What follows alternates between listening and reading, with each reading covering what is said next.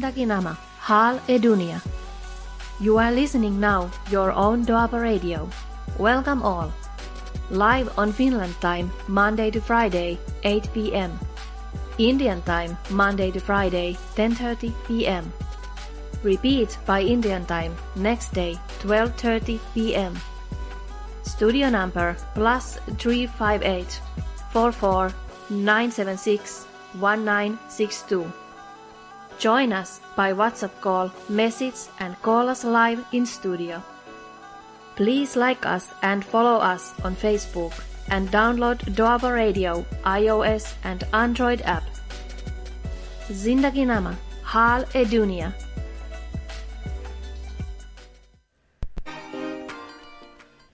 ਜੀ ਦੋਸਤੋ ਸਾਰੇ ਦੋਸਤਾਂ ਦਾ ਦੁਆਬਾ ਰੇਡੀਓ ਦੇ ਮੰਚ ਉੱਤੇ ਨਿੱਘਾ ਸਵਾਗਤ ਹੈ ਜੀ ਮੈਂ ਤੁਹਾਡਾ ਦੋਸਤ ਭੁਪਿੰਦਰ ਭਾਰਜ ਲੈ ਕੇ ਹਾਜ਼ਰ ਹਾਂ ਹਰ ਰੋਜ਼ ਦੀ ਤਰ੍ਹਾਂ ਪ੍ਰੋਗਰਾਮ। ਜ਼ਿੰਦਗੀ ਨਾਮਾ ਹਾਲ ਦੁਨੀਆ ਆਪ ਸਭ ਨੂੰ ਆਦਾਬ, ਸਲਾਮ, ਨਮਸਤੇ ਤੇ ਪਿਆਰ ਭਰੀ ਨਿੱਘੀ। ਸਤਿ ਸ਼੍ਰੀ ਅਕਾਲ ਦੋਸਤੋ। ਅੱਜ ਦਿਨ 20 ਫਰਵਰੀ ਦਾ ਦਿਨ ਹੋ ਚੁੱਕਿਆ ਹੈ, ਸੋਮਵਾਰ ਕਿਤੇ ਦਿਨ ਬੀਤ ਚੁੱਕਿਆ ਹੈ ਤੇ ਕਿਤੇ ਚੜ ਗਿਆ ਹੈ ਤੇ ਕਿਤੇ ਦੁਪਹਿਰ ਹੈ ਤੇ ਕਿਤੇ ਸ਼ਾਮ ਹੈ ਤੇ ਕਿਤੇ ਦੁਪਹਿਰ ਰਾਤ ਦੀ ਤੇ ਦਿਨ ਦੀ ਚੱਲ ਰਹੀ ਹੈ। ਇਸੇ ਤਰ੍ਹਾਂ 2023 ਜਿਹੜਾ ਸਾਲ ਹੈ ਸਮਾਂ ਫਿਨਲੈਂਡ ਦੀਆਂ ਘੜੀਆਂ ਦੇ ਉੱਤੇ ਇਸ ਵਕਤ ਸ਼ਾਮ ਦੇ 7:05 ਮਿੰਟ ਘੜੀਆਂ ਦਰਸਾ ਰਹੀਆਂ ਨੇ।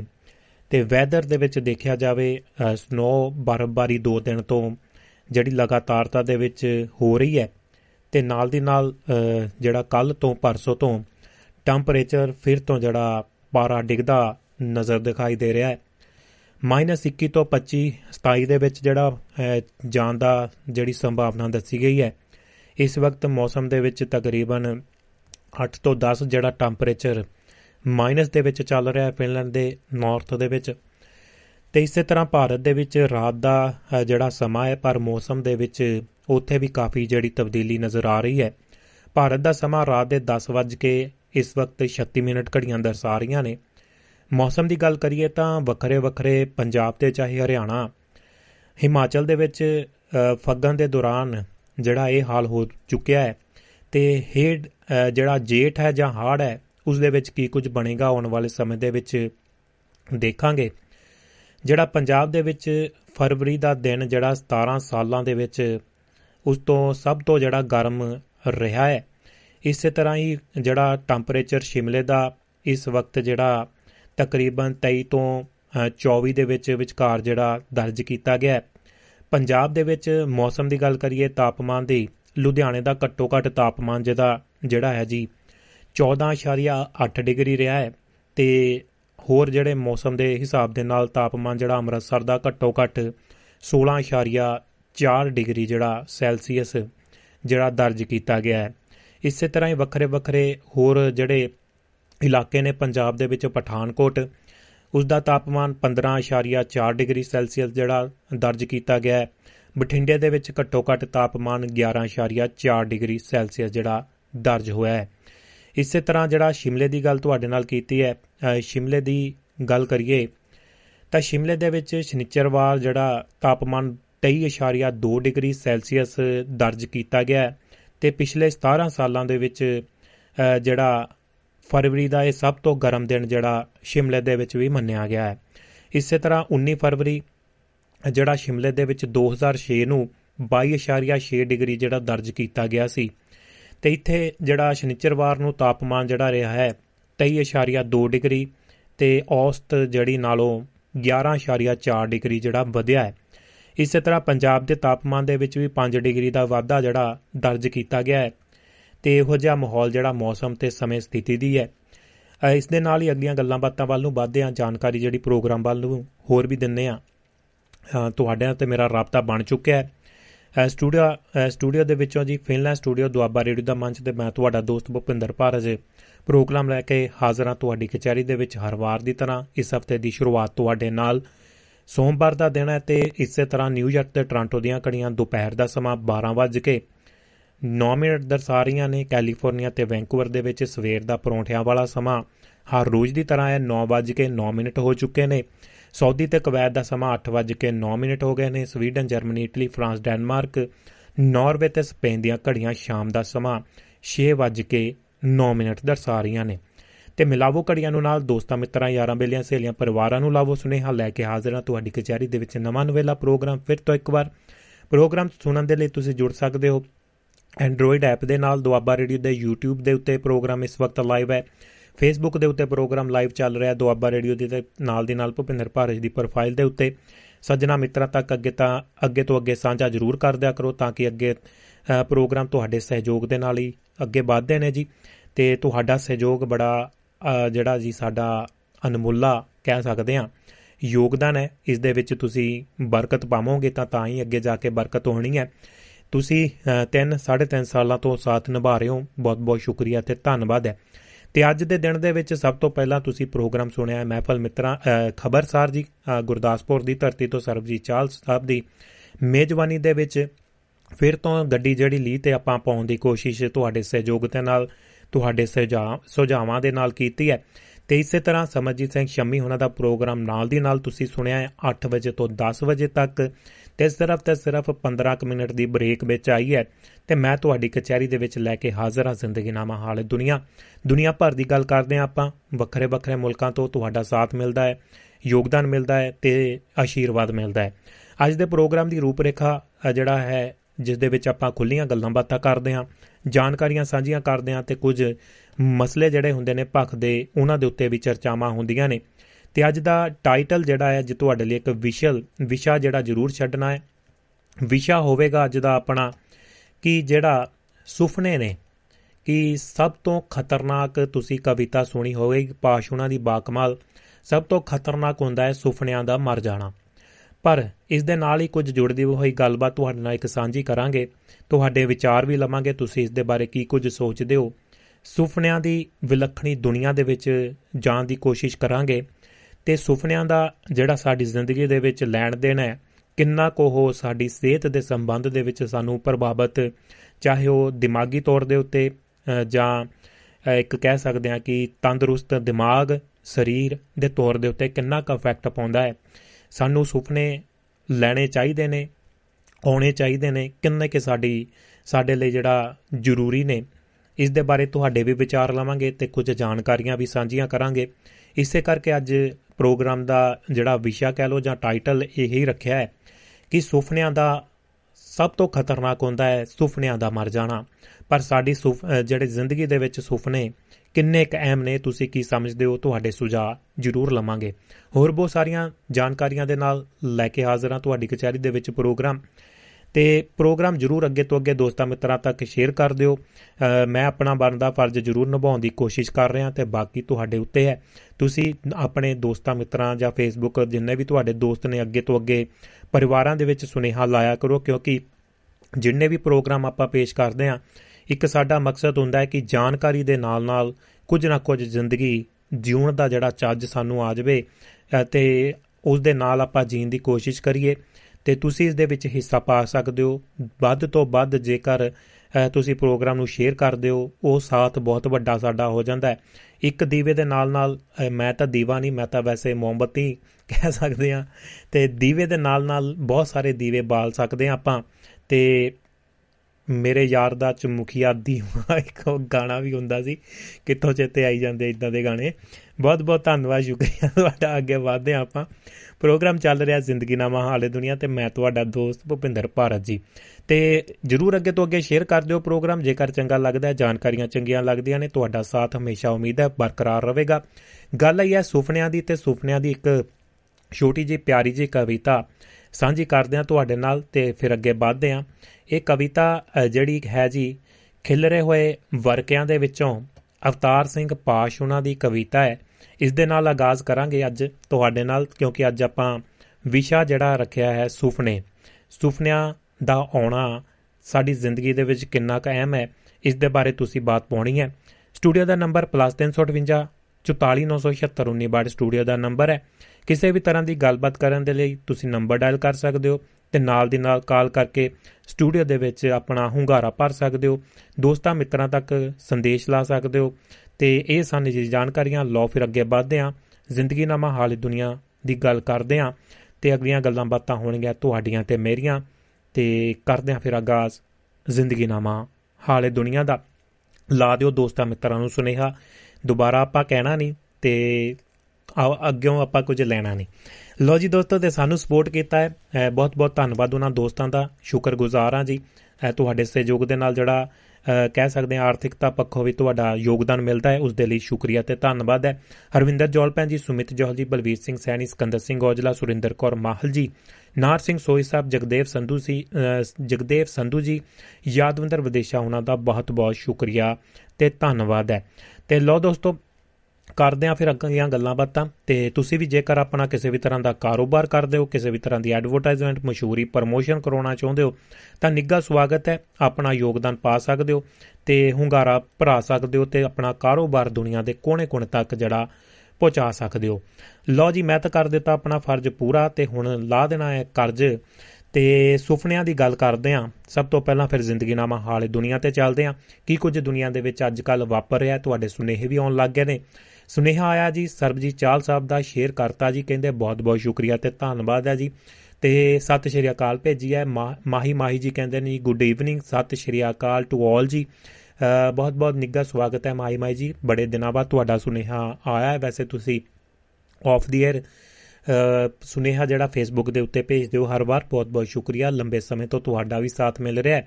ਗੁਰਮੇਲ ਦਾਦੂ ਜੀ ਕੈਨੇਡਾ ਤੋਂ ਸਤਿ ਸ਼੍ਰੀ ਅਕਾਲ ਉਹਨਾਂ ਨੇ ਵੀ ਭੇਜ ਦਿੱਤੀ ਹੈ। ਬਹੁਤ ਬਹੁਤ ਸ਼ੁਕਰੀਆ ਤੇ ਧੰਨਵਾਦ ਹੈ। ਲਓ ਫਿਰ ਗੱਲ ਕਰਦੇ ਹਾਂ ਸੁਪਨਿਆਂ ਦੀ। ਸੁਪਨੇ ਹਰ ਕਿਸੇ ਨੂੰ ਨਹੀਂ ਆਉਂਦੇ। ਸੁਪਨੇ ਹਰ ਕਿਸੇ ਨੂੰ ਨਹੀਂ ਆਉਂਦੇ ਬੇਜਾਨ ਬਰੂਦ ਦੇ ਕਣਾਂ ਵਿੱਚ। ਸੁੱਤੀ ਅੱਗ ਨੂੰ ਸੁਪਨੇ ਨਹੀਂ ਆਉਂਦੇ। ਸੁੱਤੀ ਅੱਗ ਨੂੰ ਸੁਪਨੇ ਨਹੀਂ ਆਉਂਦੇ। ਬਦੀ ਲਈ ਉੱਠੀ ਹੋਈ ਹਥੇਲੀ ਉਤਲੇ ਮੜਕੇ ਨੂੰ ਬਦੀ ਲਈ ਉੱਠੀ ਹੋਈ ਹਥੇਲੀ ਉਤਲੇ ਮੁੜਕੇ ਨੂੰ ਸੁਪਨੇ ਨਹੀਂ ਆਉਂਦੇ। ਸੁਪਨਿਆਂ ਦੇ ਲਈ ਲਾਜ਼ਮੀ ਹੈ। ਸੁਪਨਿਆਂ ਦੇ ਲਈ ਲਾਜ਼ਮੀ ਹੈ ਚਾਲੂ ਦਿਲਾਂ ਦਾ ਹੋਣਾ। ਸੁਪਨਿਆਂ ਦੇ ਲਈ ਨੀਂਦ ਦੀ ਨਜ਼ਰ ਹੋਣੀ ਲਾਜ਼ਮੀ ਹੈ। ਸੁਪਨੇ ਇਸ ਲਈ ਹਰ ਕਿਸੇ ਨੂੰ ਨਹੀਂ ਆਉਂਦੇ। ਸੁਪਨੇ ਇਸ ਲਈ ਹਰ ਕਿਸੇ ਨੂੰ ਨਹੀਂ ਆਉਂਦੇ। ਤੇ ਤੁਸੀਂ ਦੱਸਣਾ ਹੈ ਦੋਸਤੋ, ਤੁਹਾਨੂੰ ਸੁਪਨੇ ਆਉਂਦੇ ਕਿ ਨਹੀਂ ਆਉਂਦੇ? ਬਸ ਅੱਜ ਸੁਪਨਿਆਂ ਨੂੰ ਆਪਾਂ ਜਿਹੜਾ ਮੁੱਖ ਰੱਖ ਕੇ ਚੱਲਾਂਗੇ। ਬਾਕੀ ਜਦੋਂ ਵੀ ਤੁਹਾਨੂੰ ਲੱਗੇ ਕਾਲ ਕਰ ਸਕਦੇ ਹੋ, ਲਾਈਨਾਂ ਤੁਹਾਡੇ ਲਈ ਕੁਝ ਹੀ ਪਲਾਂ ਤੱਕ ਖੋਲ ਦਿੱਤੀਆਂ ਜਾਣਗੀਆਂ। ਸਭ ਤੋਂ ਪਹਿਲਾਂ ਖਬਰਾਂ ਦੇ ਉੱਤੇ ਝਾਤ ਫਿਰ ਕਰਾਂਗੇ ਆਪਾਂ ਆਪਣੀ ਕੋਈ ਨਵੀਂ ਗੱਲਬਾਤ। ਸਟੂਡੀਓ ਦਾ ਨੰਬਰ +35844976962 ਤੇ ਪ੍ਰੋਗਰਾਮ ਦਾ ਅੱਜ ਦੇ ਪ੍ਰੋਗਰਾਮ ਦੀ ਰੂਪਰੇਖਾ ਦੇ ਮੁਤਾਬਕ ਐਪੀਸੋਡ ਨੰਬਰ ਜ਼ਿੰਦਗੀਨਾਮਾ ਹਾਲੇ ਦੁਨੀਆ ਦਾ ਲਾਈਵ 793 ਜਿਹੜਾ ਲਾਈਵ ਪ੍ਰੋਗਰਾਮ ਲੈ ਕੇ ਤੁਹਾਡੀ ਕਚਹਿਰੀ ਵਿੱਚ ਹਾਜ਼ਰ ਹਾਂ। ਕਰਦੇ ਹਾਂ ਫਿਰ ਆਗਾਜ਼, ਜ਼ਿੰਦਗੀਨਾਮਾ ਹਾਲੇ ਦੁਨੀਆ ਦਾ ਸਭ ਤੋਂ ਪਹਿਲਾਂ ਖਬਰਾਂ ਦੇ ਉੱਤੇ। ਝਾਤ ਤੇ ਮਾਰਦੇ ਹਾਂ ਜੀ ਝਾਤਾਂ। ਝਾਤੀ ਝਾਤੀ ਥੋੜਾ ਜਿਹਾ ਖੇਡਦੇ ਹਾਂ ਫਿਰ ਸੁਪਨਿਆਂ ਵੱਲ ਨੂੰ ਚੱਲਾਂਗੇ। ਪੰਜਾਬ, ਹਰਿਆਣਾ ਤੇ ਹਿਮਾਚਲ ਦੇ ਵਿੱਚ ਜੇ ਫੱਗਾਂ ਦੇ ਦੌਰਾਨ ਜਿਹੜਾ ਇਹ ਹਾਲ ਹੋਇਆ, ਪਹਿਲਾਂ ਵੀ ਤੁਹਾਡੇ ਨਾਲ ਜ਼ਿਕਰ ਕਰਕੇ ਹਟੇ ਆ। ਮੌਸਮ ਦੇ ਵਿੱਚ ਪੰਜਾਬ ਤੇ ਹਿਮਾਚਲ ਦੇ ਵਿੱਚ ਬਹੁਤ ਵੱਡੇ ਪੱਧਰ ਤੇ ਉੱਤੇ ਤਬਦੀਲੀ ਜਿਹੜੀ ਨਜ਼ਰ ਦਰਜ ਕੀਤੀ ਗਈ ਹੈ ਤੇ ਆ ਰਹੀ ਹੈ। ਅਗਲੀ ਖਬਰ ਪੱਕੇ ਮੋਰਚੇ ਤੋਂ ਹੈ। ਸੰਯੁਕਤ ਕਿਸਾਨ ਮੋਰਚੇ ਨੇ ਸਮਰਥਨ ਦੇਣ ਦਾ ਐਲਾਨ ਕੀਤਾ ਹੈ। ਬੰਦੀ ਸਿੰਘਾਂ ਦੀ ਰਿਹਾਈ ਦੀ ਮੰਗ ਸਮੇਤ ਹੋਰ ਸਿੱਖ ਮਸਲਿਆਂ ਨੂੰ ਲੈ ਕੇ ਜਥੇਦਾਰ ਜਗਤਾਰ ਸਿੰਘ ਹਵਾਰਾ ਕਮੇਟੀ ਅਤੇ ਹੋਰ ਸਿੱਖ ਜਥੇਬੰਦੀਆਂ ਦਾ ਮੁਹਾਲੀ, ਚੰਡੀਗੜ੍ਹ ਦੀ ਸਾਂਝੀ ਹੱਦ ਉੱਤੇ ਪੱਕਾ ਮੋਰਚਾ ਜਾਰੀ ਹੈ। ਬੀਤੇ ਦਿਨੀ ਬੀਬੀਆਂ ਨੇ ਜਿਹੜਾ ਮੋਰਚਾ ਸੰਭਾਲਿਆ ਅੱਜ ਸੰਯੁਕਤ ਕਿਸਾਨ ਮੋਰਚੇ ਦੇ ਬੈਨਰ ਦੇ ਹੇਠ ਪੱਕੇ ਮੋਰਚੇ ਦੇ ਵਿੱਚ ਸ਼ਾਮਲ ਹੋਏ ਪੰਜਾਬ ਦੇ ਕਿਸਾਨਾਂ ਦਾ ਕੌਮੀ ਇਨਸਾਫ ਮੋਰਚੇ ਦੇ ਪ੍ਰਬੰਧਕਾਂ ਨੇ ਗਰਮ ਜੋਸ਼ੀ ਦੇ ਨਾਲ ਸਵਾਗਤ ਕੀਤਾ ਹੈ। ਕ੍ਰਾਂਤੀਕਾਰੀ ਕਿਸਾਨ ਯੂਨੀਅਨ ਦੇ ਸੂਬਾ ਜਨਰਲ ਸਕੱਤਰ ਗੁਰਮੀਤ ਸਿੰਘ ਮਹਿਮਾ, ਆਲ ਇੰਡੀਆ ਕਿਸਾਨ ਸਭਾ ਦੇ ਆਗੂ ਜਸਬੀਰ ਸਿੰਘ ਝੱਜ ਅਤੇ ਹੋਰ ਆਗੂਆਂ ਨੇ ਦੱਸਿਆ ਕਿ ਬੰਦੀ ਸਿੰਘਾਂ ਦੀ ਰਿਹਾਈ ਦੇ ਲਈ ਚੱਲ ਰਹੇ ਪੱਕੇ ਮੋਰਚੇ ਦੀ ਹਮਾਇਤ ਦੇ ਵਿੱਚ ਅੱਜ ਹਜ਼ਾਰਾਂ ਦੀ ਗਿਣਤੀ ਦੇ ਵਿੱਚ ਕਿਸਾਨਾਂ ਨੇ ਸ਼ਮੂਲੀਅਤ ਕਰਕੇ ਸਮਰਥਨ ਦੇਣ ਦਾ ਐਲਾਨ ਕੀਤਾ ਹੈ। ਤੇ ਵੱਖ-ਵੱਖ ਕਿਸਾਨ ਯੂਨੀਅਨਾਂ ਦੇ ਮੈਂਬਰ ਸੰਯੁਕਤ ਕਿਸਾਨ ਮੋਰਚੇ ਦੇ ਬੈਨਰ ਹੇਠ ਸਵੇਰੇ 10 ਵਜੇ ਮੋਹਾਲੀ ਦੇ ਇਤਿਹਾਸਕ ਗੁਰਦੁਆਰਾ ਅੰਬਸਾਈ ਵਿਖੇ ਪਹੁੰਚਣੇ ਸ਼ੁਰੂ ਹੋ ਗਏ ਸਨ। ਬਾਅਦ ਦੁਪਹਿਰ 1 ਵਜੇ ਕਿਸਾਨਾਂ ਦੀ ਵੱਡੀ ਭੀੜ ਜਮ੍ਹਾਂ ਹੋਈ ਤੇ ਇੱਥੇ ਹੀ ਵੱਖ-ਵੱਖ ਮੁੱਦਿਆਂ ਤੇ ਵਿਚਾਰ ਚਰਚਾਵਾਂ ਕੀਤੀਆਂ ਗਈਆਂ। ਉਸ ਦੇ ਉਪਰੰਤ ਕਿਸਾਨਾਂ ਨੇ ਰੋਸ ਮਾਰਚ ਕਰਦੇ ਹੋਏ ਪੱਕੇ ਮੋਰਚੇ ਦੇ ਵਿੱਚ ਪਹੁੰਚੇ ਨੇ। ਕਿਸਾਨ ਆਗੂਆਂ ਨੇ ਕਿਹਾ ਕਿ ਸਜ਼ਾ ਪੂਰੀ ਹੋਣ ਤੇ ਵੀ ਕਿਸੇ ਕੈਦੀ ਨੂੰ ਜੇਲ੍ਹ ਦੇ ਵਿੱਚ ਨਜ਼ਰਬੰਦ ਕਰਕੇ ਰੱਖਣਾ ਗੈਰ ਕਾਨੂੰਨੀ ਤੇ ਮਨੁੱਖੀ ਅਧਿਕਾਰਾਂ ਤੇ ਡਾਕਾ ਅਤੇ ਕੁਦਰਤੀ ਇਨਸਾਫ ਦੇ ਖਿਲਾਫ ਹੈ।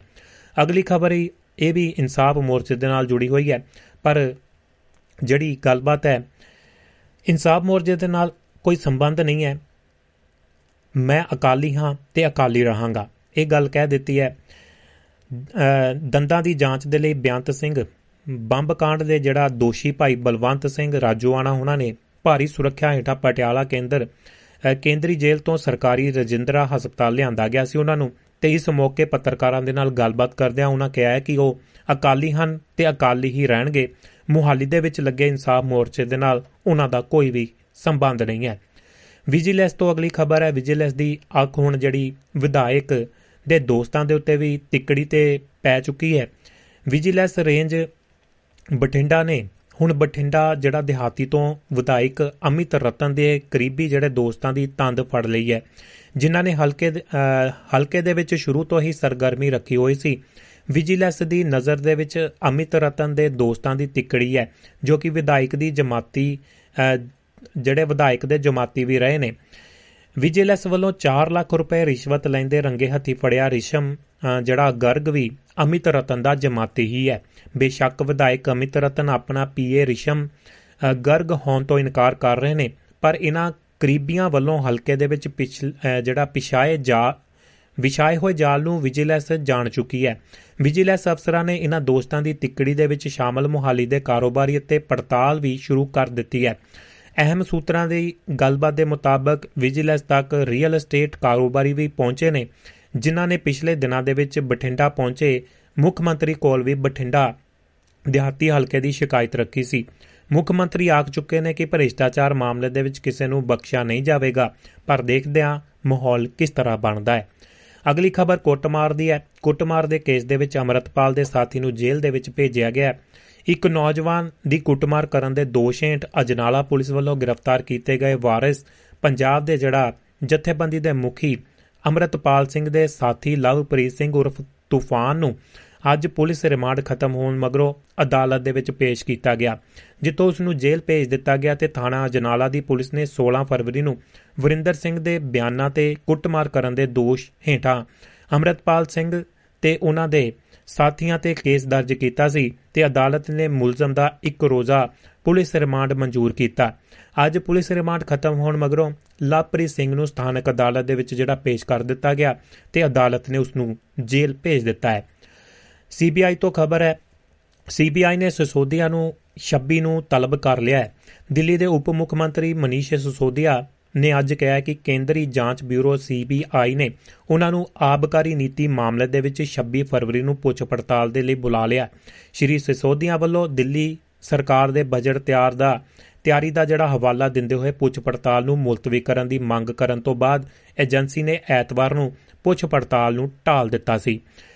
ਅਗਲੀ ਖਬਰ ਗੋਦਰਾ ਦੀ ਹੈ। ਗੋਦਰਾ ਰੇਲ ਕਾਂਡ ਦੀ 11 ਜਿਹੜੇ ਦੋਸ਼ੀਆਂ ਦੇ ਲਈ ਸਜ਼ਾਏ ਮੌਤ ਦੀ ਮੰਗ ਕਰੇਗੀ, ਗੁਜਰਾਤ ਸਰਕਾਰ ਆਵਾਜ਼ ਉਠਾਏਗੀ।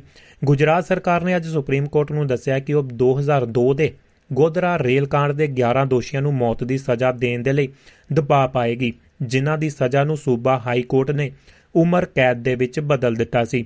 Chief justice justice D Y Chandrachud, justice P S Narasimha ਅਤੇ ਜਸਟਿਸ ਜੇਬੀ ਪਾਰਦੀਵਾਲਾ ਨੇ ਕੇਸ ਦੇ ਕਈ ਮੁਲਜ਼ਮਾਂ ਦੀਆਂ ਜ਼ਮਾਨਤਾਂ ਪਟੀਸ਼ਨਾਂ ਤੇ ਸੁਣਵਾਈ ਦੇ ਲਈ 3 ਹਫ਼ਤਿਆਂ ਬਾਅਦ ਤਾਰੀਖ ਤੈਅ ਕੀਤੀ ਹੈ।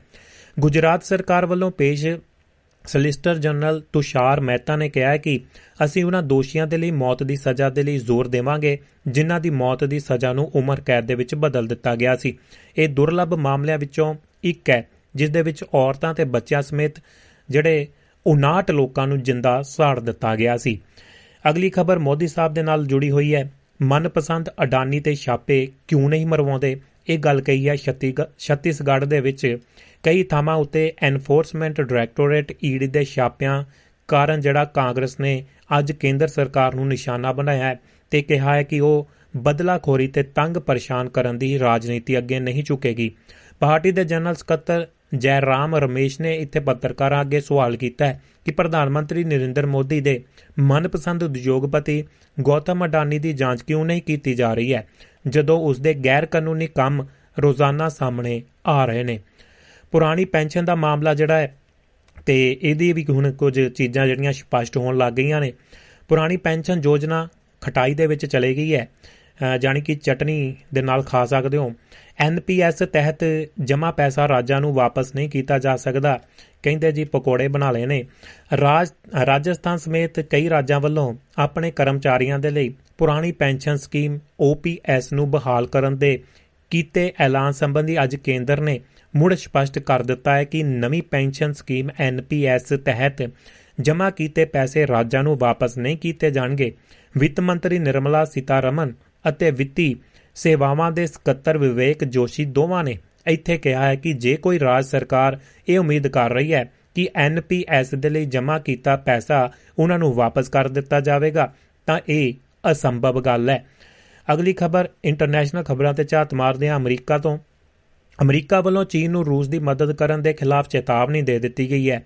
ਅਮਰੀਕਾ ਦੇ ਵਿਦੇਸ਼ ਮੰਤਰੀ ਐਂਟਨੀ ਬਲਿੰਕਨ ਨੇ ਜਾਸੂਸ, ਜਿਹੜਾ ਗੁਬਾਰੇ ਦੇ ਘਟਨਾਕ੍ਰਮ ਦੁਆਲੇ ਬਣੇ ਟਕਰਾਅ ਵਿਚਾਲੇ ਅੱਜ ਚੀਨ ਦੇ ਵਿਦੇਸ਼ ਮੰਤਰੀ ਵਾਂਗ ਯੀ ਦੇ ਨਾਲ ਮੁਲਾਕਾਤ ਕੀਤੀ ਹੈ ਤੇ ਅਮਰੀਕੀ ਆਗੂ ਨੇ ਚੀਨ ਕੋਲ ਇਸ ਮਾਮਲੇ ਤੇ ਰੋਸ ਦਰਜ ਕਰਵਾਇਆ ਹੈ। ਚੀਨੀ ਆਪਰੇਸ਼ਨ ਦੀ ਨਖੇਦੀ ਕੀਤੀ ਹੈ। ਉਨ੍ਹਾਂ ਚੀਨ ਨੂੰ ਰੂਸ ਦੀ ਮਦਦ ਕਰਨ ਖਿਲਾਫ ਚੇਤਾਵਨੀ ਵੀ ਦਿੱਤੀ ਹੈ ਤੇ ਬਲਿੰਕਨ ਨੇ ਕਿਹਾ ਹੈ ਕਿ ਜੇਕਰ ਚੀਨ ਯੂਕਰੇਨ ਦੇ ਵਿੱਚ ਲੱਗੀ ਜੰਗ ਦੇ ਲਈ ਰੂਸ ਦੀ ਮਦਦ ਕਰੇਗਾ, ਤਾਂ ਉਸ ਨੂੰ ਹੋਰ ਪਾਬੰਦੀਆਂ ਦਾ ਸਾਹਮਣਾ ਜਿਹੜਾ ਕਰਨਾ ਪੈ ਸਕਦਾ ਹੈ। ਬਲਿੰਕਨ ਤੇ ਬਲਿੰਕਨ ਤੇ ਵਾਂਗ ਨੇ ਜਿਹੜਾ ਅੱਜ ਇੱਥੇ ਮਿਊਨਿਕ ਵਿੱਚ ਜਿਹੜਾ ਜਰਮਨ ਦੇ ਵਿੱਚ ਸਿਕਿਉਰਿਟੀ ਕਾਨਫਰੰਸ ਦੇ ਦੌਰਾਨ ਮੁਲਾਕਾਤ ਕੀਤੀ ਹੈ। ਗੁਬਾਰੇ ਦੇ ਨਾਲ ਜੁੜੇ ਘਟਨਾਕ੍ਰਮ ਦੇ ਸੰਦਰਭ ਦੇ ਵਿੱਚ ਅਮਰੀਕੀ ਵਿਦੇਸ਼ ਵਿਭਾਗ ਦੇ ਬੁਲਾਰੇ ਨੈਡ ਪ੍ਰਾਈਸ ਨੇ ਕਿਹਾ ਕਿ ਵਿਦੇਸ਼ੀ ਮੰਤਰੀ ਨੇ ਸਿੱਧੇ ਤੌਰ ਦੇ ਉੱਤੇ ਚੀਨ ਨੂੰ ਦੱਸ ਦਿੱਤਾ ਹੈ ਕਿ ਇਹ ਅਮਰੀਕਾ ਦੀ ਪ੍ਰਭੂ ਸੱਤਾ ਤੇ ਕੌਮਾਂਤਰੀ ਨਿਯਮਾਂ ਦੀ ਉਲੰਘਣਾ ਹੈ, ਜਿਸ ਨੂੰ ਬਰਦਾਸ਼ਤ ਨਹੀਂ ਕੀਤਾ ਜਾ ਸਕਦਾ ਉਹਨਾਂ ਦੇ ਨਾਲ ਹੀ ਚੀਨ ਨੂੰ ਕਿਹਾ ਕਿ ਅਜਿਹਾ ਦੁਬਾਰਾ ਵਾਪਰਨਾ ਨਹੀਂ ਚਾਹੀਦਾ ਅਗਲੀ ਖਬਰ ਇਜ਼ਰਾਈਲ ਤੋਂ ਹੈ। ਇਹ ਵੀ ਇੱਕ ਗੜ ਹੈ, ਮੰਨਿਆ ਜਾਂਦਾ, ਜਿਹੜਾ ਸਾਰਾ ਅਤਵਾਦ ਦਾ ਇਜ਼ਰਾਈਲ ਵੱਲੋਂ ਸੀਰੀਆ ਦੇ ਵਿੱਚ ਹਵਾਈ ਹਮਲੇ ਪੰਜ ਮੌਤਾਂ ਹੋਈਆਂ ਨੇ। ਇਜ਼ਰਾਈਲ ਨੇ ਹਵਾਈ ਹਮਲਿਆਂ ਦੇ ਵਿੱਚ ਸੀਰੀਆ ਦੀ ਰਾਜਧਾਨੀ ਦਮ, ਦਮਸ਼ਕਸ ਦੇ ਵਿੱਚ ਰਹਾਇਸ਼ੀ ਟਿਕਾਣਿਆਂ ਨੂੰ ਨਿਸ਼ਾਨਾ ਬਣਾਇਆ। ਹਮਲਿਆਂ ਦੇ ਵਿੱਚ ਕਰੀਬ 5 ਜਣੇ ਮਾਰੇ ਗਏ ਨੇ ਤੇ 15 ਜ਼ਖਮੀ ਹੋਏ ਨੇ। ਰਾਤ ਕਰੀਬ 12:30 ਵਜੇ ਦੇ ਕਰੀਬ ਰਾਜਧਾਨੀ ਦੇ ਕੇਂਦਰੀ ਖੇਤਰ ਦੇ ਵਿੱਚ ਜ਼ੋਰਦਾਰ ਧਮਾਕੇ ਸੁਣੇ ਗਏ ਨੇ। ਸੀਰੀਆ ਦੀ ਹਵਾਈ ਰੱਖਿਆ ਪ੍ਰਣਾਲੀ ਨੇ ਦਮਸ਼ਕਸ ਦੇ ਵਿੱਚ ਇਨ੍ਹਾਂ ਹੱਲਿਆਂ ਦਾ ਜਵਾਬ ਦੇਣ ਦੀ ਕੋਸ਼ਿਸ਼ ਵੀ ਕੀਤੀ ਹੈ। ਇੱਕ ਖਬਰ ਏਜੰਸੀ ਮੁਤਾਬਕ ਕਈ ਰਿਹਾਇਸ਼ੀ ਇਮਾਰਤਾਂ ਨੁਕਸਾਨੀਆਂ ਵੀ ਗਈਆਂ ਨੇ। ਮ੍ਰਿਤਕਾਂ ਦੇ ਵਿੱਚ ਇੱਕ ਸੈਨਿਕ ਵੀ ਸ਼ਾਮਲ ਹੈ। ਹਮਲਿਆਂ ਦੇ ਵਿੱਚ ਦਮਸ਼ਕਸ ਦਾ ਮੱਧ ਯੁੱਗ ਦਾ ਇੱਕ ਕਿਲਾ ਵੀ ਨੁਕਸਾਨਿਆ ਗਿਆ। ਇਸ ਦੇ ਵਿੱਚ ਇੱਕ ਕਲਾ ਸੰਸਥਾ ਚੱਲ ਰਹੀ ਹੈ। ਮਨੁੱਖੀ ਹੱਕਾਂ ਬਾਰੇ ਸੀਰੀਆ ਦੀ ਨਿਗਰਾਨ ਇਕਾਈ ਤੇ ਯੂਕੇ ਆਧਾਰਿਤ ਇਕਾਈ ਨੇ ਦੱਸਿਆ ਕਿ ਨਿਸ਼ਾਨਾ ਬਣਾਇਆ ਗਿਆ ਇਮਾਰਤਾਂ ਨੂੰ ਇਰਾਨੀ ਲੜਾਕਿਆਂ ਤੇ ਲਿਬਨਾਨ ਦੇ ਗਰੁੱਪ ਹਿਜਬੁੱਲਾ ਦੇ ਨਾਲ ਜੁੜਿਆ ਦੱਸਿਆ ਗਿਆ। ਇਜ਼ਰਾਈਲ ਲੰਮੇ ਸਮੇਂ ਤੋਂ ਦਮਸ਼ਕਸ ਦੇ ਬਾਹਰੀ ਇਲਾਕਿਆਂ ਦੇ ਵਿੱਚ ਕਈ ਥਾਵਾਂ ਨੂੰ ਨਿਸ਼ਾਨਾ ਜਿਹੜਾ ਬਣਾ ਰਿਹਾ ਹੈ। ਅਗਲੀ ਖਬਰ, ਚੀਨ ਤੋਂ ਹੈ ਤਿੰਨ ਜਿਹੜੇ ਚੀਨੀ ਪੁਲਿਸ ਅਫਸਰਾਂ ਦੀ ਹੱਤਿਆ ਹੋਈ ਹੈ। ਚੀਨ ਦੇ ਦੱਖਣੀ ਸੂਬੇ ਜਿਆਂਗਜੀ ਦੇ ਵੇ ਇੱਕ ਥਾਣੇ ਦੇ ਵਿੱਚ ਨਸ਼ੇ ਦੇ ਵਿੱਚ ਧੁੱਤ ਡਰਾਈਵਰ ਨੇ ਚਾਕੂ ਦੇ ਨਾਲ ਤਿੰਨ ਪੁਲਿਸ ਅਫਸਰਾਂ ਦੀ ਹੱਤਿਆ ਕੀਤੀ ਹੈ। ਅਧਿਕਾਰੀਆਂ ਨੇ ਦੱਸਿਆ ਕਿ ਇਹਨਾਂ ਪੁਲਿਸ ਮੁਲਾਜ਼ਮਾਂ ਨੇ ਡਰਾਈਵਰ ਨੂੰ ਸ਼ਰਾਬ ਪੀ ਕੇ ਗੱਡੀ ਚਲਾਉਣ ਅਤੇ ਲਾਇਸੈਂਸ ਨਾ ਹੋਣ ਕਾਰਨ ਰੋਕਿਆ ਸੀ। ਸੂਬੇ ਦੀ ਸ਼ਾਂਗਲੀ ਕਾਉਂਟੀ ਤੋਂ ਜਾਰੀ ਬਿਆਨ ਦੇ ਮੁਤਾਬਕ ਸ਼ੱਕੀ ਦੀ ਪਛਾਣ ਹੁਆਂਗ ਵਜੋਂ ਹੋਈ ਹੈ ਤੇ ਸ਼ੁੱਕਰਵਾਰ ਰਾਤ ਨੂੰ ਵਾਪਰੀ ਇਸ ਘਟਨਾ ਮਗਰੋਂ ਉਸ ਨੂੰ ਹਿਰਾਸਤ ਦੇ ਵਿੱਚ ਲਿਆ ਗਿਆ। ਉਸ ਖਿਲਾਫ ਸਖਤ ਕਾਨੂੰਨੀ ਕਾਰਵਾਈ ਕੀਤੀ ਜਾਵੇਗੀ। ਹਾਲਾਂਕਿ ਬਿਆਨ ਦੇ ਵਿੱਚ ਇਹ ਨਹੀਂ ਦੱਸਿਆ ਗਿਆ ਕਿ ਹੁਆਂਗ ਨੂੰ ਪਹਿਲਾਂ ਹਿਰਾਸਤ ਦੇ ਵਿੱਚ ਕਿਉਂ ਨਹੀਂ ਲਿਆ ਗਿਆ ਸੀ ਤੇ ਫਿਰ ਉਹ ਥਾਣੇ ਦੇ ਵਿੱਚ ਚਾਕੂ ਲੈ ਕੇ ਕਿਵੇਂ ਆਇਆ। ਜ਼ਿਕਰਯੋਗ ਹੈ ਕਿ ਚੀਨ ਇੱਕ ਹਿੰਸਕ ਅਪਰਾਧ ਦੇ ਨਾਲ ਸੰਬੰਧਿਤ ਮਾਮਲੇ ਬਹੁਤ ਹੀ ਘੱਟ ਹੁੰਦੇ ਨੇ ਤੇ ਇੱਥੇ ਨਿੱਜੀ ਹਥਿਆਰ ਰੱਖਣ ਤੇ ਪਾਬੰਦੀ ਹੈ ਤੇ ਸ਼ੱਕੀਆਂ ਨੂੰ ਫੜਨ ਦੇ ਲਈ ਪੁਲਿਸ ਕੋਲ ਵੀ ਕਾਫੀ ਸ਼ਕਤੀਆਂ ਜੜੀਆਂ ਨੇ। ਹਾਲਾਂਕਿ ਮਾਨਸਿਕ ਸਿਹਤ ਸਮੱਸਿਆਵਾਂ ਤੇ ਨਸ਼ੇ ਦੇ ਨਾਲ ਜੁੜੇ ਲੋਕਾਂ ਦੇ ਵਿੱਚ ਚਾਕੂ ਦੇ ਨਾਲ ਸੰਬੰਧਿਤ ਘਟਨਾਵਾਂ ਆਮ ਮਿਲ ਜਾਂਦੀਆਂ ਨੇ।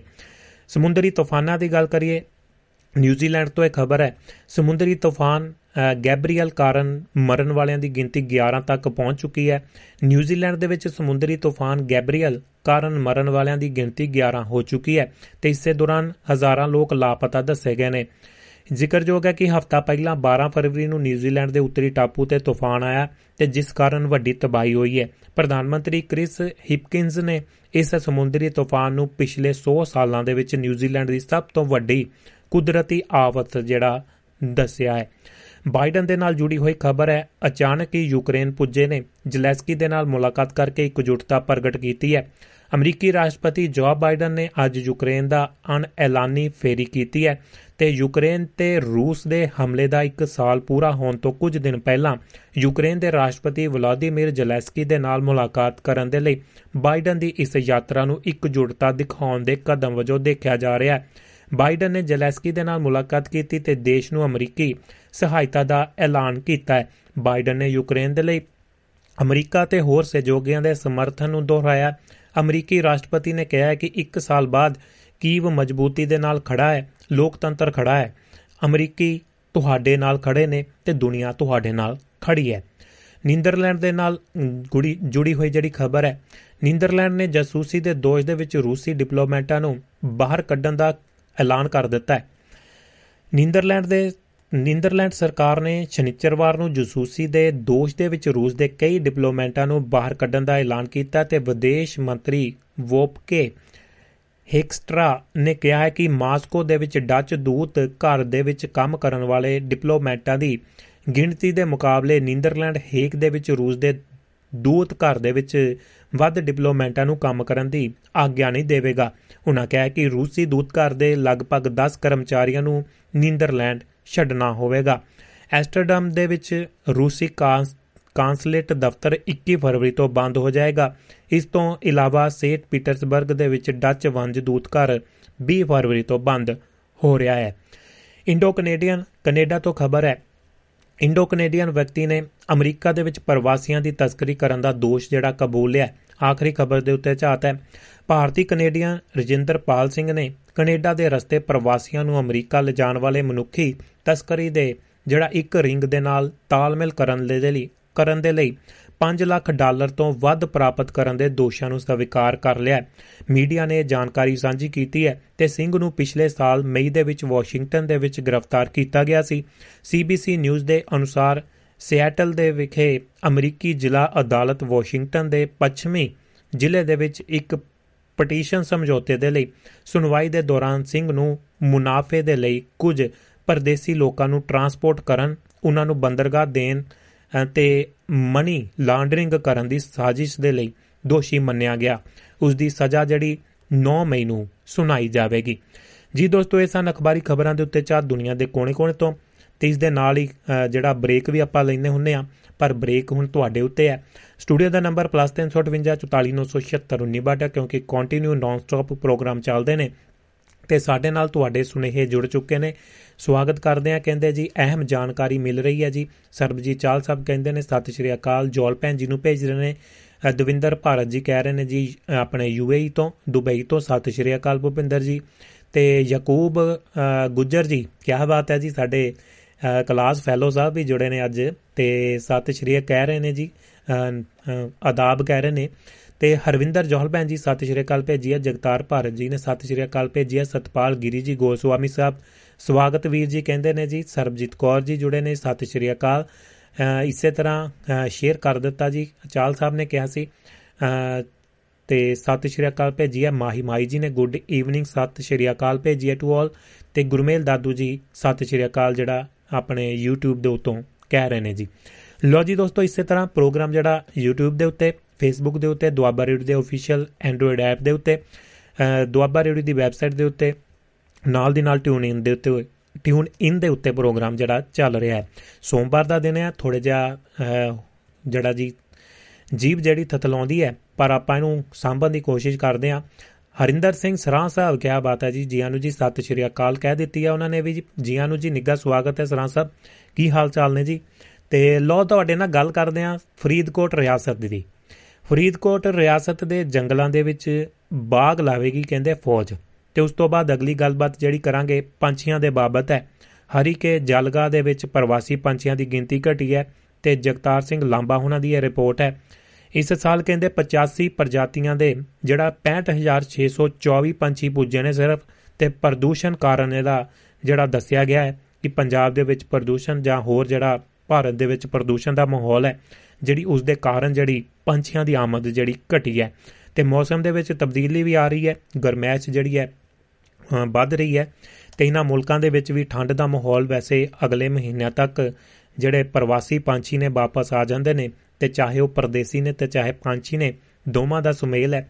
ਫਰੀਦਕੋਟ ਰਿਆਸਤ ਦੀ ਗੱਲ ਕਰਦੇ ਹਾਂ। ਲਾਈਨ ਤੁਸੀਂ ਮਿਲਾ ਸਕਦੇ ਹੋ। ਲਾਈਨਾਂ ਤੁਹਾਡੇ ਲਈ ਖੋਲ ਦਿੱਤੀਆਂ ਗਈਆਂ ਨੇ। +358 44976 ਸਟੂਡੀਓ ਦਾ ਨੰਬਰ ਹੈ ਤੇ ਗੱਲਬਾਤ ਤੁਸੀਂ ਰੱਖ ਸਕਦੇ ਹੋ। ਤੇ ਇਸ ਦੇ ਨਾਲ ਹੀ ਫਰੀਦਕੋਟ ਰਿਆਸਤ ਦੇ ਜੰਗਲਾਂ ਦੇ ਵਿੱਚ ਬਾਗ ਲਾਵੇਗੀ ਫੌਜ। ਫਰੀਦਕੋਟ ਰਿਆਸਤ ਦੇ ਬੀੜ ਕੁੰਗਿਆਣਾ ਦੇ ਵਿੱਚ ਭਾਰਤੀ ਫੌਜ ਹੁਣ ਬਾਗ ਲਾਵੇਗੀ। ਇਸ ਜੰਗਲ ਦੀ ਸਾਂਭ ਸੰਭਾਲ ਪਹਿਲਾਂ ਸ਼ਾਹੀ ਟਰਸਟ ਜਿਹੜਾ ਕਰ ਰਿਹਾ ਸੀ, ਪਰ ਸੁਪਰੀਮ ਕੋਰਟ ਵੱਲੋਂ ਪਿਛਲੇ ਸਾਲ ਮਹਾ ਰਾਵਲ ਖੇਵਾ ਜੀ ਟਰਸਟ ਭੰਗ ਕਰ ਦਿੱਤਾ ਗਿਆ ਸੀ। ਜੰਗਲ ਦੇ ਇੱਕ ਹਿੱਸੇ ਨੂੰ ਫੌਜ ਪਿਛਲੇ ਲੰਬੇ ਸਮੇਂ ਤੋਂ ਵਰਤ ਰਹੀ ਸੀ, ਪਰ ਟਰਸਟ ਭੰਗ ਹੋਣ ਮਗਰੋਂ ਫੌਜ ਨੇ ਪੂਰੇ ਜੰਗਲ ਨੂੰ ਆਪਣੇ ਕਬਜ਼ੇ ਹੇਠ ਲੈ ਲਿਆ। ਮੁਹਿੰਮ ਸ਼ੁਰੂ ਕਰ ਦਿੱਤੀ ਹੈ। ਜਿਸ ਦੇ ਵਿੱਚ ਲਾਗਲੇ ਪਿੰਡਾਂ ਦੇ ਲੋਕਾਂ ਤੇ ਸਕੂਲੀ ਬੱਚਿਆਂ ਨੂੰ ਸ਼ਾਮਲ ਕੀਤਾ ਜਾ ਰਿਹਾ ਹੈ। ਫੌਜ ਦੇ ਜੇਸੀਓ ਗੁਰਭੇਜ ਸਿੰਘ ਅਤੇ ਵਿਪਨ ਨੇ ਕਿਹਾ ਹੈ ਕਿ ਜੰਗਲ ਦੇ ਇੱਕ ਹਿੱਸੇ ਦੇ ਵਿੱਚ ਬਾਗ ਲੱਗਣ ਦੇ ਨਾਲ ਇਲਾਕੇ ਦੇ ਵਿੱਚ ਖੁਸ਼ਹਾਲੀ ਤੇ ਰੌਣਕ ਆਵੇਗੀ। ਮਿਲੀ ਜਾਣਕਾਰੀ ਦੇ ਅਨੁਸਾਰ 1951 ਦੇ ਵਿੱਚ ਫਰੀਦਕੋਟ ਦੇ ਰਾਜਾ ਹਰਿੰਦਰ ਸਿੰਘ ਨੇ ਜੰਗਲ ਦੇ ਇੱਕ ਹਿੱਸੇ ਨੂੰ ਫੌਜ ਹਵਾਲੇ ਕਰ ਦਿੱਤਾ ਸੀ ਤੇ ਬਾਕੀ ਜੰਗਲ ਦੇ ਵਿੱਚ ਰਾਜਾ ਹਰਿੰਦਰ ਸਿੰਘ ਵੱਲੋਂ ਦੁਰਲੱਭ ਪੰਛੀ ਤੇ ਜਾਨਵਰ ਛੱਡੇ ਗਏ ਸਨ। ਪਰ ਸਮਾਂ ਬੀਤਣ ਤੇ ਰੁੱਖਾਂ ਦੇ ਨਾਲ-ਨਾਲ ਜੰਗਲੀ ਜਾਨਵਰ ਤੇ ਪੰਛੀ ਵੀ ਇੱਥੋਂ ਚਲੇ ਗਏ। ਸ਼ਾਹੀ ਟਰਸਟ ਨੇ ਇਸ ਜੰਗਲ ਦੀ ਸ਼ਾਨ ਬਹਾਲ ਕਰਨ ਦੇ ਲਈ 3 ਸਾਲ ਪਹਿਲਾਂ ਉਪਰਾਲੇ ਸ਼ੁਰੂ ਕੀਤੇ। ਇਸ ਜੰਗਲ ਦੇ ਵਿੱਚ 10000 ਵਿਰਾਸਤੀ ਬੂਟੇ ਲਾਏ ਗਏ ਸਨ, ਪਰ ਇਸੇ ਦਰਮਿਆਨ ਸ਼ਾਹੀ ਪਰਿਵਾਰ ਦਰਮਿਆਨ ਜਾਇਦਾਦ ਦੀ ਵੰਡ ਨੂੰ ਲੈ ਕੇ ਵਿਵਾਦ ਵੱਧ ਗਿਆ ਤੇ ਫੌਜ ਨੇ ਇਸ ਜੰਗਲ ਦੇ ਵਿੱਚ ਸ਼ਾਹੀ ਟਰਸਟ ਦੀ ਦਖਲ ਅੰਦਾਜ਼ੀ ਬੰਦ ਕਰ ਦਿੱਤੀ ਸੀ। ਸਤਨਾਮ ਸਿੰਘ, ਕਸ਼ਮੀਰ ਸਿੰਘ, ਗੁਰਮੀ ਗੁਰਪ੍ਰੀਤ ਸਿੰਘ, ਜਗਤਾਰ ਸਿੰਘ, ਸੰਦੀਪ ਸਿੰਘ ਤੇ ਮਨਪ੍ਰੀਤ ਸਿੰਘ ਨੇ ਇਹ ਗੱਲ ਦੱਸੀ ਹੈ ਕਿ ਕਿਸੇ ਵੀ ਵੇਲੇ ਸ਼ਾਹੀ ਜੰਗਲ ਦੇ ਵਿੱਚ ਲੱਖਾਂ ਦੀ ਗਿਣਤੀ ਦੇ ਵਿੱਚ ਟਾਲੀਆਂ ਤੇ ਹੋਰ ਕੀਮਤੀ ਰੁੱਖਾਂ, ਰੁੱਖ ਸਨ, ਜਿਨ੍ਹਾਂ ਦੀ ਸਹੀ ਸੰਭਾਲ ਨਾ ਹੋਣ ਕਰਕੇ ਲੋਕ ਜਿਹੜਾ ਵੱਢ ਕੇ ਲੈ ਗਏ ਤੇ ਇਹ ਥਾਂ ਬੇ, ਬੇਆਬਾਦ ਹੋ ਗਈ। ਪਰ ਹੁਣ ਇਸ ਦੇ ਵਿੱਚ 4000 ਜਾਨੀ ਕਿ 4200 ਏਕੜ ਜੰਗਲੀ ਰਕਬੇ ਦੀ ਸ਼ਾਨ ਜਿਹੜੀ ਬਹਾਲ ਹੋਣ ਦੀ ਆਸ ਜਿਹੜੀ ਫਿਰ ਤੋਂ ਵੱਜੀ ਹੈ। ਤੇ ਦੋਸਤੋ, ਸਰਕਾਰਾਂ ਨੂੰ ਦੋਸ਼ ਦਿੰਦੇ ਰਹਿੰਦੇ ਆ ਤੇ ਆਪਣਾ ਕੀ ਕਸੂਰ ਹੈ? ਬਾਲਣ ਜਿਹੜਾ ਜੈਡੇ ਵੱਡੇ ਵਧੀਆ ਵਧੀਆ ਦਰਖਤ ਜਾਂ ਜੰਗਲਾਂ ਦੇ ਜੰਗਲ ਤੁਸੀਂ ਤਬਾਹ ਕਰੀ ਜਾਂਦੇ ਹੋ ਕਿ ਇਸ ਦੇ ਵਿੱਚ ਵੀ ਸਰਕਾਰਾਂ ਦਾ ਕਸੂਰ ਹੈ। ਹੈਰਾਨੀ ਦੀ ਹੁੰਦੀ ਹੈ ਜਦੋਂ ਗੱਲਬਾਤ ਸਾਂਝੀ ਕਰਦੇ ਆ ਪਰ ਕੀ ਕਰੀਏ ਲੋਕਾਂ ਨੂੰ ਕੀ ਕਹਿ ਸਕਦੇ ਆ ਭਾਈ ਸਰਕਾਰਾਂ ਵੱਲ ਨੂੰ ਉਂਗਲੀ ਉਠਾ ਦਿੰਨੇ ਹੋ। ਆਪਣੇ ਵੱਲ ਵੀ ਦੋ ਚਾਰ ਕਰ ਲਿਆ ਕਰੋ। ਅਗਲੀ ਗੱਲ ਪੰਛੀਆਂ ਦੇ ਨਾਲ ਜੁੜੀ ਹੋਈ ਕਰਦੇ ਆ ਤੁਹਾਡੇ ਨਾਲ ਹਰੀਕੇ ਜਲਗਾ ਦੀ ਜਿਹੜਾ ਪ੍ਰਵਾਸੀ ਪੰਛੀਆਂ ਦੇ ਬਾਰੇ ਗੱਲਬਾਤ ਹੈ ਇਹ। ਤੇ ਪ੍ਰਵਾਸੀ ਪੰਛੀਆਂ ਦੀ ਜਿਹੜੀ ਆਮਦ ਜਿਹੜੀ ਘਟੀ ਹੈ, ਉਸ ਦੇ ਬਾਰੇ ਤੁਹਾਡੇ ਨਾਲ ਗੱਲਬਾਤ ਸਾਂਝੀ ਕਰਦੇ ਆ ਹਰੀਕੇ ਜਲਗਾ ਦੇ ਵਿੱਚ ਇਸ ਸਾਲ ਪ੍ਰਵਾਸੀ ਪੰਛੀਆਂ ਦੀ ਗਿਣਤੀ ਪਿਛਲੇ ਸਾਲ ਦੇ ਨਾਲੋਂ ਜਿਹੜੀ ਘਟ ਗਈ ਹੈ। ਪਿਛਲੇ ਬਰੇ ਵੀ ਪ੍ਰਵਾਸੀ ਪੰਛੀਆਂ ਦੀ ਆਮਦ ਦੇ ਵਿੱਚ ਕਮੀ ਆਈ ਸੀ। ਇਸ ਵਾਰ ਹਰੀਕੇ ਜਲਗਾਹ ਦੇ ਵਿੱਚ ਕੁੱਲ 85 ਪ੍ਰਜਾਤੀਆਂ ਦੇ 65624 ਪ੍ਰਵਾਸੀ ਪੰਛੀਆਂ ਦੀ ਆਮਦ ਹੋਈ ਦੱਸੀ ਗਈ ਹੈ, ਜੋ ਪਿਛਲੇ ਬਰੇ ਦੇ ਨਾਲੋਂ 9000 ਘੱਟ ਹੈ। ਪਿਛਲੇ ਬਰੇ ਵੀ ਪ੍ਰਵਾਸੀ ਪੰਛੀਆਂ ਦੀ ਗਿਣਤੀ ਦੇ ਵਿੱਚ ਵੱਡੀ ਗਿਰਾਵਟ ਆਈ ਸੀ ਤੇ ਗਿਣਤੀ ਘਟ ਕੇ 74800 ਜਿਹੜਾ 68 ਦੇ ਲਾਗੇ ਛਾਗੇ ਸੀ। ਇੱਥੇ ਪਿਛਲੇ ਸਾਲ 88 ਪ੍ਰਜਾਤੀਆਂ ਦੇ ਪੰਛੀ ਪੁੱਜੇ ਸਨ। ਸਰਕਾਰੀ ਅੰਕੜਿਆਂ ਦੇ ਮੁਤਾਬਕ 2019 ਦੇ ਵਿੱਚ ਇੱਥੇ ਲਗਭਗ 83 ਪ੍ਰਜਾਤੀਆਂ ਦੇ ਪੰਛੀ ਪੁੱਜੇ ਸਨ ਤੇ ਉਹਨਾਂ ਦੀ ਗਿਣਤੀ 1,23,000 ਤੋਂ ਵੱਧ ਸੀ। 2020 ਦੇ ਵਿੱਚ ਇਹਨਾਂ ਪੰਛੀਆਂ ਦੀ ਗਿਣਤੀ ਘਟ ਕੇ 91000 ਰਹਿ ਗਈ। ਉਸ ਵੇਲੇ 90 ਪ੍ਰਜਾਤੀਆਂ ਦੇ ਪੰਛੀ ਪੁੱਜੇ ਸਨ। 2021 ਦੇ ਵਿੱਚ ਪ੍ਰਵਾਸੀ ਪੰਛੀਆਂ ਦੀ ਗਿਣਤੀ ਦੇ ਵਿੱਚ ਹੋਰ ਵੀ ਵੱਡੀ ਗਿਰਾਵਟ ਆਈ ਹੈ। ਇਹ ਗਿਣਤੀ ਘਟ ਕੇ ਜਿਹੜੀ ਘਟ ਕੇ 74869 ਰਹਿ ਗਈ। ਜਦੋਂ ਕਿ ਇਸ ਵਾਰ 2022 ਤੇ 23 ਦੇ ਵਿੱਚ ਪ੍ਰਵਾਸੀ ਪੰਛੀਆਂ ਦੀ ਆਮਦ ਦੇ ਵਿੱਚ ਹੋਰ ਵੀ ਕਮੀ ਦਿਸੀ ਹੈ।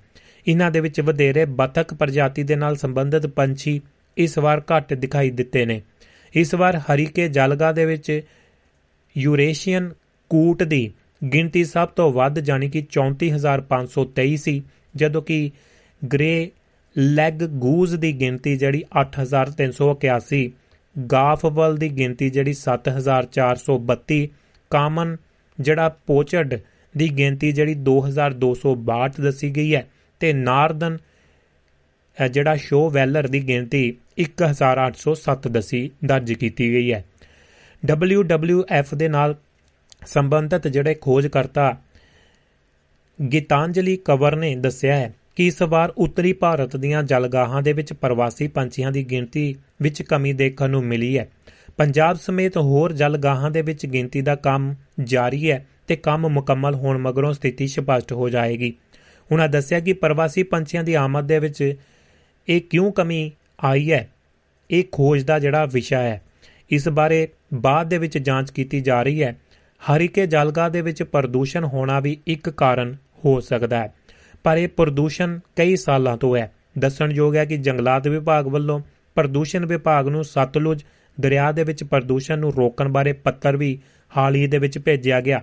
ਪੰਜਾਬ ਦੇ ਵਿੱਚ ਇਸ ਵੇਲੇ 6 ਜਲਗਾਹਾਂ ਨੇ, ਜਿਨ੍ਹਾਂ ਦੇ ਵਿੱਚੋਂ ਹਰੀਕੇ ਜਲਗਾ ਸਭ ਤੋਂ ਵੱਡੀ ਹੈ। ਇਹ ਪ੍ਰਵਾਸੀ ਪੰਛੀ ਮੱਧ ਏਸ਼ੀਆ ਖਿੱਤੇ ਦੇ ਵਿੱਚੋਂ ਅਤੀ ਅੰਤ ਠੰਡੇ ਮੌਸਮ ਕਾਰਨ ਉਦੋਂ ਪ੍ਰਵਾਸ ਕਰਕੇ ਭਾਰਤ ਵਿਚਲੀਆਂ ਜਲਗਾਹਾਂ ਤੇ ਆਉਂਦੇ ਨੇ। ਇਹਨਾਂ ਦੀ ਆਮਦ ਨਵੰਬਰ ਦਸੰਬਰ ਮਹੀਨੇ ਦੇ ਵਿੱਚ ਸ਼ੁਰੂ ਹੋ ਜਾਂਦੀ ਹੈ ਤੇ ਇਹ ਪ੍ਰਵਾਸੀ ਇੱਥੇ ਮਾਰਚ ਤੱਕ ਜਿਹੜੇ ਰੁਕਦੇ ਨੇ। ਮਾਰਚ ਤੋਂ ਫਿਰ ਜਿਹੜੇ ਸਾਡੇ ਨਾਰਡਿਕ ਕੰਟਰੀਆਂ ਵੱਲ ਨੂੰ, ਠੰਡੇ ਮੁਲਕਾਂ ਵੱਲ ਨੂੰ ਫੇਰ ਆ ਜਾਣਗੇ, ਕਿਉਂਕਿ ਇੱਥੇ ਫਿਰ ਜਿਹੜਾ ਜੀ ਝੀਲਾਂ ਜਿਹੜੀਆਂ ਪਿਘਲਣ ਲੱਗ ਜਾਂਦੀਆਂ ਨੇ ਤੇ ਸਮੁੰਦਰ ਜਿਹੜੇ ਛੱਲਾ ਮਾਰਨ ਲੱਗ ਜਾਂਦੇ ਨੇ ਤੇ ਇਸੇ ਤਰ੍ਹਾਂ ਫਿਰ ਉਹ ਜਿਹੜੀ ਵਾਪਸੀ ਹੋਣ ਲੱਗ ਜਾਂਦੀ ਹੈ। ਪਰ ਬਰਫ਼ ਜਿਹੜੀ ਜੰਮੀ ਰਹਿੰਦੀ ਹੈ, ਪਰ ਬਦਕਾਂ ਵਗੈਰਾ ਜਾਂ ਹੋਰ ਨੇ, ਉਹ ਠੰਡੇ ਪਾਣੀ ਦੇ ਵਿੱਚ ਵੀ ਰਹਿ ਲੈਂਦੀਆਂ ਨੇ, ਚਾਹੇ 2-3 ਹਫ਼ਤੇ ਪਹਿਲਾਂ ਵੀ ਆ ਜਾਂਦੀਆਂ ਨੇ। ਇਹ ਜੀ ਦੋਸਤੋ, ਗੱਲਾਂ ਬਾਤਾਂ ਨੇ ਕੁਦਰਤ ਦੀਆਂ, ਕਾਇਨਾਤ ਦੀਆਂ, ਤੇ ਪਰ ਇਸ ਨੂੰ ਅਸੀਂ ਸਮਝਦੇ ਨਹੀਂ, ਵੈਸੇ ਹੀ ਕਹਿੰਨੇ ਆ ਪਵਨ ਗੁਰੂ ਪਾਣੀ ਪਿਤਾ, ਮਾਤਾ ਧਰਤ ਮਹੱਤ। ਪਰ ਇਹ ਸਾਡੇ ਪੱਲੇ ਅਜੇ ਤੱਕ ਗੱਲ ਨਹੀਂ ਪਈ, ਕਿੰਨਾ ਸਮਾਂ ਹੋ ਗਿਆ, ਅਸੀਂ ਇਹਨੂੰ ਰੋਜ਼ ਤਕਰੀਬਨ, ਜਿਹੜਾ ਜੀ ਪੜ੍ਹਦੇ ਆ ਸੁਣਦੇ ਆ ਪਰ ਅਸਰ ਸਾਡੇ ਉੱਤੇ ਕੋਈ ਨਹੀਂ ਲੱਗਦਾ। ਗੱਲਬਾਤ ਇਹ ਹੈ ਜੀ, ਤੇ ਲਾਈਨਾਂ ਤੁਹਾਡੇ ਲਈ ਖੁੱਲੀਆਂ ਨੇ +358 44976 ਬਾਰ ਸਟੂਡੀਓ ਦਾ ਤੇ ਸੁਪਨਿਆਂ ਦੀ ਗੱਲ ਕਰਨੀ ਹੈ ਆਪਾਂ ਉਸ ਦੀ ਬਾਤ ਪਾਉਂਦੇ ਆ ਤੁਹਾਡੇ ਨਾਲ। ਸੁਪਨਿਆਂ ਦੀ ਵਿਲੱਖਣਤਾ। ਸਭ ਤੋਂ ਖਤਰਨਾਕ ਹੁੰਦਾ ਹੈ ਸੁਪਨਿਆਂ ਦਾ ਮਰ ਜਾਣਾ। ਪਰ ਸੁਪਨਿਆਂ ਦੀ ਵਿਲੱਖਣ ਦੁਨੀਆ ਜਿਹੜੀ ਹੈ, ਉਹਨਾਂ ਦਾ ਹੋਣਾ ਕਿੰਨਾ ਕੁ ਜ਼ਰੂਰੀ ਹੈ? ਅਮਨਦੀਪ ਸਿੰਘ ਇਸ ਦੇ ਬਾਰੇ ਜਾਣਕਾਰੀ ਦਿੰਦੇ ਨੇ। ਕਰਦੇ ਆ ਉਹਨਾਂ ਦੀ ਕਲਮ ਦੇ ਵਿੱਚੋਂ ਇਹ ਗੱਲਬਾਤ ਸਾਂਝੀ। ਅਮਨਦੀਪ ਲਿਖਦੇ ਨੇ, ਅਸੀਂ ਕਈ ਵਾਰ ਆਪਣੇ ਸਰੀਰ ਨੂੰ ਚੁੰਡੀ ਮਾਰ ਕੇ ਦੇਖਦੇ ਹਾਂ। ਕਿ ਅਸੀਂ ਕਿਤੇ ਕੋਈ ਸੁਪਨਾ ਤਾਂ ਨਹੀਂ ਦੇਖ ਰਹੇ ਹਾਂ? ਕਿਉਂਕਿ ਸਾਨੂੰ ਯਕੀਨ ਨਹੀਂ ਹੁੰਦਾ ਕਿ ਅਸੀਂ ਸੱਚਮੁੱਚ ਦੇ ਵਿੱਚ ਇਹ ਸੁਪਨਾ ਦੇਖ ਰਹੇ ਹਾਂ ਕਿ ਨਹੀਂ। ਦਰਅਸਲ ਸਪਸ਼ਟ ਸੁਪਨਾ ਜਿਹੜਾ, ਡ੍ਰੀਮ ਜਿਹੜੀ ਹੁੰਦੀ ਹੈ, ਲੂਇਸਟ ਡ੍ਰੀਮ, ਉਹ ਹੁੰਦਾ ਹੈ, ਜਦੋਂ ਤੁਹਾਨੂੰ ਅਹਿਸਾਸ ਹੋਵੇ ਕਿ ਤੁਸੀਂ ਸੁਪਨਾ ਵੇਖ ਰਹੇ ਹੋ। ਜਿੰਨੀ ਦੇਰ ਸੁਪਨਾ ਚੱਲਦਾ ਹੈ, ਤੁਸੀਂ ਆਪਣੇ ਅਹਿਸਾਸਾਂ ਤੇ ਭਾਵਨਾਵਾਂ ਨੂੰ ਮਹਿਸੂਸ ਕਰ ਸਕਦੇ ਹੋ। ਪਰ ਕਿੰਨਾ ਚੰਗਾ ਹੋਵੇ ਜੇ ਅਸੀਂ ਆਪਣੇ ਸੁਪਨੇ ਨੂੰ ਸਪਸ਼ਟ ਸੁਪਨਾ ਬਣਾ ਸਕੀਏ। ਮਤਲਬ ਅਸੀਂ ਚਾਹੀਏ ਤਾਂ ਸੁਪਨੇ ਨੂੰ ਆਪਣੇ ਮੁਤਾਬਕ ਢਾਲ ਸਕੀਏ। ਅਸੀਂ ਸੁਪਨੇ ਨੂੰ ਨਿਯੰਤਰਿਤ ਕਰ ਸਕੀਏ। ਉਸ ਵਿਚਲੇ ਪਾਤਰਾਂ, ਮਾਹੌਲ ਤੇ ਕਹਾਣੀ ਨੂੰ ਨਿਰਦੇਸ਼ਿਤ ਕਰ ਸਕੀਏ। ਉਸ ਤਰ੍ਹਾਂ ਦਾ ਸੁਪਨਾ ਫਿਰ ਤੁਹਾਡਾ ਡਰ ਤੇ ਬੇਚੈਨੀ ਘਟਾ ਸਕਦਾ ਹੈ। ਤੁਹਾਡੇ ਡਰਾਉਣੇ ਸੁਪਨੇ ਜਾਂ ਦਬਾਅ ਘਟ ਸਕਦੇ ਨੇ। ਇਸ ਤੋਂ ਪਹਿਲਾਂ ਅਸੀਂ ਇਹ ਜਾਣੀਏ ਕਿ ਅਸੀਂ ਸਪਸ਼ਟ ਸੁਪਨੇ ਕਿਵੇਂ ਵੇਖ ਸਕਦੇ ਹਾਂ। ਸਪਸ਼ਟ ਸੁਪਨੇ ਅਕਸਰ ਹੀ REM ਜਾਨੀ ਕਿ ਰੇਮ ਰੈਪਿਡ ਆਈ ਮੂਵਮੈਂਟ, ਨੀਂਦ ਦੇ ਦੌਰਾਨ ਆਉਂਦੇ ਨੇ, ਜੋ ਕਿ ਬਹੁਤ ਗੂੜੀ ਨੀਂਦ ਹੁੰਦੀ ਹੈ। ਇੱਕ ਗੂੜੀ ਨੀਂਦ ਦੀ ਅਵਸਥਾ ਹੁੰਦੀ ਹੈ, ਜਦੋਂ ਅੱਖਾਂ ਤੇਜ਼ੀ ਦੇ ਨਾਲ ਘੁੰਮਦੀਆਂ ਨੇ। ਸਾਹ ਦੀ ਗਤੀ ਵੀ ਤੇਜ਼ ਹੁੰਦੀ ਹੈ। ਤੇ ਦਿਮਾਗੀ ਗਤੀਵਿਧੀ ਵੀ ਜ਼ਿਆਦਾ ਹੁੰਦੀ ਹੈ। REM ਗੂੜੀ ਨੀਂਦ ਦੀ ਅਵਸਥਾ ਸਾਡੇ ਸੌਣ ਤੋਂ ਤਕਰੀਬਨ 90 ਕੁ ਮਿੰਟਾਂ ਬਾਅਦ ਸ਼ੁਰੂ ਹੁੰਦੀ ਹੈ ਤੇ 10 ਕੁ ਮਿੰਟ ਰਹਿੰਦੀ ਹੈ। ਜਿਵੇਂ ਜਿਵੇਂ ਅਸੀਂ ਨੀਂਦ ਵਿੱਚ ਗਹਿਰੇ ਡੁੱਬਦੇ ਜਾਂਦੇ ਹਾਂ, ਇਹ ਨੀਂਦ ਹੋਰ ਲੰਮੀ ਹੁੰਦੀ ਜਾਂਦੀ ਹੈ, ਜੋ ਕਿ ਵੱਧ ਤੋਂ ਵੱਧ 1 ਘੰਟਾ ਰਹਿੰਦੀ ਹੈ। ਸਪਸ਼ਟ ਸੁਪਨੇ ਜਿਹੜੇ ਹੁੰਦੇ ਨੇ, ਸਪਸ਼ਟ ਸੁਪਨੇ ਸੁਪਨੇ ਕਿਉਂ ਤੇ ਕਿਵੇਂ ਆਉਂਦੇ ਨੇ? ਇਸ ਬਾਰੇ ਵਿਗਿਆਨਕ ਬਹੁਤ ਨਹੀਂ ਜਾਣਦੇ, ਪਰ ਫਿਰ ਵੀ ਉਹਨਾਂ ਦੇ ਅੰਦਾਜ਼ੇ ਦੇ ਮੁਤਾਬਕ ਜਿਨ੍ਹਾਂ ਲੋਕਾਂ ਨੂੰ ਸਪਸ਼ਟ ਜਿਹੜੇ ਸੁਪਨੇ ਆਉਂਦੇ ਨੇ, ਉਹਨਾਂ ਦੇ ਦਿਮਾਗ ਦਾ ਮੋਰਲਾ ਹਿੱਸਾ ਜਿਸ ਨੂੰ ਪ੍ਰੀ ਫਰੰਟਲ ਕੋਰਟੈਕਸ ਜਿਹੜਾ ਕਹਿੰਦੇ ਨੇ, ਵੱਡਾ ਹੁੰਦਾ ਹੈ। ਪ੍ਰੀ ਫਰੰਟਲ ਜਿਹੜਾ ਕੋਰਟੈਕਸ ਦਿਮਾਗ ਦਾ ਉਹ ਭਾਗ ਹੁੰਦਾ ਹੈ ਜੋ ਕਿ ਉੱਚੇ ਪੱਧਰ ਦੇ ਨਿਰਣੇ, ਜਿਵੇਂ ਕਿ ਫੈਸਲੇ ਲੈਣੇ, ਗੱਲਾਂ ਜਾਂ ਘਟਨਾਵਾਂ ਨੂੰ ਯਾਦ ਕਰਨਾ ਆਦਿ ਦੇ ਲਈ ਜ਼ਿੰਮੇਵਾਰ ਹੁੰਦਾ ਹੈ। ਇਸ ਤੋਂ ਅਸੀਂ ਇਹ ਕਹਿ ਸਕਦੇ ਹਾਂ ਕਿ ਸਪਸ਼ਟ ਸੁਪਨੇ ਵੇਖਣ ਵਾਲੇ ਲੋਕ ਅੰਤਰਮੁਖੀ ਹੁੰਦੇ ਨੇ, ਜੋ ਸਵੈ ਬਾਰੇ ਬਹੁਤਾ ਸੋਚਦੇ ਰਹਿੰਦੇ ਨੇ। ਜਰਮਨੀ ਦੇ ਵਿੱਚ ਇੱਕ ਖੋਜ ਦੇ ਅਧਿਐਨ ਦੇ ਵਿੱਚ ਉਹਨਾਂ ਦੇ ਮੁਤਾਬਕ ਸਪਸ਼ਟ ਸੁਪਨੇ ਜਿਹੜੇ ਨੇ ਵਿਚਕਾਰਲੀ ਅਵਸਥਾ ਹੋ ਸਕਦੀ ਹੈ। ਜਦੋਂ ਅਸੀਂ ਪੂਰੀ ਤਰ੍ਹਾਂ ਸੁੱਤੇ ਨਹੀਂ ਹੁੰਦੇ ਆ ਪਰ ਪੂਰੀ ਤਰ੍ਹਾਂ ਜਾਗਦੇ ਵੀ ਨਹੀਂ ਹੁੰਦੇ। ਸਪਸ਼ਟ ਸੁਪਨੇ ਜਾਗਦੀ ਜ਼ਿੰਦਗੀ ਦੇ ਲਈ ਲਾਭਦਾਇਕ ਹੋ ਸਕਦੇ ਨੇ, ਜਿਵੇਂ ਕਿ ਘੱਟ ਬੇਚੈਨੀ ਹੋਣਾ। ਸਪਸ਼ਟ ਸੁਪਨੇ ਵੇਖਦੇ ਹੋਏ ਜਿਹੜਾ ਨਿਯੰਤਰਿਤ ਵਿਅਕਤੀ ਸਿੱਖਦਾ ਹੈ, ਉਹ ਆਪਣੇ ਜੀਵਨ ਦੇ ਵਿੱਚ ਵੀ ਆਪਣਾ ਆਪਣੇ, ਉਹ ਆਪਣੇ ਜੀਵਨ ਦੇ ਵਿੱਚ ਵੀ ਆਪਣਾ ਸਕਦ, ਅਪਣਾ ਸਕਦਾ ਹੈ। ਜਦੋਂ ਤੁਸੀਂ ਸਪਸ਼ਟ ਸੁਪਨੇ ਵੇਖਦੇ ਹੋ, ਤਾਂ ਆਪਣੇ ਸੁਪਨੇ ਤੇ ਨਿਰੰਤਰ ਰੱਖ ਸਕਦੇ ਹੋ।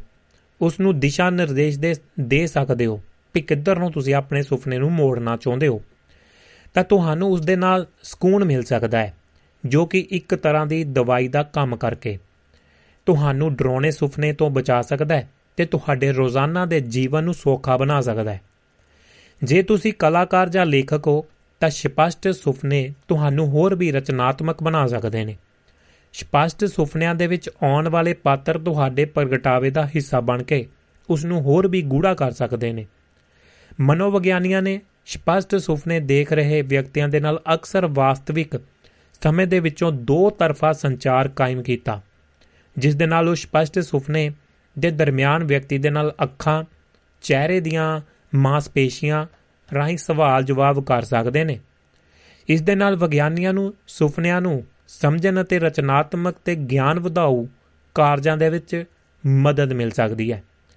ਜੇ ਸਪਸ਼ਟ ਸੁਪਨਿਆਂ ਦੇ ਫਾਇਦੇ ਹਨ, ਤਾਂ ਕੁਝ ਨੁਕਸਾਨ ਵੀ ਹੁੰਦੇ ਨੇ, ਜਿਵੇਂ ਕਿ ਨੀਂਦ ਨਾ ਪੂਰੀ ਹੋਣੀ। ਸਪਸ਼ਟ ਸੁਪਨੇ ਵੇਖਦੇ ਹੋਏ ਅਸੀਂ ਅੱਧੇ ਜਾਗਰੂਕ ਹੁੰਦੇ ਆ ਜਾਨੀ ਕਿ ਮੈਨੂੰ ਨੀਂਦ ਪੂਰੀ ਪੂਰੀ ਨਹੀਂ ਹੁੰਦੀ, ਮੈਂ ਸੁਪਨੇ ਹੀ ਦੇਖਦਾ ਰਹਿਣਾ ਦੇਖ ਲਓ। ਜਿਸ ਦੇ ਨਾਲ ਚੰਗੀ ਨੀਂਦ ਨਹੀਂ ਆਉਂਦੀ ਹੁੰਦੀ। ਜੇ ਇੱਕ ਵਾਰ ਜਾਗ ਖੁੱਲ ਜਾਵੇ ਤਾਂ ਦੁਬਾਰਾ ਸੌਣਾ ਮੁਸ਼ਕਲ ਹੋ ਸਕਦਾ ਹੈ। ਫਿਰ ਤੁਸੀਂ ਦਿਨ ਭਰ ਪਰੇਸ਼ਾਨ ਰਹਿ ਸਕਦੇ ਹੋ। ਮਾਨਸਿਕ ਰੋਗਾਂ ਤੋਂ ਪੀੜਤ ਲੋਕਾਂ ਨੂੰ ਸਪਸ਼ਟ ਸੁਪਨੇ ਹੋਰ ਵੀ ਬੇਚੈਨ ਕਰ ਸਕਦੇ ਨੇ ਤੇ ਘਬਰਾਹਟ ਪੈਦਾ ਕਰ ਸਕਦੇ ਨੇ। ਕੁਝ ਵਿਅਕਤੀ ਨੀਂਦ ਦੇ ਦੌਰਾਨ ਅਧਰੰਗ ਦੀ ਅਵਸਥਾ ਦੇ ਵਿੱਚ ਵੀ ਜਾ ਸਕਦੇ ਨੇ, ਜੋ ਕਿ ਸਪਸ਼ਟ ਸੁਪਨੇ ਵਰਗੀ ਹੀ ਅਵਸਥਾ ਦਿਖਦੀ ਹੈ। ਪਰ ਹੁੰਦੀ ਨਹੀਂ। ਉਹ ਵਿਅਕਤੀ ਮਾਇਆ ਤੇ ਭਰਮ ਦੇ ਜਾਲ ਦੇ ਵਿੱਚ ਵੀ ਫਸਿਆ ਮਹਿਸੂਸ ਕਰ ਸਕਦੇ ਨੇ। ਇਸ ਅਧਰੰਗ ਦੀ ਅਵਸਥਾ ਦੇ ਵਿੱਚੋਂ ਸਰੀਰ ਦੇ ਹਿੱਸਿਆਂ ਦੇ, ਜਿਵੇਂ ਕਿ ਉਂਗਲ ਨੂੰ ਲਗਾਤਾਰ ਹਿਲਾ ਕੇ ਤੇ ਫਿਰ ਹੱਥਾਂ ਪੈਰਾਂ ਨੂੰ ਹਿਲਾ ਕੇ ਤੇ ਪੂਰੇ ਸਰੀਰ ਨੂੰ ਜਾਗਰਿਤ ਕਰਕੇ ਨਿਕਲਿਆ ਜਾ ਸਕਦਾ ਹੈ।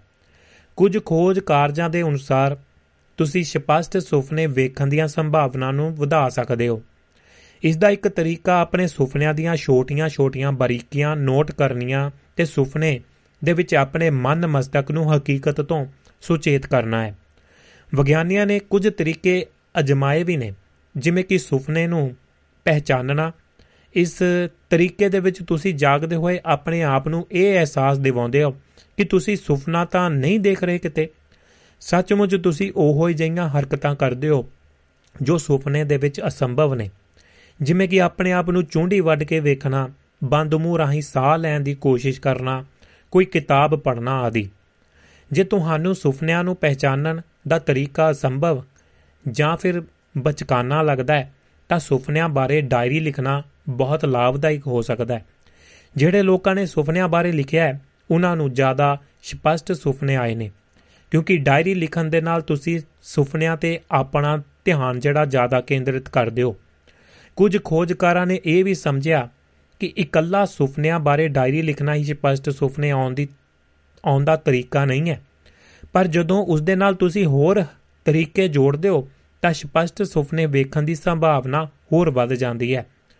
ਕੁਝ ਦਵਾਈਆਂ, ਸਪਲੀਮੈਂਟ ਜਾਂ ਜੜੀ ਬੂਟੀਆਂ ਦੇ ਯੰਤਰ, ਜਿਵੇਂ ਕਿ ਮਾਸਕ, ਰੋਸ਼ਨੀ ਜਾਂ ਆਵਾਜ਼ ਵਾਲੇ ਹੈਡ ਬੈਂਡ ਆਦਿ ਵੀ ਜਿਹੜੇ ਸਪਸ਼ਟ ਸੁਪਨੇ ਲਿਆਉਣ ਦੇ ਵਿੱਚ ਮਦਦ ਕਰ ਸਕਦੇ ਨੇ।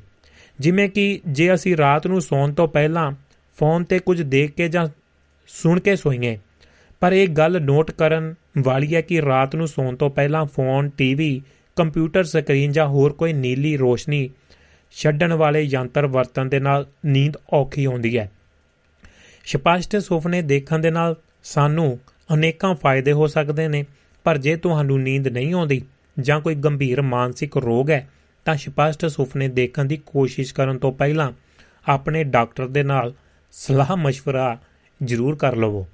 ਜੀ ਦੋਸਤੋ, ਇਹ ਸੀ ਜੀ ਗੱਲਬਾਤ ਸੁਪਨਿਆਂ ਦੀ ਵਿਲੱਖਣ ਦੁਨੀਆ ਤੇ ਬਹੁਤ ਸਾਰੀਆਂ ਫਾਇਦੇ ਵੀ ਨੇ ਤੇ ਬਹੁਤ ਸਾਰੇ ਨੁਕਸਾਨ ਵੀ ਨੇ, ਪਰ ਇਹ ਡਿਪੈਂਡ ਤੁਹਾਡੇ ਵਿੱਚ ਹੈ, ਤੁਹਾਡੇ ਤੇ ਹੈ ਕਿ ਤੁਸੀਂ ਇਸ ਨੂੰ ਕਿਵੇਂ ਵਰਤਣਾ ਹੈ, ਕਿਵੇਂ ਯੂਜ਼ ਕਰਨਾ ਹੈ।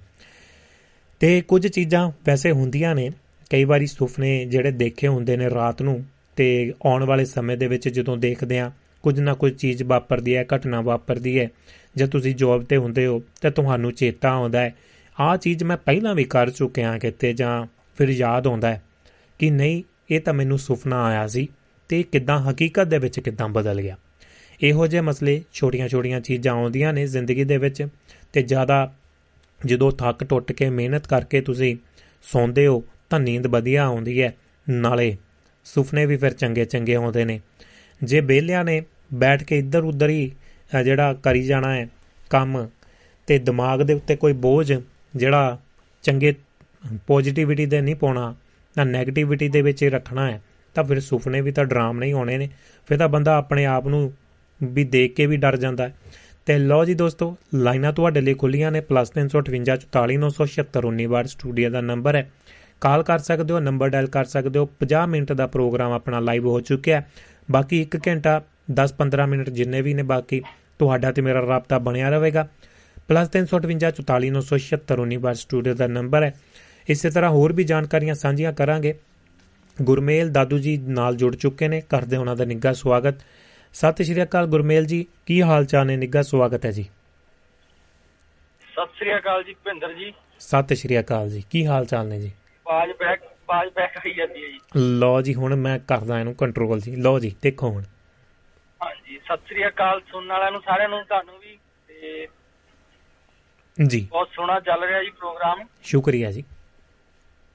ਜੀ ਤੁਸੀਂ ਸੁਪਨਿਆਂ ਦੀ ਗੱਲ ਕਰੀ ਆ। ਪਹਿਲਾਂ ਜੀ। ਵੀ ਕਾਫੀ ਟਾਈਮ ਹੋਇਆ ਇੱਕ ਵਾਰੀ ਆਪਾਂ ਚੋਟ ਸਾਹਿਬ ਦੇ ਨਾਲ ਵੀ ਇਹਦੇ ਸੁਪਨਿਆਂ ਤੇ ਪ੍ਰੋਗਰਾਮ ਕੀਤਾ ਸੀਗਾ। ਬਿਲਕੁਲ ਜੀ। ਤੁਹਾਡੇ ਯਾਦ ਹੋਵੇ। ਹਾਂਜੀ ਹਾਂਜੀ। ਜਿਹੜੀ ਆ ਤੁਸੀਂ ਹੁਣੀ ਗੱਲ ਕਰਕੇ ਹਟੇ ਨਾ ਸੁਪਨੇ ਵਾਲੀ ਵੀ ਉਹ ਸੇਮ ਮੇਰੇ ਨਾਲ ਵੀ ਹੁੰਦਾ ਵੀ ਕਈ ਵਾਰੀ ਨਾ ਵੀ ਬਾਰੀ ਸੁਪਨਾ ਜਿਵੇਂ ਰਿਪੀਟ ਚ ਆਉਂਦੇ ਆ। ਉਹ ਪਹਿਲਾਂ ਵੀ ਸੁਪਨਾ ਆਇਆ ਹੁੰਦਾ ਤੋਂ ਦੁਬਾਰੇ ਫਿਰ ਜਿਵੇਂ ਰਿਪੀਟ ਦੇ ਵਿੱਚ ਵੀ ਸੁਪਨੇ ਆਉਂਦੇ ਆ। ਜੀ। ਮੇਰੇ ਨਾਲ ਕਈ ਵਾਰੀ ਕਾਫੀ ਨਾ ਜਿਵੇਂ ਅਜੀਬ ਹੁੰਦਾ ਜਿਵੇਂ ਨਾ ਸੁਪਨਾ ਜਿਵੇਂ ਨੀਂਦ ਟੁੱਟ ਜਾਂਦੀ ਆ। ਜੀ। ਤੇ ਕਈ ਵਾਰੀ ਉਹ ਸੁਪਨਾ ਉੱਥੋਂ ਸ਼ੁਰੂ ਹੋ ਜਾਂਦਾ ਦੁਬਾਰਾ। ਜੀ। ਐ ਵੀ ਫੀਲ ਜੇ ਹੁੰਦਾ ਵੀ ਜਿਵੇਂ ਰਾਈਟ ਤੇ ਪਰ ਸੁਪਨੇ ਜਿਵੇਂ ਤੁਸੀਂ ਇਹਦਾ ਟਾਈਟਲ ਲਿਖਿਆ ਸੁਪਨਿਆਂ ਦਾ ਮਰ ਜਾਣਾ ਵੀ ਸੁਪਨੇ ਤਾਂ ਆਉਣੇ ਚਾਹੀਦੇ ਆ ਇਹ ਵੀ ਇੱਕ ਬੜਾ ਜੀ। ਲਾਈਫ ਦਾ ਕਹਿ ਲਓ ਵੀ ਅੰਗ ਆ ਜੀ ਇੱਕ ਆਪਣਾ। ਬਿਲਕੁਲ ਜੀ। ਬਿਲਕੁਲ ਜੀ ਇਹ ਮੈਂ ਪਤਾ ਨਹੀਂ ਇਹ ਗੱਲ ਕਿੱਥੋਂ ਚੱਲ ਪਈ ਵੈਸੇ ਤਾਂ ਮੈਂ ਚਲੋ ਪੜਨ ਦਾ ਥੋੜਾ ਬਹੁਤਾ ਹੈਗਾ ਪੜ ਪੜ ਲਈਦਾ ਮਾੜਾ ਮੋਟਾ। ਪਰ ਉਹ ਇੱਕ ਦਿਨ ਮੈਂ ਦੇਖਦਾ ਸੀ ਇਕੱਲਾ ਇਨਸਾਨਤ ਦੇ ਵਿੱਚ ਇਨਸਾਨ ਦੇ ਵਿੱਚ ਹੀ ਨਹੀਂ ਗੁਰਮੇਲ ਜੀ ਆਪਣਾ ਕਹਿ ਸਕਦੇ। ਮੈਂ ਸਾਡੇ ਕੋਲ ਡੋਗੀ ਆ ਨਾ ਉਹਦੀ ਗੱਲ ਕਰਾਂ। ਤੇ ਉਹ ਵੀ ਹੈ ਨਾ ਜਦੋਂ ਰਾਤ ਨੂੰ ਸੁੱਤਾ ਹੁੰਦਾ ਹਾਂਜੀ। ਤੇ ਉਹ ਸੁੱਤੇ ਪਏ ਹਨਾ ਕਈ ਵਾਰੀ ਇਦਾਂ ਦੀਆਂ ਆਵਾਜ਼ਾਂ ਕੱਢਦਾ ਜਾਂ ਉਹ ਘਰਾੜੇ ਵੀ ਮਾਰਦਾ ਕਈ ਵਾਰੀ। ਜਾਂ ਉਹ ਹਰਕਤਾਂ ਇਦਾਂ ਕਰਦਾ ਆਪਣੀ ਜਿਹੜੇ ਉਹਦੇ ਜਿਹੜੇ ਨੋਜ਼ ਦੇ ਨਾਲ ਲੰਬੇ ਥੋੜੇ ਵਾਲ ਹੁੰਦੇ ਬਹੁਤ ਸੈਂਸਿਟਿਵ ਹੁੰਦੇ ਨੇ ਉਹ ਜਿਹਦੇ ਨਾਲ ਸੁੰਘਣ ਸ਼ਕਤੀ ਕਹ ਲੋ ਜਾਂ ਇੱਕ ਸੈਂਸਰ ਹੁੰਦੇ ਨੇ ਉਹਦੇ। ਤੇ ਉਹ ਕਈ ਵਾਰੀ ਉਹਨਾਂ ਨੂੰ ਹਿਲਾਊਗਾ ਜਾਂ ਸੁੱਤਾ ਪਿਆ ਪੂਛ ਹਿਲਾਊਗਾ ਜਾਂ ਫਿਰ ਸੁੱਤਾ ਪਿਆ ਆਪਣਾ ਪੰਜਾ ਹਿਲਾਊਗਾ ਜਾਂ ਕੁਝ ਕਰੂਗਾ ਨਾ ਤੇ ਉਹ ਉਹ ਕਈ ਵਾਰੀ ਉਹ ਨੋਟ ਕੀਤਾ ਵੀ ਇਹ ਕਾਹ ਤੋਂ ਆਣਾ ਤੇ ਉਹ ਜਦੋਂ ਘਰ ਵਾਲੀ ਨਾਲ ਗੱਲ ਕਰਦੇ ਆ ਚਲੋ ਇੱਥੇ ਦੇ ਆ ਉਹ ਤਾਂ ਉਹ ਕਹਿੰਦੀ ਮਤਲਬ ਕਿ। ਉਹ ਸੁਪਨੇ ਦੇ ਵਿੱਚ ਆ ਉਹਨੂੰ ਕੋਈ ਡ੍ਰੀਮ ਆ ਰਹੀ ਆ। ਕੁੱਤੇ ਵੀ ਡ੍ਰੀਮ ਲੈਂਦੇ ਬਿਲਕੁਲ ਆਪਾਂ ਦਾ ਫੇਰ ਇਨਸਾਨ। ਜੀ। ਜਦੋਂ ਨਾ ਆਪਾਂ ਨਿੱਕੇ ਨਿਊ ਬੋਰਨ ਬੇਬੀ ਹੁੰਦਾ ਜਿਵੇਂ ਥੋੜੇ ਦਿਨਾਂ ਦਾ ਜਾਂ ਮਹੀਨਿਆਂ ਦਾ। ਆਪਾਂ ਨੇ ਦੇਖਿਆ ਕਈ ਵਾਰੀ ਉਹ ਜਿਵੇਂ ਸੁੱਤਾ ਪਿਆ ਸਮਾਈਲ ਕਰਦਾ। ਬਿਲਕੁਲ ਜੀ। ਹਾਂਜੀ। ਤੇ ਉਹ ਉਹ ਵੀ ਕਿਤੇ ਨਾ ਕਿਤੇ ਮੈਨੂੰ ਲੱਗਦਾ ਉਹਦੇ ਦਿਮਾਗ ਦੇ ਨਾਲ ਇਦਾਂ ਇਹ ਚੀਜ਼ ਜੁੜੀ ਹੋਊਗੀ ਕਿਉਂਕਿ ਉਹ ਜਿਵੇਂ ਸਮਾਈਲ ਕਰਦਾ ਬੜਾ ਪਿਆਰਾ ਲੱਗਦਾ ਹਾਂ, ਬਿਲਕੁਲ। ਜਿਵੇਂ ਆਪਾਂ ਕਹਿ ਦਿੰਦੇ ਆ ਪਿੰਡਾਂ 'ਚ ਤਾਂ ਕਹਿੰਦੇ ਆ ਕਿ ਵਿਆਹ ਮਾਤਾ ਇਹਨੂੰ ਹਸਾਉਂਦੀ ਆ। ਹੂੰ ਹੂੰ ਬਿਲਕੁਲ ਜੀ ਬਿਲਕੁਲ। ਜੀ। ਤੇ ਹਾਂ ਉਹ ਇਦਾਂ ਦੀਆਂ ਗੱਲਾਂ ਬਾਤਾਂ ਹੀ ਸਾਰੀਆਂ। ਬਾਕੀ ਜਿਵੇਂ ਪੰਛੀ ਹੈਗੇ ਆ ਉਹ ਵੀ ਬਿਲਕੁਲ ਜੀ। ਬਹੁਤ ਸੋਹਣਾ ਜੀ ਤੁਹਾਡਾ ਪ੍ਰੋਗਰਾਮ। Thank you ਜੀ, thank you। ਰੋਜ਼ ਹੀ ਲਾਈਵ ਸੁਣ ਲਈਦਾ। ਸ਼ੁਕਰੀਆ ਜੀ। ਪੂਰੀ ਸਲਿੱਪਰੀ ਹੋਈ ਪਈ ਆ ਤੇ ਬੁਰਾ ਹਾਲ ਹੀ ਆ ਰੋਡਾਂ ਦਾ ਵੀ। ਮੌਸਮ ਕਿਵੇਂ ਆ ਤੁਹਾਡੇ? ਮੌਸਮ ਸਾਡੇ ਜੀ ਆ ਸਨੋ ਪਈ ਜਾਂਦੀ ਤੜਕੇ ਦੀ ਥੋੜੀ ਥੋੜੀ ਤੇ ਫੀਲ ਲਾਈਕ ਹੈਗਾ ਮੈਨੂੰ ਲੱਗਦਾ ਮਾਈਨਸ 20 ਆ। ਕਿਆ ਬਾਤ ਹੈ ਸਾਡੇ ਬਸ ਕੱਲ ਤੋਂ ਸ਼ੁਰੂ ਆ ਜੀ। -21 22 ਦੱਸਿਆ ਹੋਇਆ ਤੇ ਸਨੋ ਹੋ ਗਈ। 3-4 ਦਿਨ ਹੋ ਗਏ ਪੈਂਦੀ ਨੂੰ। ਸਾਡੇ ਵੀ ਆ ਥੋੜੀ ਥੋੜੀ ਆ, ਬੜਾ ਸੋਹਣਾ ਵੈਦਰ ਹੋ ਗਿਆ ਸੀ ਪਿੱਛੇ ਜੇ। ਜੀ। ਤੇ ਅੱਜ ਹੁਣ ਰਾਤ ਆ। ਥੋੜੀ ਥੋੜੀ ਥੋੜੀ ਥੋੜੀ ਕੀ ਆਂਦੀ ਆ। ਸਾਰੇ ਹਾਈਵੇ ਤੇ ਜਿਵੇਂ ਬਲੋਇੰਗ ਸਨੋ ਆਈ ਪਈ ਆ। ਮੈਂ ਹੁਣ। ਹਾਈਵੇ ਤੇ ਡਰਾਈਵ ਕਰੀ ਜਾਣਾ ਜੀ। ਤੇ ਹੁਣ ਤਾਂ ਚਲੋ ਮੈਂ ਬਲੂਟੁੱਥ ਵੀ ਨਹੀਂ ਕਦੇ ਵੀ ਲਾਇਆ ਇੱਥੇ ਤੇ ਮੇਰਾ ਗੱਡੀ ਨਾਲ ਹੀ ਕਨੈਕਟ ਹੁੰਦਾ। ਵਾਹ ਜੀ ਵਾਹ। ਨਹੀਂ ਵਿੰਟਰ ਮੈਂ ਕਦੇ ਵੀ- ਸਿਆਲ ਵਾਪਸ ਆ ਗਿਆ ਜੀ। ਦੁਬਾਰਾ। ਸਿਆਲ ਵਾਪਸ ਆ ਗਿਆ ਮੈਂ ਕਿਹਾ। ਦੁਬਾਰਾ ਦੁਬਾਰਾ ਆ ਗਿਆ ਜੀ ਹਾਂ ਪਰ ਸਾਡੇ ਨਾ ਇੱਕ ਇਹਨਾਂ ਦਿਨਾਂ ਦੇ ਵਿੱਚ ਇੱਥੇ ਇੱਕ ਸਾਡੇ ਟ੍ਰੈਡੀਸ਼ਨਲ ਫੈਸਟੀਵਲ ਆ ਦਾ ਫੈਸਟੀਵਲ ਦਾ ਬਿਊਜਰ ਜੀ। ਉਹ ਉਹ ਚੱਲੀ ਜਾਂਦਾ ਉਹਦੇ ਵਾਸਤੇ ਬੜਾ ਵਧੀਆ ਵੈਦਰ ਹੋ ਗਿਆ ਇਹ ਕਿਉਂਕਿ ਉਹ। ਸਨੋ ਦੇ ਨਾਲ ਰਿਲੇਟਡ ਆ ਸਾਰਾ। ਜੀ ਜੀ ਜੀ ਜੀ ਬਿਲਕੁਲ ਜੀ। ਤੇ ਉੱਥੇ ਉਹਨਾਂ ਨੇ ਸਨੋ ਦੀਆਂ ਬਣਾਇਆ ਸਟੈਚੂ ਵਗੈਰਾ ਤੇ ਹੋਰ ਕਾਫੀ ਜਾਨੀ ਕਿ ਉਹ ਫਰਾਂਸੀ ਜਿਵੇਂ ਕਹ ਲਓ ਨਾ ਫਰਾਂ- ਫ੍ਰੈਂਚ ਫੈਸਟੀਵਲ ਆ ਉਹ। ਹਾਂਜੀ ਹਾਂਜੀ। ਉਹਦੇ ਕਰਕੇ ਉਹ ਬੜੇ ਹੈਪੀ ਆ ਹੁਣ ਫੈਸਟੀਵਲ ਵਾਲੇ ਜਿਹੜੇ ਆਰਗੇਨਾਈਜ਼ਰ ਆ। ਜੀ। ਚਲੋ ਕਰੋ ਜਾਰੀ ਪ੍ਰੋਗਰਾਮ ਜੀ ਸੁਣਦੇ ਆ। ਥੈਂਕ ਯੂ ਜੀ ਥੈਂਕ ਯੂ। ਥੈਂਕ ਯੂ ਸ਼ੁਕਰੀਆ ਤੁਸੀਂ ਜੁੜੇ। ਬਹੁਤ ਬਹੁਤ ਧੰਨਵਾਦ ਜੀ। ਜੀ ਦੋਸਤੋ ਇਹ ਸਨ ਗੁਰਮੇਲ ਦਾਦੂ ਜੀ ਸਿੱਧੂ ਸਾਹਿਬ ਆਪਣੇ ਕੈਨੇਡਾ ਤੋਂ। ਤੇ ਤੁਸੀਂ ਵੀ ਕਾਲ ਕਰਕੇ ਗੱਲਬਾਤ ਰੱਖ ਸਕਦੇ ਹੋ ਕੋਈ ਆਪਣਾ ਐਕਸਪੀਰੀਅੰਸ ਸਾਂਝਾ ਕਰ ਦਿਓ ਕੋਈ ਘਰ ਦੇ ਵਿੱਚ ਪੈਟ ਆ ਕੋਈ ਹੈ ਤੁਸੀਂ ਉਸ ਦੀਆਂ ਹਰਕਤਾਂ ਦੇਖੀਆਂ ਹੋਣ ਜਾਂ ਕੋਈ ਪੰਛੀ ਜਾਂ ਪਰਿੰਦਾ ਕਿਸੇ ਵੀ ਤਰ੍ਹਾਂ ਦੀ ਗੱਲਬਾਤ ਕਰ ਜਾਂ ਆਪਣੇ ਅ, ਨਾਲ ਸੁੱਤੇ ਹੋਏ ਵਿਅਕਤੀ ਦੀ ਗੱਲ ਕਰ ਸਕਦੇ ਹੋ ਉਹ ਕਿਹੋ ਜਿਹੀਆਂ ਹਰਕਤਾਂ ਕਰਦਾ ਹੈ ਕਿਵੇਂ ਦੇਖਦੇ ਹੋ? ਗੱਲ ਕਰਦੇ ਆ ਜਿਹੜਾ ਟਾਈਟਲ ਸੀ ਮੈਂ ਅਸਲ ਦੇ ਵਿੱਚ ਪਾਸ਼ ਦੀ ਕਵਿਤਾ ਤੋਂ ਹੀ ਜਿਹੜਾ ਚੱਕਿਆ ਸੀ। ਬਹੁਤ ਹੀ ਇਹ ਵੀ ਗੱਲਬਾਤ ਹੈ ਗੰਭੀਰ ਗੱਲਬਾਤ ਹੈ ਵੈਸੇ ਤਾਂ। ਸਭ ਤੋਂ ਖਤਰਨਾਕ ਕੀਰਤੀ ਦੀ ਲੁੱਟ ਸਭ ਤੋਂ ਖਤਰਨਾਕ ਨਹੀਂ ਹੁੰਦੀ ਹੈ। ਪੁਲਿਸ ਦੀ ਕੁੱਟ ਸਭ ਤੋਂ ਖਤਰਨਾਕ ਨਹੀਂ ਹੁੰਦੀ। ਗਦਾਰੀ ਲੋਭ ਦੀ ਮੁੱਠ ਸਭ ਤੋਂ ਖਤਰਨਾਕ ਨਹੀਂ ਹੁੰਦੀ। ਬੈਠੇ ਸੁੱਤਿਆਂ ਫੜੇ ਜਾਣਾ ਬੁਰਾ ਤਾਂ ਹੈ। ਡਰੂ ਜਹੀ ਚੁੱਪ ਦੇ ਵਿੱਚ ਮੜੇ ਜਾਣਾ ਬੁਰਾ ਤਾਂ ਹੈ। ਸਭ ਤੋਂ ਖਤਰਨਾਕ ਨਹੀਂ ਹੁੰਦਾ। ਕਪਟ ਦੇ ਸ਼ੋਰ ਦੇ ਵਿੱਚ ਸਹੀ ਹੁੰਦਿਆਂ ਵੀ ਦੱਬ ਜਾਣਾ ਬੁਰਾ ਤਾਂ ਹੈ। ਕਿਸੇ ਜੁਗਨੂ ਦੀ ਲੋ ਦੇ ਵਿੱਚ ਪੜਨ ਲੱਗ ਜਾਣਾ ਬੁਰਾ ਤਾਂ ਹੈ। ਸਭ ਤੋਂ ਖਤਰਨਾਕ ਨਹੀਂ ਹੁੰਦਾ। ਸਭ ਤੋਂ ਖਤਰਨਾਕ ਹੁੰਦਾ ਹੈ ਮੁਰਦਾ ਸ਼ਾਂਤੀ ਨਾਲ ਭਰ ਜਾਣਾ, ਨਾ ਹੋਣਾ ਤੜਪਦਾ। ਸਭ ਸਹਿਨ ਕਰਨ ਜਾ, ਸਭ ਸਹਿਨ ਕਰ ਜਾਣਾ। ਘਰਾਂ ਤੋਂ ਨਿਕਲਣਾ, ਕੰਮ ਤੇ ਤੇ ਕੰਮ ਤੋਂ ਘਰ ਜਾਣਾ। ਸਭ ਤੋਂ ਖਤਰਨਾਕ ਹੁੰਦਾ ਹੈ ਸਾਡੇ ਸੁਪਨਿਆਂ ਦਾ ਮਰ ਜਾਣਾ। ਸਭ ਤੋਂ ਖਤਰਨਾਕ ਉਹ ਘੜੀ ਹੁੰਦੀ ਹੈ ਤੁਹਾਡੇ ਗੁੱਟ ਤੇ ਚੱਲਦੀ ਹੋਈ ਵੀ ਜੋ ਤੁਹਾਡੀ ਨਜ਼ਰ ਦੇ ਲਈ ਖੜੀ ਹੁੰਦੀ ਹੈ। ਜਿਵੇਂ ਮਹਿਫਲ ਮਿੱਤਰਾਂ ਦੀ ਬਾਤ ਪ੍ਰੋਗਰਾਮ ਦੇ ਵਿੱਚ ਅੱਜ ਦਾ ਵਿਸ਼ਾ ਸੀ, ਵਕਤ। ਤੇ ਵਕਤ ਕਈਆਂ ਦੇ ਲਈ ਚਾਹੇ ਉਹ ਘੜੀਆਂ ਚੱਲਦੀਆਂ ਵੀ ਨੇ ਖੜਾ ਹੀ ਹੈ, ਮੌਜ ਦੇ ਵਿੱਚ ਨੇ ਕਹਿੰਦੇ ਸਾਡੀ ਮੌਜ ਹੈ। ਸਭ ਤੋਂ ਖਤਰਨਾਕ ਉਹ ਅੱਖ ਹੁੰਦੀ ਹੈ, ਜੋ ਸਭ ਦੇਖਦੀ ਹੋਈ ਵੀ ਠੰਡੀ ਝੱਕ ਹੁੰਦੀ ਹੈ ਜਿਸ ਦੀ ਨਜ਼ਰ ਦੁਨੀਆ ਨੂੰ ਮੁਹੱਬਤ ਦੇ ਨਾਲ ਚੁੰਮਣਾ ਭੁੱਲ ਜਾਂਦੀ ਹੈ। ਜੋ ਚੀਜ਼ਾਂ ਤੋਂ ਉੱਡਦੀ ਅੰਨੇਪਨ ਦੀ ਭਾਵ ਉੱਤੇ ਡੁੱਲ ਜਾਂਦੀ ਹੈ, ਜੋ ਨਿਤ ਦਿਸਦੇ ਸਧਾਰਨਤਾ ਨੂੰ ਪੀਂਦੀ ਹੋਈ ਇੱਕ ਮਤਕਹੀਨ ਦੁਹਾ, ਦੁਹਰਾ ਦੇ ਗਦੀ ਗੇੜ ਦੇ ਵਿੱਚ ਹੀ ਰੁਲ ਜਾਂਦੀ ਹੈ। ਸਭ ਤੋਂ ਖਤਰਨਾਕ ਉਹ ਚੰਨ ਹੁੰਦਾ ਹੈ, ਜੋ ਹਰ ਕਤਲ ਕਾਂਡ ਦੇ ਬਾਅਦ ਸੁੰਨ ਹੋਏ ਵਿਹੜਿਆਂ ਦੇ ਵਿੱਚ ਚੜਦਾ ਹੈ। ਪਰ ਤੁਹਾਡੀਆਂ ਅੱਖਾਂ ਨੂੰ ਮਿਰਚਾਂ ਵਾਂਗ ਨਹੀਂ ਲੜਦਾ।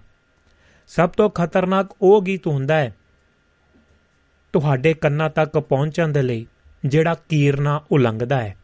ਡਰੇ ਹੋਏ ਲੋਕਾਂ ਦੇ ਬਾਰ ਮੂਰੇ ਜੋ ਵੈਲੀ ਦੀ ਖੰਗ ਖੰਗਦਾ ਹੈ। ਸਭ ਤੋਂ ਖਤਰਨਾਕ ਉਹ ਰਾਤ ਹੁੰਦੀ ਹੈ ਜੋ ਪੈਂਦੀ ਹੈ ਜਿਉਂਦੀ ਰੂਹ ਦੀਆਂ ਆਕਾਸ਼ਾਂ ਤੇ, ਜਿਹਦੇ ਵਿੱਚ ਸਿਰਫ ਉੱਲੂ ਬੋਲਦੇ ਗਿੱਦੜ ਹਵਾਕਦੇ ਚਿਪਟ ਜਾਂਦੇ ਸਦੀਵੀ ਨੇਰ ਬੰਦ ਬੂਹਿਆਂ ਝੁਗਾਠਾਂ ਤੇ। ਸਭ ਤੋਂ ਖਤਰਨਾਕ ਉਹ ਦਿਸ਼ਾ ਹੁੰਦਾ, ਦਿਸ਼ਾ ਹੁੰਦੀ ਹੈ, ਜਿਹਦੇ ਵਿੱਚ ਆਤਮ, ਆਤਮਾ ਦਾ ਸੂਰਜ ਡੁੱਬ ਜਾਵੇ। ਸਭ ਤੋਂ ਖਤਰਨਾਕ ਉਹ ਦਿਸ਼ਾ ਹੁੰਦੀ ਹੈ, ਜਿਹਦੇ ਵਿੱਚ ਆਤਮਾ ਦਾ ਸੂਰਜ ਡੁੱਬ ਜਾਵੇ ਤੇ ਉਸ ਦੀ ਮਰੀ ਹੋਈ ਧੁੱਪ ਦੀ ਕੋਈ ਛਿਲਤਰ, ਛਿਲਤ ਜਿਹੜੀ ਕਹਿ ਦਿੰਦੇ ਆ, ਛਿਲਤਰ ਤੁਹਾਡੇ ਜਿਸਮ ਦੇ ਪੂਰਬ ਦੇ ਵਿੱਚ ਖੁੱਭ ਜਾਵੇ। ਕਿਰਤ ਦੀ ਲੁੱਟ ਸਭ ਤੋਂ ਖਤਰਨਾਕ ਨਹੀਂ ਹੁੰਦੀ। ਪੁਲਿਸ ਦੀ ਕੁੱਟ ਸਭ ਤੋਂ ਖਤਰਨਾਕ ਨਹੀਂ ਹੁੰਦੀ। ਗਦਾਰੀ ਲੋਭ ਦੀ ਮੁੱਠ ਸਭ ਤੋਂ ਖਤਰਨਾਕ ਨਹੀਂ ਹੁੰਦੀ। ਖਤਰਨਾਕ ਹੁੰਦਾ ਹੈ ਸੁਪਨਿਆਂ ਦਾ ਮਰ ਜਾਣਾ। ਸੁਪਨਿਆਂ ਦਾ ਮਰ ਜਾਣਾ। ਜੀ ਦੋਸਤੋ, ਇਹ ਸੀ ਜੀ ਪਾਸ਼ ਉਹਨਾਂ ਦੀ ਕਲਮ ਦੇ ਵਿੱਚੋਂ, ਉਹਨਾਂ ਦੀ ਲਿਖੀ ਹੋਈ ਕਵਿਤਾ।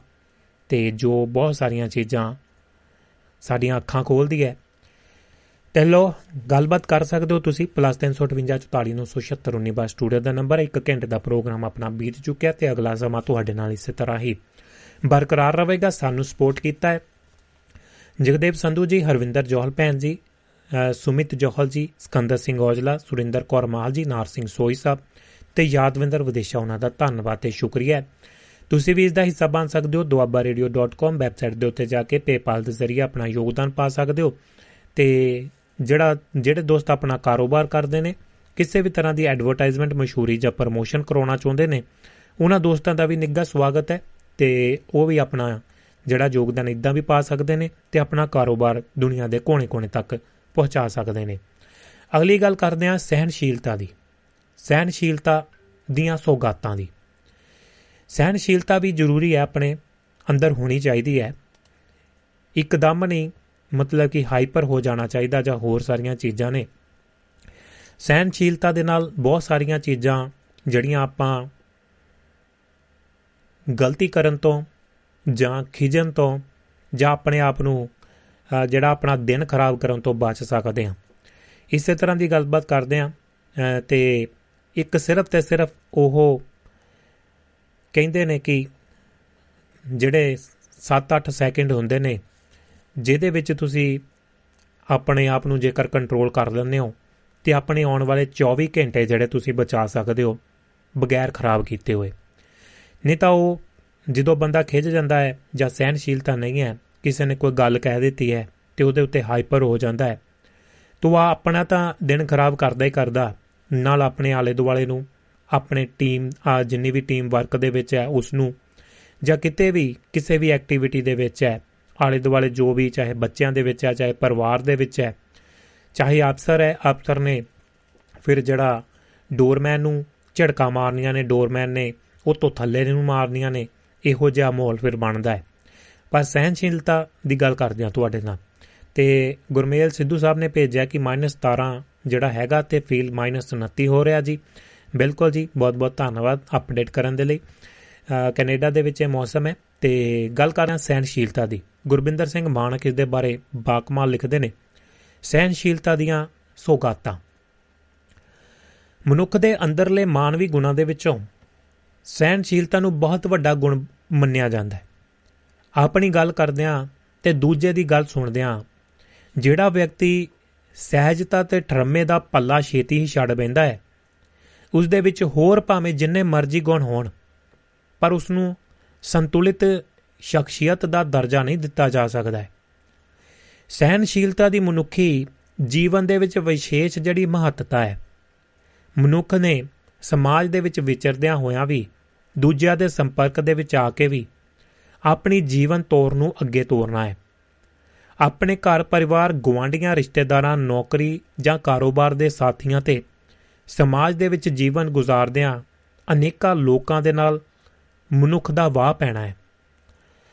ਮਨੁੱਖ ਦਾ ਗੱਲਬਾਤ ਕਰਨ ਦਾ ਸਲੀਕਾ ਭਾਸ਼ਾ, ਚਿਹਰੇ ਦੇ ਹਾਵ ਭਾਵ ਆਪਣੀ ਗੱਲ ਦਾ ਪ੍ਰਭਾਵ ਪਾਉਣ ਦੇ ਲਈ ਢੁਕਮੀ ਦਲੀਲ ਤੇ ਉਤੇਜਨਾ, ਰਹਿਤ ਗੱਲਬਾਤ ਕਰਨ ਵਾਲਾ ਦੂਜਿਆਂ ਤੇ ਚੰਗਾ ਪ੍ਰਭਾਵ ਪਾਉਣ ਦੇ ਵਿੱਚ ਸਫਲ ਹੋ ਸਕਦਾ ਹੈ। ਪਿਛਲੇ ਕਈ ਸਾਲਾਂ ਤੋਂ ਅਸਹਿਨਸ਼ੀਲਤਾ ਦਾ ਮੁੱਦਾ ਖਬਰਾਂ ਤੇ ਹੋਰ ਮੀਡੀਆ ਦੇ ਵਿੱਚ ਵਿਚਾਰ ਚਰਚਾ ਦਾ ਕੇਂਦਰ ਬਿੰਦੂ ਬਣਿਆ ਹੋਇਆ। ਭਾਵੇਂ ਦੇਸ਼ ਦੇ ਵਿੱਚ ਪਹਿਲਾਂ ਵੀ ਦੁਖਦਾਈ ਤੇ ਅਸਹਿਨਯੋਗ ਘਟਨਾਵਾਂ ਵਾਪਰਦੀਆਂ ਰਹੀਆਂ ਨੇ, ਪਰ ਕੁਝ ਸਮੇਂ ਤੋਂ ਤਾਂ ਜਿਵੇਂ ਅਜਈਆਂ ਘਟਨਾਵਾਂ ਦਾ ਹੜ ਹੀ ਆ ਚੁੱਕਿਆ ਹੈ। ਦੇਸ਼ ਦੇ ਹੁਕਮਰਾਨਾਂ ਵੱਲੋਂ ਸੰਕੀਰਨਤਾ, ਭੈ, ਬੇਵਿਸ਼ਵਾਸੀ, ਹਕੂਮਤੀ ਧੌਂਸ, ਅੱਗ ਲਾਊ, ਭਾਸ਼ਾ ਅਤੇ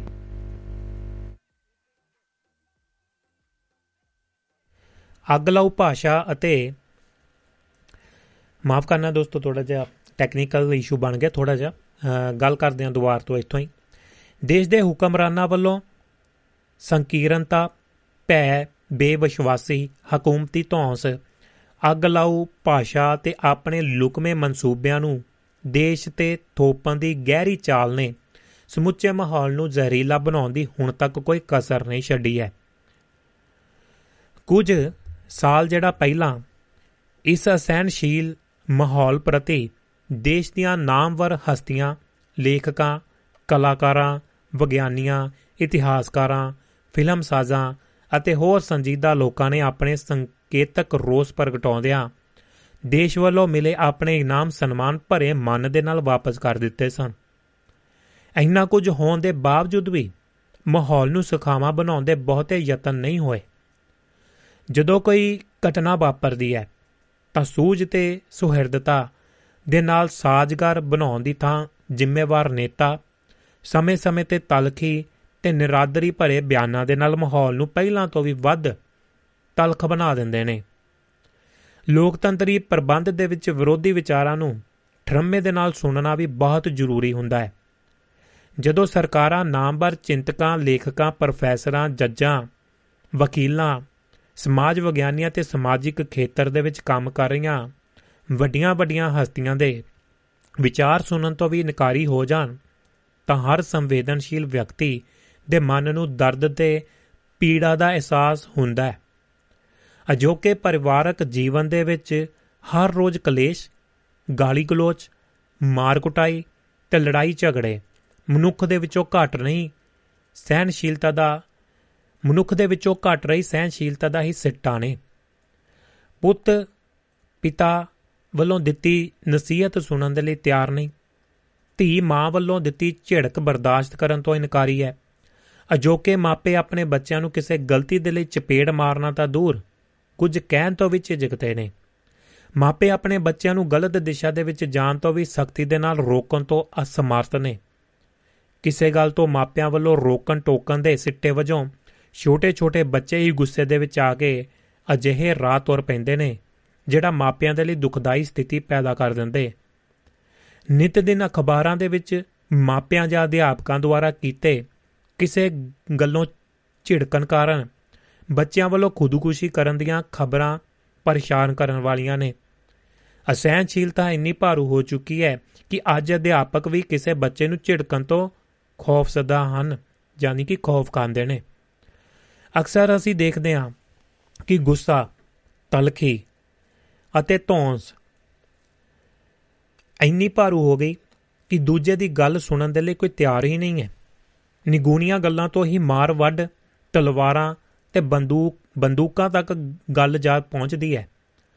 ਅਨੇਕਾਂ ਲੋਕ ਸਹਿਨਸ਼ੀਲਤਾ ਦੀ ਕਮੀ ਕਾਰਨ ਲੜਾਈ ਝਗੜਿਆਂ ਦੇ ਝਮੇਲੇ ਦੇ ਵਿੱਚ ਫਸੇ, ਅਦਾਲਤਾਂ ਦੇ ਵਿੱਚ ਭਟਕਦੇ ਦੇਖੇ ਜਾ ਸਕਦੇ ਨੇ। ਉਤੇਜਨਾ ਤੇ ਗੁੱਸੇ ਦੇ ਵਿੱਚ ਇੱਕ ਦੂਜੇ ਨੂੰ ਤਲਖੀ ਭਰੇ ਬੋਲ ਬੋਲਣ ਦੇ ਨਾਲ ਗੱਲ ਵਿਗੜ ਜਾਂਦੀ ਹੈ। ਜੇ ਸਹਿਜਤਾ ਤੇ ਠਰਮੇ ਦੇ ਨਾਲ ਇੱਕ ਦੂਜੇ ਦੀ ਗੱਲ ਸੁਣ ਲਈ ਜਾਵੇ, ਤਾਂ ਮਾਮਲਾ ਨਿਬੇੜਿਆ ਜਾ ਸਕਦਾ ਹੈ। ਇਹੀ ਦੇਖਣ ਦੇ ਵਿੱਚ ਆਇਆ ਹੈ ਕਿ ਬਹੁਤ ਚਾਵਾਂ ਦੇ ਨਾਲ ਕੀਤੇ ਜਾਂਦੇ ਵਿਆਹ ਸ਼ਾਦੀ ਤੋਂ ਬਾਅਦ ਛੇਤੀ ਹੀ ਤਲਖੀ ਪੈਦਾ ਹੋ ਜਾਂਦੀ ਹੈ। ਸਹਿਨਸ਼ੀਲਤਾ ਵਤੀਰਾ ਨਾ ਹੋਣ ਦੇ ਸਿੱਟੇ ਵਜੋਂ ਇੱਕ ਦੂਜੇ ਪ੍ਰਤੀ ਬੇਵਿਸ਼ਵਾਸੀ ਪੈਦਾ ਹੋ ਜਾਂਦੀ ਹੈ। ਹਰ ਕੋਈ ਆਪਣੀ ਗੱਲ ਠੀਕ ਹੋਣ ਦੀ ਹਉਮੈ ਦਾ ਸ਼ਿਕਾਰ ਹੈ। ਸਹਿ ਸਹਿਨਸ਼ੀਲਤਾ ਦੀ ਘਾਟ ਕਰਨ ਕਾਰਨ ਪਰਿਵਾਰ ਟੁੱਟ ਰਹੇ ਨੇ। ਤਲਾਕਾਂ ਦੀ ਗਿਣਤੀ ਵਿੱਚ ਵਾਧਾ ਹੋ ਰਿਹਾ ਹੈ। ਅੜੀਅਲ ਵਤੀਰੇ ਕਾਰਨ ਦੋਵੇਂ ਪਤੀ ਪਤਨੀ ਆਪਣੀ ਤੇ ਬੱਚਿਆਂ ਦੀ ਜ਼ਿੰਦਗੀ ਬਰਬਾਦ ਕਰ ਲੈਂਦੇ ਨੇ। ਦੇਸ਼ ਦੀ ਸੰਸਦ ਦੇ ਵਿਧਾਨ ਸਭਾਵਾਂ ਦੇ ਵਿੱਚ ਵੀ ਕੋਈ ਕਿਸੇ ਦੀ ਗੱਲ ਸੁਣਨ ਦੇ ਲਈ ਤਿਆਰ ਨਹੀਂ। ਹਮੇਸ਼ਾ ਵਿਰੋਧੀ ਧਿਰ ਇਹ ਮਿੱਥ ਕੇ ਵਿਵਹਾਰ ਕਰਦੀ ਹੈ ਕਿ ਸਰਕਾਰੀ ਪੱਖ ਦੀ ਕੋਈ ਗੱਲ ਵੀ ਸਹੀ ਨਹੀਂ ਹੈ। ਸਰਕਾਰੀ ਧਿਰ ਦੀ ਵੀ ਵਿਰੋਧੀ ਧਿਰ ਨੂੰ ਵਿਸ਼ਵਾਸ ਦੇ ਵਿੱਚ ਨਹੀਂ ਲੈਂਦੀ। ਇਸ ਤਰ੍ਹਾਂ ਕਾਵਾਂ ਰੋਲੀ ਦੇ ਮਾਹੌਲ ਦੇ ਵਿੱਚ ਸਮਾਂ ਤੇ ਦੇਸ਼ ਦਾ ਧਨ ਪਿਛਲੇ ਕਈ ਦਹਾਕਿਆਂ ਤੋਂ ਬਰਬਾਦ ਹੋ ਰਿਹਾ। ਕਿਸੇ ਵੀ ਧਿਰ ਦੇ ਵਿੱਚ ਸਹਿਨਸ਼ੀਲਤਾ ਨਾ ਹੋਣ ਕਾਰਨ ਅਕਸਰ ਪਵਿੱਤਰ ਕਹੇ ਜਾਂਦੇ ਸਦਨਾਂ ਦੇ ਵਿੱਚ ਗਾਲੀ ਗਲੋਚ, ਹੱਥੋਂ ਪਾਈ, ਮਾਈਕ ਤੇ ਕੁਰਸੀਆਂ ਇੱਕ ਦੂਜੇ ਵੱਲ ਸੁੱਟਣੀਆਂ ਆਮ ਹੀ ਵਰਤਾਰਾ ਬਣ ਗਿਆ।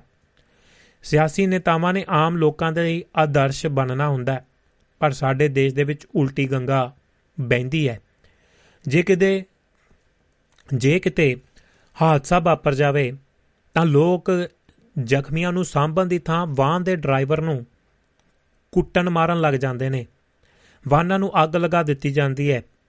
ਡਾਕਟਰ ਵੱਲੋਂ ਕਿਸੇ ਮਰੀਜ਼ ਦਾ ਇਲਾਜ ਕਰਦਿਆਂ, ਜੇ ਸਧਾਰਨ ਰੂਪ ਦੇ ਵਿੱਚ ਵੀ ਮਰੀਜ਼ ਦੀ ਮੌਤ ਹੋ ਜਾਵੇ ਤਾਂ ਮਰੀਜ਼ ਦੇ ਸਾਖ ਸੰਬੰਧੀ ਇੰਨੇ ਭੜਕ ਜਾਂਦੇ ਨੇ ਕਿ ਡਾਕਟਰ ਦੀ ਕੁੱਟਮਾਰ ਦੇ ਨਾਲ-ਨਾਲ ਹਸਪਤਾਲ ਦੀ ਟੁੱਟ ਭੰਨ ਸ਼ੁਰੂ ਹੋ ਜਾਂਦੀ ਹੈ। ਬੰਦਾ ਬੰਦਾ, ਜਿਹੜੇ ਹੱਲੇ ਗੁੱਲੇ ਹੁੰਦੇ ਨੇ, ਉਸ ਵਕਤ ਜਿਹੜੀ ਮਾਰਕੀਟਾਂ ਜਾਂ ਸ਼ਹਿਰ ਬੰਦ, ਪਿੰਡ ਬੰਦ ਕੀਤੇ ਜਾਂਦੇ ਨੇ, ਉਸ ਦੇ ਦੌਰਾਨ ਬਿਨਾਂ ਕਿਸੇ ਵਿਚਾਰ ਦਲੀਲ ਦੇ ਹਰ ਕਿਸੇ ਨੂੰ ਸਖਤੀ ਦੇ ਨਾਲ ਰੋਕਿਆ ਜਾਂਦਾ ਹੈ। ਇਥੋਂ ਤੱਕ ਕਿ ਹਸਪਤਾਲ ਜਾ ਜਾ ਰਹੇ ਮਰੀਜ਼ਾਂ, ਬਰਾਤਾ, ਡਿਊਟੀ ਜਾ ਰਹੇ ਮੁਲਾਜ਼ਮਾਂ ਤੇ ਆਪਣੀ ਰੋਜ਼ੀ ਰੋਟੀ ਕਮਾਉਣ ਦੇ ਲਈ ਜਾਣ ਵਾਲੇ ਕੀਰਤੀ ਕਾਮਿਆਂ ਨੂੰ ਵੀ ਨਹੀਂ ਬਖਸ਼ਿਆ ਜਾਂਦਾ ਕਦੇ ਕਿਸੇ ਨੇ ਨਹੀਂ ਸੋਚਿਆ ਕਿ ਲਗਾਤਾਰ ਬੰਦ ਰਹਿਣ ਦੇ ਨਾਲ ਮਜ਼ਦੂਰੀ ਕਰਕੇ ਪੇਟ ਪਾਲਣ ਵਾਲੇ ਮਜ਼ਦੂਰ ਦਾ ਚੁੱਲ੍ਹਾ ਕਿਵੇਂ ਬਲੇਗਾ ਸ਼ਾਮ ਨੂੰ? ਸਿਆਸੀ ਪਾਰਟੀਆਂ ਨੇ ਆਪਣੇ ਸਿਆਸੀ ਮਨੋਰਥਾਂ ਦੀ ਪੂਰਤੀ ਦੇ ਲਈ ਦੇਸ਼ ਦੇ ਮਾਹੌਲ ਨੂੰ ਤਣਾਅਪੂਰਨ ਤੇ ਅਸਹਿਨਸ਼ੀਲ ਬਣਾਉਣ ਦੇ ਵਿੱਚ ਸਭ ਤੋਂ ਵੱਡੀ ਭੂਮਿਕਾ ਨਿਭਾਈ ਹੈ। ਚੋਣਾਂ ਦੇ ਦੌਰਾਨ ਇੱਕ ਦੂਜੇ ਉੱਤੇ ਜਿਸ ਤਰ੍ਹਾਂ ਚਿੱਕੜ ਉਛਾਲਿਆ ਜਾਂਦਾ ਹੈ ਤੇ ਗੰਦੀ ਭਾਸ਼ਾ ਦੀ ਵਰਤੋਂ ਕੀਤੀ ਜਾਂਦੀ ਹੈ। ਇਸ ਦੇ ਨਾਲ ਮਾਹੌਲ ਪੂਰੀ ਤਰ੍ਹਾਂ ਦੂਸ਼ਿਤ ਹੋ ਗਿਆ। ਬਹੁਤ ਦੁਖਦਾਈ ਗੱਲ ਹੈ ਕਿ ਸਾਡੇ ਬਹੁਤੇ ਸਿਆਸੀ ਨੇਤਾ ਅਜੇ ਤੱਕ ਸਹਿਜਤਾ, ਸੰਜੀਦਗੀ ਤੇ ਸੁਹਿਰਦਤਾ ਦੇ ਨਾਲ ਇੱਕ ਦੂਜੇ ਦੇ ਨਾਲ ਸੰਵਾਦ ਰਚਾਉਣ ਦੇ ਹੁਨਰ ਤੋਂ ਸਖਣੇ ਨੇ। ਦੇਸ਼ ਦੇ ਵਿੱਚ ਵਾਤਾਵਰਣ ਦੇ ਵੱਧ ਰਹੇ ਪ੍ਰਦੂਸ਼ਣ ਦੀ ਗੱਲ ਤਾਂ ਹਰ ਕੋਈ ਕਰਦਾ ਹੈ, ਪਰ ਨੇਤਾਵਾਂ ਦੇ ਅੱਗ ਲਾਉ ਬਿਆਨਾਂ ਅਸਭਿਅਕ ਭਾਸ਼ਾ ਦੀ ਵਰਤੋਂ ਤੇ ਗੰਦਲੇ ਵਿਚਾਰਾਂ ਨੇ ਦੇਸ਼ ਦੇ ਸਮੁੱਚੇ ਵਾਤਾਵਰਣ ਨੂੰ ਪ੍ਰਦੂਸ਼ਿਤ ਪ੍ਰਦੂਸ਼ਿਤ ਕਰਨ ਦੇ ਵਿੱਚ ਕੋਈ ਕਸਰ ਨਹੀਂ ਛੱਡੀ ਹੈ। ਸਮਾਜ ਦੇ ਲਈ ਅਜਿਹਾ ਮਾਹੌਲ ਮੂੰਹ ਅੱਡੀ ਖੜਿਆ ਹੈ। ਅਨੇਕਾਂ ਸਮੱਸਿਆਵਾਂ ਤੋਂ ਲੋਕਾਂ ਦਾ ਧਿਆਨ ਹਟਾ ਕੇ ਉਹਨਾਂ ਨੂੰ ਨਿਗੂਣਿਆਂ ਗੱਲਾਂ ਦੇ ਵਿੱਚ ਉਲਝਾਈ ਰੱਖਣਾ ਹੈ। ਲੋਕਾਂ ਨੂੰ ਵਧੇਰੇ ਚੇਤਨ ਹੋਣ ਦੀ ਲੋੜ ਹੈ। ਕਿਸੇ ਘਟਨਾ ਦੇ ਪ੍ਰਤੀਕਰਮ ਵਜੋਂ ਵਕਤੀ ਉਤੇਜਨਾ ਬਹੁਤ ਨੁਕਸਾਨ ਕਰਦੀ ਹੈ। ਹਰ ਮਸਲੇ ਨੂੰ ਠਰਮੇ ਦੇ ਨਾਲ ਵਿਚਾਰ ਕੇ ਹੀ ਕੋਈ ਰਾਹ ਕੱਢਿਆ ਜਾ ਸਕਦਾ ਹੈ। ਜ਼ਿੰਦਗੀ ਦੇ ਵਿੱਚ ਭਾਰੂ ਹੋ ਰਹੀਆਂ, ਰਹੀ ਅਸਹਿਨਸ਼ੀਲਤਾ ਦੇਸ਼ ਦੇ ਲਈ ਬਹੁਤ ਘਾਤਕ ਹੈ। ਜੇਕਰ ਇਸ ਨੂੰ ਨਾ ਰੋਕਿਆ ਗਿਆ, ਤਾਂ ਬਹੁਤ ਭਿਆਨਕ ਨਤੀਜੇ ਭੁਗਤਣੇ ਪੈ ਸਕਦੇ ਨੇ। ਸਹਿਨਸ਼ੀਲਤਾ ਤੇ ਸਹਿਜਤਾ ਦੇ ਨਾਲ ਵੱਡੇ ਤੋਂ ਵੱਡੇ ਮਸਲੇ ਵੀ ਹੱਲ ਹੋ ਸਕਦੇ ਨੇ। ਜ਼ਿੰਦਗੀ ਦੇ ਵਿੱਚ ਹਰ ਪੱਧਰ ਤੇ ਸਾਰਥਿਕ ਸੰਵਾਦ ਰਚਾ ਕੇ ਸਮੱਸਿਆਵਾਂ ਦੇ ਵਿਕਰਾਲ ਰੂਪ ਧਾਰਨ ਕਰਨ ਤੋਂ ਬਚਾਇਆ ਜਾ ਸਕਦਾ ਹੈ ਤੇ ਸਹਿਨਸ਼ੀਲਤਾ ਨੂੰ ਅਪਣਾਇਆ ਜਾ ਸਕਦਾ ਹੈ। ਸਹਿਨਸ਼ੀਲਤਾ ਦੀਆਂ ਸੌਗਾਤਾਂ ਕੀ ਕੀ ਨੇ? ਗੁਰਬਿੰਦਰ ਸਿੰਘ ਮਾਨਕ, ਉਹਨਾਂ ਦੀ ਗਬਾਕਮਾਲ ਕਲਮ ਹੈ ਪੂਰਾ ਜਿਹੜਾ ਦੇਸ਼ ਦਾ ਮਾਹੌਲ ਉਹਨਾਂ ਨੇ ਸਿਰਜਿਆ ਹੈ। ਪਰਿਵਾਰਾਂ ਤੋਂ ਲੈ ਕੇ ਕਾਮਿਆਂ ਤੱਕ, ਕਾਮਿਆਂ ਤੋਂ ਦੇਸ਼ ਤੱਕ, ਦੇਸ਼ ਦੀ ਸਿਆਸਤ ਤੇ ਵਿਰਾਸਤ ਜੋ ਵੀ ਚੀਜ਼ਾਂ ਨੇ ਉਹਦਾ ਜ਼ਿਕਰ ਕੀਤਾ ਹੈ। ਲక్ష్ਮੀ ਲਸ਼ਕਰੀ ਰਾਮ ਜੱਖੂ ਸਾਹਿਬ ਕਹਿ ਰਹੇ ਨੇ ਜੀ, ਭਾਰਤ ਜੀ, ਪਿਆਰ ਭਰੀ ਸਤਿ ਸ਼੍ਰੀ ਅਕਾਲ, ਮੈਂ ਸੁਣ ਰਿਹਾ ਜੀ। ਬਿਲਕੁਲ ਠੀਕ ਠਾਕ ਤੇ ਵਧੀਆ ਪ੍ਰੋਗਰਾਮ ਚੱਲ ਰਿਹਾ ਹੈ। ਸੁਫਨਿਆ, ਤੂੰ ਸੁਲਤਾਨ ਹੈ ਉੱਤਮ ਤੇਰੀ ਜਾਤ, ਕਈ ਜਨਮਾਂ ਦੇ ਵਿਛੜੇ, ਆਣ ਮਿਲਾਵੇ ਰਾਤ। ਤੇ ਰਾਤ ਮਿਲਾਓ ਜੀ, ਆ ਜੋ ਨੰਬਰ ਡਾਇਲ ਕਰੋ +358 ਬਾਰ ਸਟੂਡੀਓ ਦਾ ਨੰਬਰ ਹੈ ਜੀ।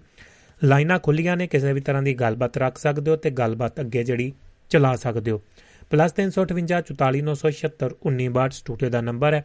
ਫੇਸਬੁੱਕ ਦੇ ਉੱਤੇ YouTube ਦੇ ਉੱਤੇ ਦੁਆਬਾ ਰੇਡੀਓ ਦੀ ਵੈਬਸਾਈਟ ਦੇ ਉੱਤੇ ਟਿਊਨ ਇਨ ਦੇ ਉੱਤੇ, ਜਿਹੜਾ ਫੇਸਬੁੱਕ ਦੇ ਉੱਤੇ ਪ੍ਰੋਗਰਾਮ ਲਾਈਵ ਚੱਲ ਰਿਹਾ ਹੈ ਐਪ ਦੇ ਉੱਤੇ ਐਂਡਰੋਇਡ ਦੇ ਜੀ।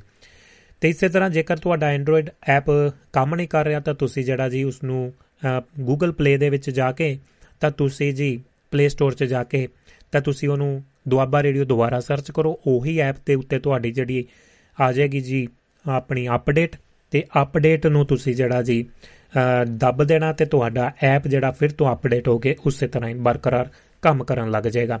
ਸਾਨੂੰ ਜਿਹੜਾ ਸੁਨੇਹੇ ਆ ਰਹੇ ਨੇ ਜੀ, ਉਹਨਾਂ ਦਾ ਸਵਾਗਤ ਕਰਦੇ ਹਾਂ ਤੇ ਜਗਵੰਤ ਖੇੜਾ ਜੀ ਆਪਣੇ ਨਾਲ ਜੁੜ ਚੁੱਕੇ ਨੇ ਲਾਈਨ ਦੇ ਉੱਤੇ। ਉਹਨਾਂ ਦਾ ਵੀ ਸਵਾਗਤ ਕਰਦੇ ਹਾਂ। ਪਰ ਉਸ ਤੋਂ ਪਹਿਲਾਂ ਜਿਹੜੀ ਗੱਲਬਾਤ ਹੈ ਕੁਝ ਸੁਨੇਹੇ ਸਾਂਝੇ ਕਰ ਲਈਏ। ਜਿਵੇਂ ਕਿ ਬਲਵਿੰਦਰ ਸਿੰਘ ਜੀ ਕੈਨੇਡਾ ਤੋਂ ਸਤਿ ਸ਼੍ਰੀ ਅਕਾਲ ਭੇਜੀ ਹੈ ਉਹਨਾਂ ਨੇ ਜੀ ਆਨੂ ਜੀ ਨਿੱਘਾ ਸਵਾਗਤ ਹੈ। ਬਾ- ਬਾ- ਕਾਫੀ ਸਮੇਂ ਦਾ ਸੁਨੇਹਾ ਆਇਆ ਹੋਇਆ। ਸਤਪਾਲ ਗਿਰੀ ਜੀ, ਗੋਸਵਾਮੀ ਸਾਹਿਬ ਕਹਿ ਰਹੇ ਨੇ ਜੀ, ਫੋਟੋਆਂ ਭੇਜੀਆਂ ਨੇ ਉਹਨਾਂ ਨੇ ਕੁਝ। ਤੇ ਇਸੇ ਤਰ੍ਹਾਂ ਕਹਿੰਦੇ ਨੇ, ਛਤਰਪਤੀ ਸ਼ਿਵਾਜੀ ਮਹਾਰਾਜ ਕੀ ਜਯੰਤੀ ਪਰ ਉਹਨੇ ਕਹਿੰਦੇ ਜੀ ਕੋਟ ਕੋਟ ਨਮਨ ਕਰ ਰਹੇ ਨੇ ਜੀ। ਬਹੁਤ ਬਹੁਤ ਸ਼- ਸ਼ੁਕਰੀਆ ਜੀ ਗਿਰੀ ਸਾਹਿਬ। ਜਰੂਰ ਆਪਾਂ ਜ਼ਿਕਰ ਕਰਾਂਗੇ ਜੀ ਬੁੱਧਵਾਰ ਨੂੰ। ਤੇ ਇਸੇ ਤਰ੍ਹਾਂ ਸਾਕਾ ਨਨਕਾਣਾ ਉਸ ਦਾ ਵੀ ਜ਼ਿਕਰ ਕਰਨਾ ਬਣਦਾ ਹੈ ਉਹਦਾ ਵੀ ਕਰਾਂਗੇ ਆਉਣ ਵਾਲੇ ਸਮੇਂ ਦੇ ਵਿੱਚ ਕਿਉਂਕਿ ਉਹ ਦਿਨ ਵੀ ਸ਼ੁਰੂਆਤ ਹੋ ਚੁੱਕੀ ਹੈ। ਸਾਕੇ ਨਨਕਾਣੇ ਦੀ ਸਾਕਾ ਨਨਕਾਣਾ ਕਹੀ ਜਾਂਦਾ ਜੀ ਹੋ ਗਲਤ ਫਹਿਮੀ ਹੋ ਗਈ ਹੈ ਜੀ। ਤੇ ਦੁਰਸਤ ਕਰਾਂਗੇ ਇਹਨੂੰ ਤੇ ਜਿਹੜਾ ਜ਼ਿਕਰ ਕਰਦੇ ਹੁੰਨੇ ਆਪਾਂ ਹਰ ਵਾਰ ਦੀ ਤਰ੍ਹਾਂ ਮੈਂ ਜਰੂਰ ਦੱਸਾਂਗਾ ਤੁਹਾਨੂੰ। ਤੇ ਖੇੜਾ ਸਾਹਿਬ ਦੀ ਆਪਾਂ ਕਾਲ ਜਿਹੜੀ ਜੀ ਆਨਲਾਈਨ ਕਰ ਔਨ 에ਅਰ ਕਰਦੇ ਹਾਂ। ਸਤਿ ਸ਼੍ਰੀ ਅਕਾਲ ਖੇੜਾ ਸਾਹਿਬ ਕੀ ਹਾਲ ਚਾਲ ਨੇ? ਭਾਜੀ ਸਤਿ ਸ੍ਰੀ ਅਕਾਲ ਜੀ। ਸਤਿ ਸ਼੍ਰੀ ਅਕਾਲ ਕੀ ਹਾਲ ਚਾਲ ਨੇ ਜੀ? ਬਸ ਵਧੀਆ ਜੀ। ਜੀ। ਕਹਿੰਦੇ ਸੋਚ ਸਮਝ ਕੇ ਦੇਖ ਭਾਲ ਕੇ ਬੈਠਾ ਹਾਂ। ਵਾਹ ਜੀ ਵਾਹ। ਹੜਤਾਲ ਤੇ ਮੈਂ ਗੁੱਸਾ ਪਾਲ ਕੇ ਬੈਠਾ ਹਾਂ। ਜੀ।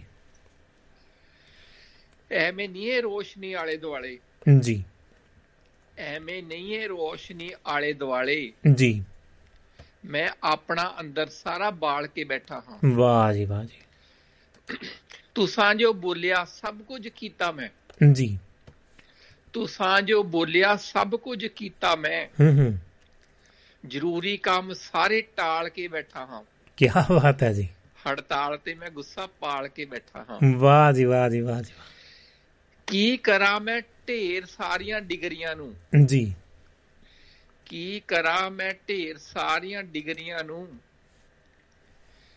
ਆਪਣਾ ਤਮਾਮ ਜੀਵਨ ਗਾਲ ਕੇ ਬੈਠਾ ਹਾਂ। ਵਾਹ ਜੀ। ਸੋਚ ਸਮਝ ਕੇ ਦੇਖ ਭਾਲ ਕੇ ਬੈਠਾ ਹਾਂ। ਵਾਹ ਜੀ। ਬਣ ਗਿਆ ਹਾਂ ਮੈਂ ਹਸੀ ਦਾ ਪਾਤਰ। ਜੀ। ਬਣ ਗਿਆ ਹਾਂ ਮੈਂ ਹਸੀ ਦਾ ਪਾਤਰ। ਹੂੰ। ਆਪਣੀ ਇੱਜ਼ਤ ਖੁਦ ਉਛਾਲ ਕੇ ਬੈਠਾ ਹਾਂ। ਵਾਹ ਜੀ। ਹੜਤਾਲ ਤੇ ਮੈਂ ਗੁੱਸਾ ਪਾਲ ਕੇ ਬੈਠਾ ਹਾਂ। ਵਾਹ ਜੀ। ਦਬਾ ਰੱਖੇ ਨੇ ਤਗੜਿਆਂ ਮਿਹਨਤ ਦੇ ਪੈਸੇ। ਜੀ। ਦਬਾ ਰੱਖੇ ਨੇ ਤਗੜਿਆਂ ਮਿਹਨਤ ਦੇ ਪੈਸੇ। ਜੀ। ਦੂਜੇ ਭਾਈਆਂ ਨੂੰ ਉਠਾਲ ਕੇ ਬੈਠਾ ਹਾਂ। ਵਾਹ ਜੀ। ਸੋਚ ਸਮਝ ਕੇ ਤੇ ਦੇਖ ਭਾਲ ਕੇ ਬੈਠਾ ਹਾਂ। ਕੀ ਬਾਤ ਹੈ ਜੀ। ਟੁੱਟ ਕੇ ਬਿਖਰ ਗਈਆਂ ਜ਼ਿੰਦਗੀ ਦੀਆਂ ਤਾਰਾਂ। ਜੀ। ਟੁੱਟ ਕੇ ਬਿਖਰ ਗਈਆਂ ਜ਼ਿੰਦਗੀ ਦੀਆਂ ਤਾਰਾਂ। ਜੀ। ਇਸੇ ਲਈ ਤਾਂ ਬਿਨਾ ਸੁਰ ਤਾਲ ਦੇ ਬੈਠਾ ਹਾਂ। ਕੀ ਬਾਤ ਹੈ ਜੀ। ਜਗ ਦਾ ਪੇਟ ਭਰ ਕੇ ਵੀ ਭੁੱਖਾ ਹਾਂ ਮੈਂ। ਜੀ। ਜਗ ਦਾ ਪੇਟ ਭਰ ਕੇ ਵੀ ਭੁੱਖਾ ਹਾਂ ਮੈਂ। ਹੂੰ ਹੂੰ। ਗੁਜ਼ਾਰਾ ਨਹੀਂ ਹਰ ਘਾਲਣਾ ਘਾਲ ਕੇ ਬੈਠਾ ਹਾਂ। ਵਾਹ ਜੀ। ਹੜਤਾਲ ਤੇ ਮੈਂ ਗੁੱਸਾ ਪਾਲ ਕੇ ਬੈਠਾ ਹਾਂ। ਵਾਹ ਜੀ। ਗੋਲ ਦਾ ਨਹੀਂ ਕੋਈ ਵੀ ਮੈਨੂੰ 4.5 ਸਾਲ। ਜੀ। ਗੋਲ ਦਾ ਨਹੀਂ ਕੋਈ ਵੀ ਮੈਨੂੰ 4.5 ਸਾਲ। ਜੀ। ਨਸੂਰ ਜਿਹਾ ਦਰਦ ਪਾਲ ਕੇ ਬੈਠਾ ਹਾਂ। ਵਾਹ ਜੀ ਵਾਹ। ਹੜਤਾਲ ਤੇ ਮੈਂ ਗੁੱਸਾ ਪਾਲ ਕੇ ਬੈਠਾ ਹਾਂ। ਵਾਹ ਜੀ। ਮੇਰੀ ਜ਼ਿੰਦਗੀ ਮੇਰੀ ਸਾਰੀ ਜ਼ਿੰਦਗੀ ਰੁਲ ਗਈ ਕਾਰਖਾਨਿਆਂ 'ਚ। ਜੀ। ਮੇਰੀ ਸਾਰੀ ਜ਼ਿੰਦਗੀ ਰੁਲ ਗਈ ਕਾਰਖਾਨਿਆਂ 'ਚ। ਹੂੰ ਪਰਿਵਾਰ ਦੇ ਗਲੇ 'ਚ ਫੰਦਾ ਡਾਲ ਕੇ ਬੈਠਾ ਹਾਂ। ਵਾਹ ਜੀ ਵਾਹ। ਸੋਚ ਸਮਝ ਕੇ ਦੇਖ ਭਾਲ ਕੇ ਬੈਠਾ ਹਾਂ। ਵਾਹ ਜੀ। ਹੜਤਾਲ ਤੇ ਮੈਂ ਗੁੱਸਾ ਪਾਲ ਕੇ ਬੈਠਾ ਹਾਂ। ਕੀ ਬਾਤ ਹੈ। ਹੜਤਾਲ ਤੇ ਮੈਂ ਗੁੱਸਾ ਪਾਲ ਕੇ ਬੈਠਾ ਕੀ ਬਾਤ ਹੈ ਕੀ ਬਾਤ ਹੈ ਖੇੜਾ ਸਭ ਬਾ ਕਮਾਲ ਜੀ ਬਾ ਕਮਾਲ। ਜੀ ਜੀ ਭਾਜੀ। ਜੀ ਕੁਝ ਹੋਰ ਨਹੀਂ ਸਾਂਝਾ ਕਰਨਾ? ਗੁੱਸੇ ਦੀ ਤਾਂ ਗੱਲ ਹੈ ਕਰਤੀ। ਹਾਂਜੀ ਹਾਂਜੀ ਭਾਜੀ ਬਸ ਕਰ ਦਾਂਗੇ ਜੀ ਕੋਈ ਦਿੱਕਤ ਨਹੀਂ। ਜੀ। ਬਸ ਅੱਧਾ ਕੁ ਮਿੰਟ ਦਿਓ ਮੈਨੂੰ ਬਸ ਜੀ। ਲੋ ਜੀ ਅੱਧਾ ਮਿੰਟ ਲੋ ਜਦ ਤੱਕ ਮੈਂ ਕੁਝ ਟੋਲ ਭਾਜੀ ਅੱਧਾ ਨਹੀਂ ਬਸ 5-7 ਸੈਕਿੰਡ ਕੀ ਆ ਬਸ। ਜੀ ਜੀ। ਬਚਾ ਲਓ ਕੁੱਲ ਜੰਗਲਾਤਾਂ ਨੂੰ। ਜੀ। ਸੰਭਾਲੋ ਰੱਬ ਦੀਆਂ ਦਾਤਾਂ ਨੂੰ। ਵਾਹ ਜੀ ਵਾਹ। ਬਚਾ ਲਓ ਕੁੱਲ ਜੰਗਲਾਤਾਂ ਨੂੰ। ਸੰਭਾਲੋ ਰੱਬ ਦੀਆਂ ਦਾਤਾਂ ਨੂੰ। ਜੀ। ਰੱਖਿਆ ਕਰੋ ਦਿਲ ਨੂੰ ਰਾਜੀ। ਰੱਖਿਆ ਕਰੋ ਦਿਲ ਨੂੰ ਰਾਜੀ। ਜੀ। ਯਾਦ ਕਰ ਪੁਰਾਣੀਆਂ ਬਾਤਾਂ ਨੂੰ। ਵਾਹ ਜੀ ਵਾਹ ਜੀ। ਸੰਭਾਲੋ ਰੱਬ ਦੀਆਂ ਦਾਤਾਂ ਨੂੰ। ਵਾਹ ਜੀ। ਇਨਸਾਨ ਬਣੋ ਓਏ ਭਲਿਓ ਲੋਕੋ। ਜੀ। ਇਨਸਾਨ ਬਣੋ ਓਏ ਭਲਿਓ ਲੋਕੋ। ਜੀ। ਭੁੱਲ ਕੇ ਜਾਤਾ ਪਾਤਾਂ ਨੂੰ। ਕੀ ਬਾਤ ਹੈ ਜੀ। ਸੰਭਾਲੋ ਰੱਬ ਦੀਆਂ ਦਾਤਾਂ ਨੂੰ। ਵਾਹ ਜੀ। ਪੈਲਸਾਂ ਦਾ ਖਹਿੜਾ ਛੱਡੋ। ਜੀ। ਪੈਲਸਾਂ ਦਾ ਖੈੜਾ ਛੱਡੋ। ਹੂੰ ਹੂੰ। ਰੱਖੋ ਘਰ ਬਰਾਤਾਂ ਨੂੰ। ਵਾਹ ਜੀ। ਸੰਭਾਲੋ ਰੱਬ ਦੀਆਂ ਦਾਤਾਂ ਨੂੰ। ਵਾਹ ਜੀ ਵਾਹ। ਰਿਸ਼ਤਾ ਖਤਮ ਤਾਂ ਸਭ ਕੁਝ ਖਤਮ। ਜੀ। ਰਿਸ਼ਤਾ ਖਤਮ ਤਾਂ ਸਭ ਕੁਝ ਖਤਮ। ਹੂੰ ਹੂੰ। ਵਾਪਸ ਲੈ ਲੈਂਦੇ ਸੌਗਾਤਾਂ ਨੂੰ। ਜੀ। ਬਚਾਓ ਰੱਬ ਦੀਆਂ ਦਾਤਾਂ ਨੂੰ। ਵਾਹ ਜੀ। ਅੱਧੀ ਸਦੀ ਦੇ ਬਾਅਦ ਵੀ ਉਹ। ਅੱਧੀ ਸਦੀ ਦੇ ਬਾਅਦ ਵੀ ਉਹ। ਹੂੰ ਹੂੰ। ਭਾਜੀ ਇਹ ਸੁਰਿੰਦਰ ਕੌਰ ਮਾਲ ਜੀ ਨੂੰ ਸਮਰਪਿਤ ਹੈ। ਜੀ। ਇਹ ਸ਼ੇਰ ਜੀ। ਅੱਧੀ ਸਦੀ ਦੇ ਬਾਅਦ ਵੀ ਉਹ ਯਾਦ ਰੱਖਦੇ ਨੇ ਮੁਲਾਕਾਤਾਂ ਨੂੰ। ਜੀ। ਜੋ ਰਹਿੰਦੇ ਜੋ ਦਿਨ ਪਰ ਰਹਿੰਦੇ ਸੁੱਤੇ ਨੇ। ਜੀ। ਜੋ ਦਿਨ ਪਰ ਸੁੱਤੇ ਰਹਿੰਦੇ ਨੇ। ਜੀ। ਭਾਜੀ ਇਹ ਨਵੀਂ ਜਨਰੇਸ਼ਨ ਲਈ ਲਿਖਿਆ ਹੋਇਆ ਮੈਂ ਜੀ। ਜੀ। ਜੋ ਦਿਨ ਭਰ ਸੁੱਤੇ ਰਹਿੰਦੇ ਨੇ ਹੂੰ ਹੂੰ। ਕੀ ਕਰਦੇ ਹੋਣਗੇ ਰਾਤਾਂ ਨੂੰ? ਵਾਹ ਜੀ ਵਾਹ।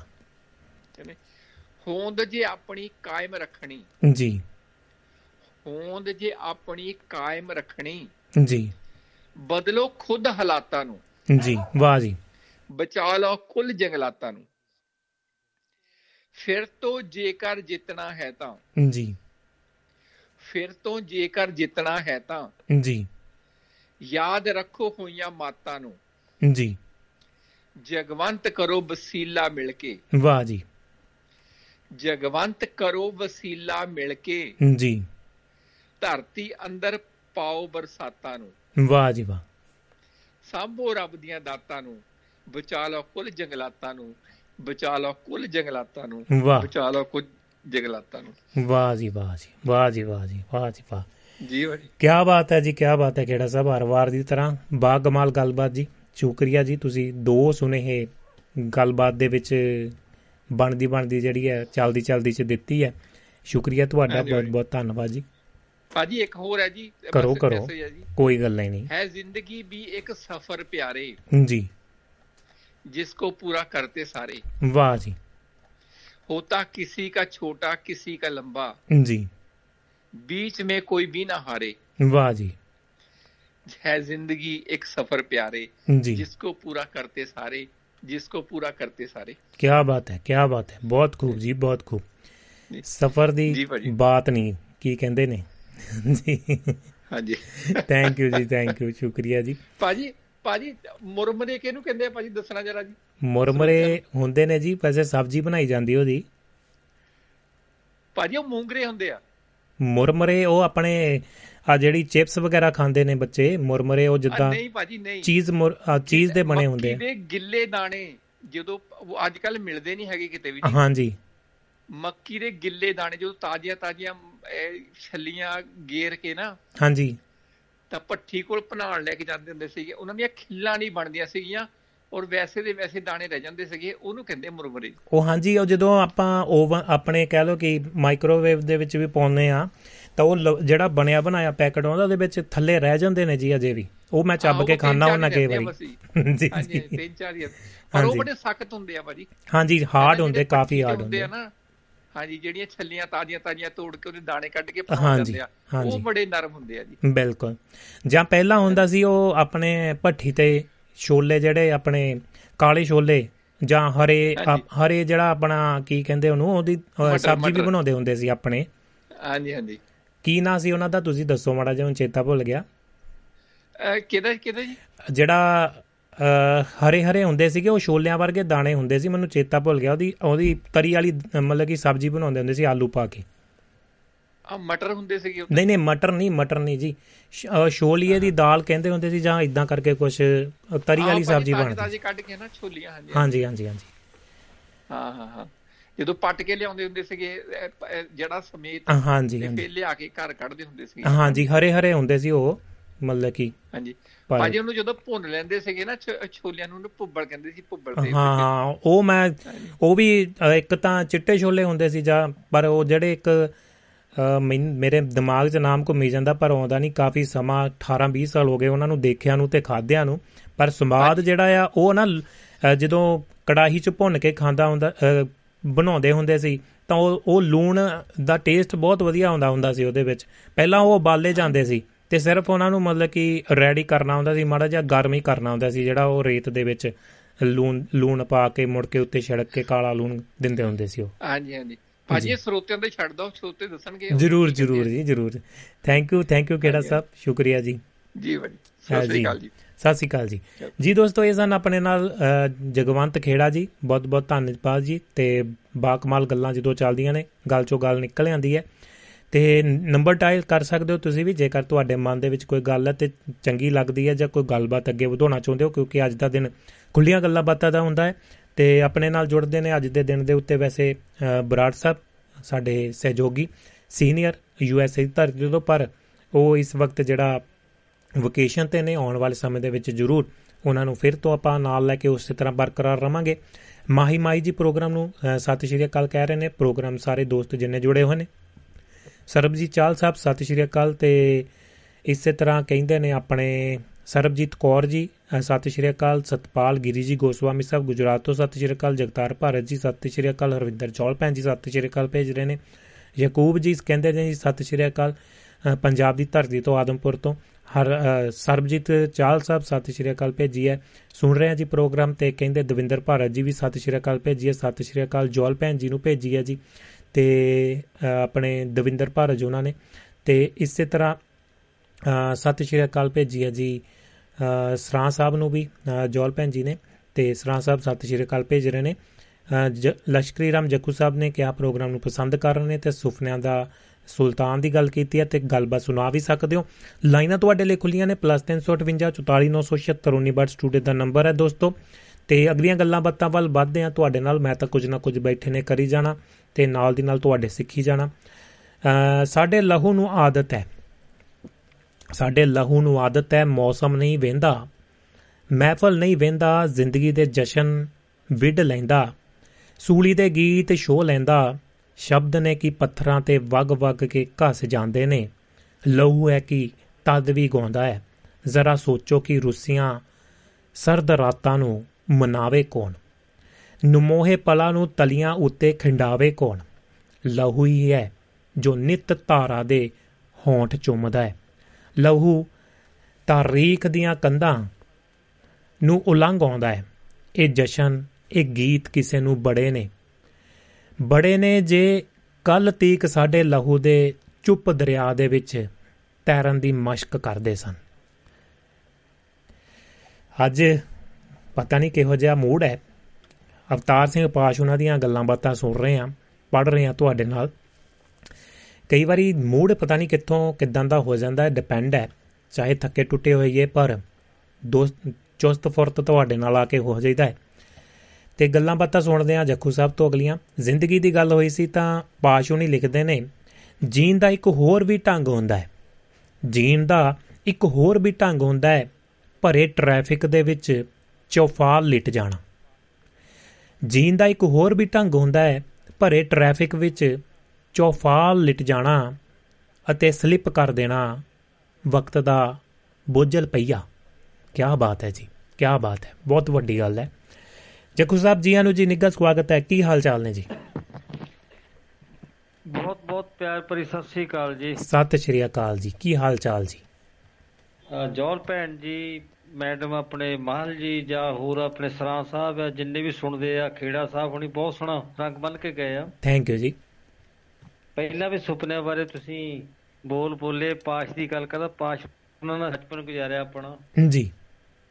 ਤੇ ਸਾਡੇ ਉਸਤਾਦ ਕਹਿ ਲਓ ਜਾਂ ਉਹਨਾਂ ਨੇ ਲਿਖੀ ਸੀ ਕਿਤਾਬ ਦਾ ਵੀ ਨਾਮ ਦੱਸਦੇ ਉੜਦਿਆਂ ਬਾਜਾਂ ਮਗਰ ਪਾਸ਼। ਜੀ ਬਿਲਕੁਲ ਜੀ। ਸਭ ਤੋਂ ਪਹਿਲਾਂ ਪੈਰ ਪੂਰਨ ਪ੍ਰੋਫੈਸਰ ਪੂਰਨ ਸਿੰਘ ਤੋਂ ਬਾਅਦ ਸਭ ਤੋਂ ਪਹਿਲਾਂ ਪੈਰ ਤੋਂ ਉਹਨੇ ਪਾਈ ਖੁੱਲੀ ਕਵਿਤਾ ਲਿਖਣ ਦੀ। ਜੀ ਬਿਲਕੁਲ ਜੀ। ਸਾਡੇ ਇਲਾਕੇ ਦੀ ਮਾਣਮਤੀ ਸ਼ਖਸੀਅਤ ਮਨ ਭਰ ਜਾਂਦਾ ਹੈ ਜੋ ਤੁਸੀਂ ਗੱਲ ਕਰਦੇ ਆ। ਜੀ। ਬੜਾ ਇਨਕਲਾਬੀ ਸੀਗਾ ਬੜੀ ਜਾਣੀ ਕਿ ਉਹਦੇ ਵਿੱਚ ਕਈ ਵਾਰੀ ਸਾਡੇ ਕੰਨ ਕੁੰਨ ਪੜਦੇ ਨੇ ਕਈ ਵਾਰ ਸਾਨੂੰ ਸਮਝਾਉਣਾ ਬੈਠ ਕੇ। ਬਾਅਦ ਸਾਡੇ ਜਿੰਦਰ ਕਹਾਣੀਕਾਰ ਸਾਡੇ ਪਿੰਡ ਦਾ ਉਹਦੇ ਕੋਲ ਆਣ ਕੇ ਰਾਤ ਰਹਿੰਦਾ ਹੁੰਦਾ ਸੀਗਾ। ਹਾਂਜੀ ਹਾਂਜੀ। ਤੇ ਆ ਬਹੁਤ ਸੋਹਣੇ ਤੁਸੀਂ ਤੁਹਾਡੀ ਖਬਰਾਂ ਵੀ ਪਹਿਲਾਂ ਵਧੀਆ ਲੱਗੀਆਂ। ਜੀ। ਤੇ ਜੰਗਲਾਤ ਬਾਰੇ ਗੱਲ ਕੀਤੀ ਜਾਂ ਹੋਰ ਵੀ ਤੁਸੀਂ ਜਿੱਦਾਂ ਦੀ ਵੀ ਗੱਲ ਕੀਤੀ ਅੱਜ ਦੇ ਸਮਾਜ ਤੇ ਵੀ ਤੁਸੀਂ ਗੱਲ ਕੀਤੀ ਆ। ਜੀ। ਖਾਸ ਕਰਕੇ ਸਾਡੀ ਲੋਕਾਚਾਰੀ ਦੀ ਜਿਹੜੇ ਮੈਂ ਕਈ ਵਾਰ ਤੁਹਾਨੂੰ ਕਹਿੰਦਾ ਜਦ ਯਾਦਵਿੰਦਰ ਪ੍ਰਦੇਸ਼ ਹੈ ਜਾਂ ਤੁਸੀਂ ਜੇ ਲੋਕ- ਦੀ ਭਾਈਚਾਰੇ ਦੀ ਗੱਲ ਕਰਦੇ ਆ। ਜੀ। ਸਾਡਾ ਮੈਂ ਸਮਾਜ ਦੀ ਗੱਲ ਕਹਿਣ ਲੱਗਾ ਚਲੋ ਮੈਂ ਇੰਨਾ ਕੋਈ ਮੈਂ ਵੀ ਨਹੀਂ ਕਹਿ ਸਕਦਾ। ਤਿੰਨ ਗੁਣਾ ਆਪਾਂ ਨਾ ਸਿਆਣੇ ਮੈਂ ਕਹਿੰਦਾ ਉਹਨਾਂ ਕਈ ਵਾਰ ਆਮ। ਜੀ। ਜਦੋਂ ਮੈਂ ਇੱਥੇ ਆਪਣੇ ਸਾਥੀਆਂ ਨੂੰ ਸੰਬੋਧਨ ਕਰਦਾ ਨਾ ਜੇ ਮੈਂ ਕਿਸੇ ਨਾਲ ਉਂਗਲ ਕਰਦਾ ਤਿੰਨ ਉਂਗਲਾਂ ਮੇਰੇ ਨਾਲ ਵੀ ਜਾਂਦੀਆਂ। ਆਪਣੇ ਵੱਲ ਵੀ ਹੈ ਜੀ ਬਿਲਕੁਲ ਜੀ। ਹੈ ਕਿ ਨਹੀਂ? ਮਨ ਤੂੰ ਜੋਤ ਸਰੂਪ ਹੈ ਆਪਣਾ ਮੂਲ ਪਛਾਣ। ਜੀ। ਠੀਕ ਨਹੀਂ? ਉਹ ਮੈਂ ਲੋਕਾਂ ਦੀ ਭਾਈਚਾਰੇ ਦੀ ਗੱਲ ਕਰਦਾ ਜਿਹੜਾ ਸਾਡਾ ਸਮਾਜ ਹੈ ਜੋ ਜ਼ਿੰਦਗੀ ਦਾ ਤਜਰਬਾ ਬੰਦੇ ਦਾ ਹੋ ਜਾਂਦਾ ਨਾ ਤੁਸੀਂ ਦੱਸਿਆ ਸੀਗਾ। ਜੀ। ਬਚਪਨ ਦੀ ਗੱਲ ਕੀਤੀ ਸੀ ਜਵਾਨੀ ਦੀ ਗੱਲ ਕੀਤੀ ਸਰਾਂ ਸਾਹਿਬ ਨੇ ਫਿਰ ਬੁਢਾਪੇ ਦੀ ਗੱਲ ਕੀਤੀ ਆ। ਜੀ। ਉਹ ਬੁਢਾਪੇ ਵਿੱਚ ਆ ਕੇ ਉਹਦੇ ਫਿਰ ਸਾਰੀ ਜ਼ਿੰਦਗੀ ਦੀ ਫਿਲਮ ਉਹਦੇ ਅੱਖਾਂ ਦੇ ਮੂਹਰੇ ਘੁੰਮਣ ਲੱਗ ਪਈ ਸੁਪਨੇ ਦੇ ਤੌਰ ਤੇ। ਜੀ। ਹੈ ਕਿ ਨਹੀਂ ਉਹ ਮੈਂ ਉਸੇ ਦਰਸ਼ਨ ਧਰ ਦੇ ਵਿੱਚ ਨਾ ਮੈਂ ਸਾਡੇ ਸਮਾਜ ਦੇ ਉੱਤੇ ਥੋੜਾ ਜਿਹਾ ਮੈਂ ਦੋਸ਼ ਕਟਾਕਸ਼ ਕਹਿ ਸਕਦਾ ਹਾਂ ਜਾਂ ਮੈਂ ਕੋਈ ਕੋ ਕਹਿ ਲਿਓ ਵੀ ਕ੍ਰਿਟਿਸਿਜ਼ਮ ਕਹਿ ਲਓ ਜੋ ਕੁਝ ਵੀ ਮੇਰੇ ਮਨ ਦੇ ਵੱਲ ਵੀ ਦੱਸਣੀ ਚਾਹੁੰਦਾ ਪਹਿਲੀ ਜਰੂਰ ਜਰੂਰ। ਕੋਈ ਗੱਲ ਨਹੀਂ। ਉਹ ਇਸ ਤਰ੍ਹਾਂ ਗਿਰਗਿਟ ਵਾਂਗੂ ਲੱਗਦੇ ਲੋਕ। ਗਿਰਗਿਟ ਵਾਂਗੂ ਲੱਗਦੇ ਲੋਕ। ਵਾਹ ਜੀ। ਦੇਖੇ ਨੇ ਮੈਂ ਜਗ ਦੇ ਲੋਕ ਗਿਰਗਿਟ ਵਾਂਗੂ ਲੋਕ। ਦੇਖੇ ਨੇ ਮੈਂ ਜਗ ਦੇ ਲੋਕ ਵਾਹ ਜੀ ਵਾਹ ਗਿਰਗਿਟ ਵਾਂਗੂ ਲੱਗਦੇ ਲੋਕ ਕੀ ਕੀ ਗੱਲ ਸੁਣਾਵਾਂ ਮੈਂ ਜੀ ਕੀ ਕੀ ਗੱਲ ਸੁਣਾਵਾਂ ਮੈਂ ਪੈਸੇ ਪਿੱਛੇ ਭੱਜਦੇ ਲੋਕ। ਵਾਹ ਜੀ। ਵਪਾਰ ਚ ਪੈਸੇ ਪਿੱਛੇ ਭੱਜਦੇ ਲੋਕ। ਓਏ ਸੱਜਣਾ ਗਿਰਗਟ ਵਾਂਗੂ ਲੱਗਦੇ ਲੋਕ। ਵਾਹ ਜੀ। ਜਿਨ੍ਹਾਂ ਕੋਲ ਮਹਾਰਾਜ ਦੀ ਕਿਰਪਾ ਉਹਨਾਂ ਦੇ ਸ਼ੇਰ ਆ।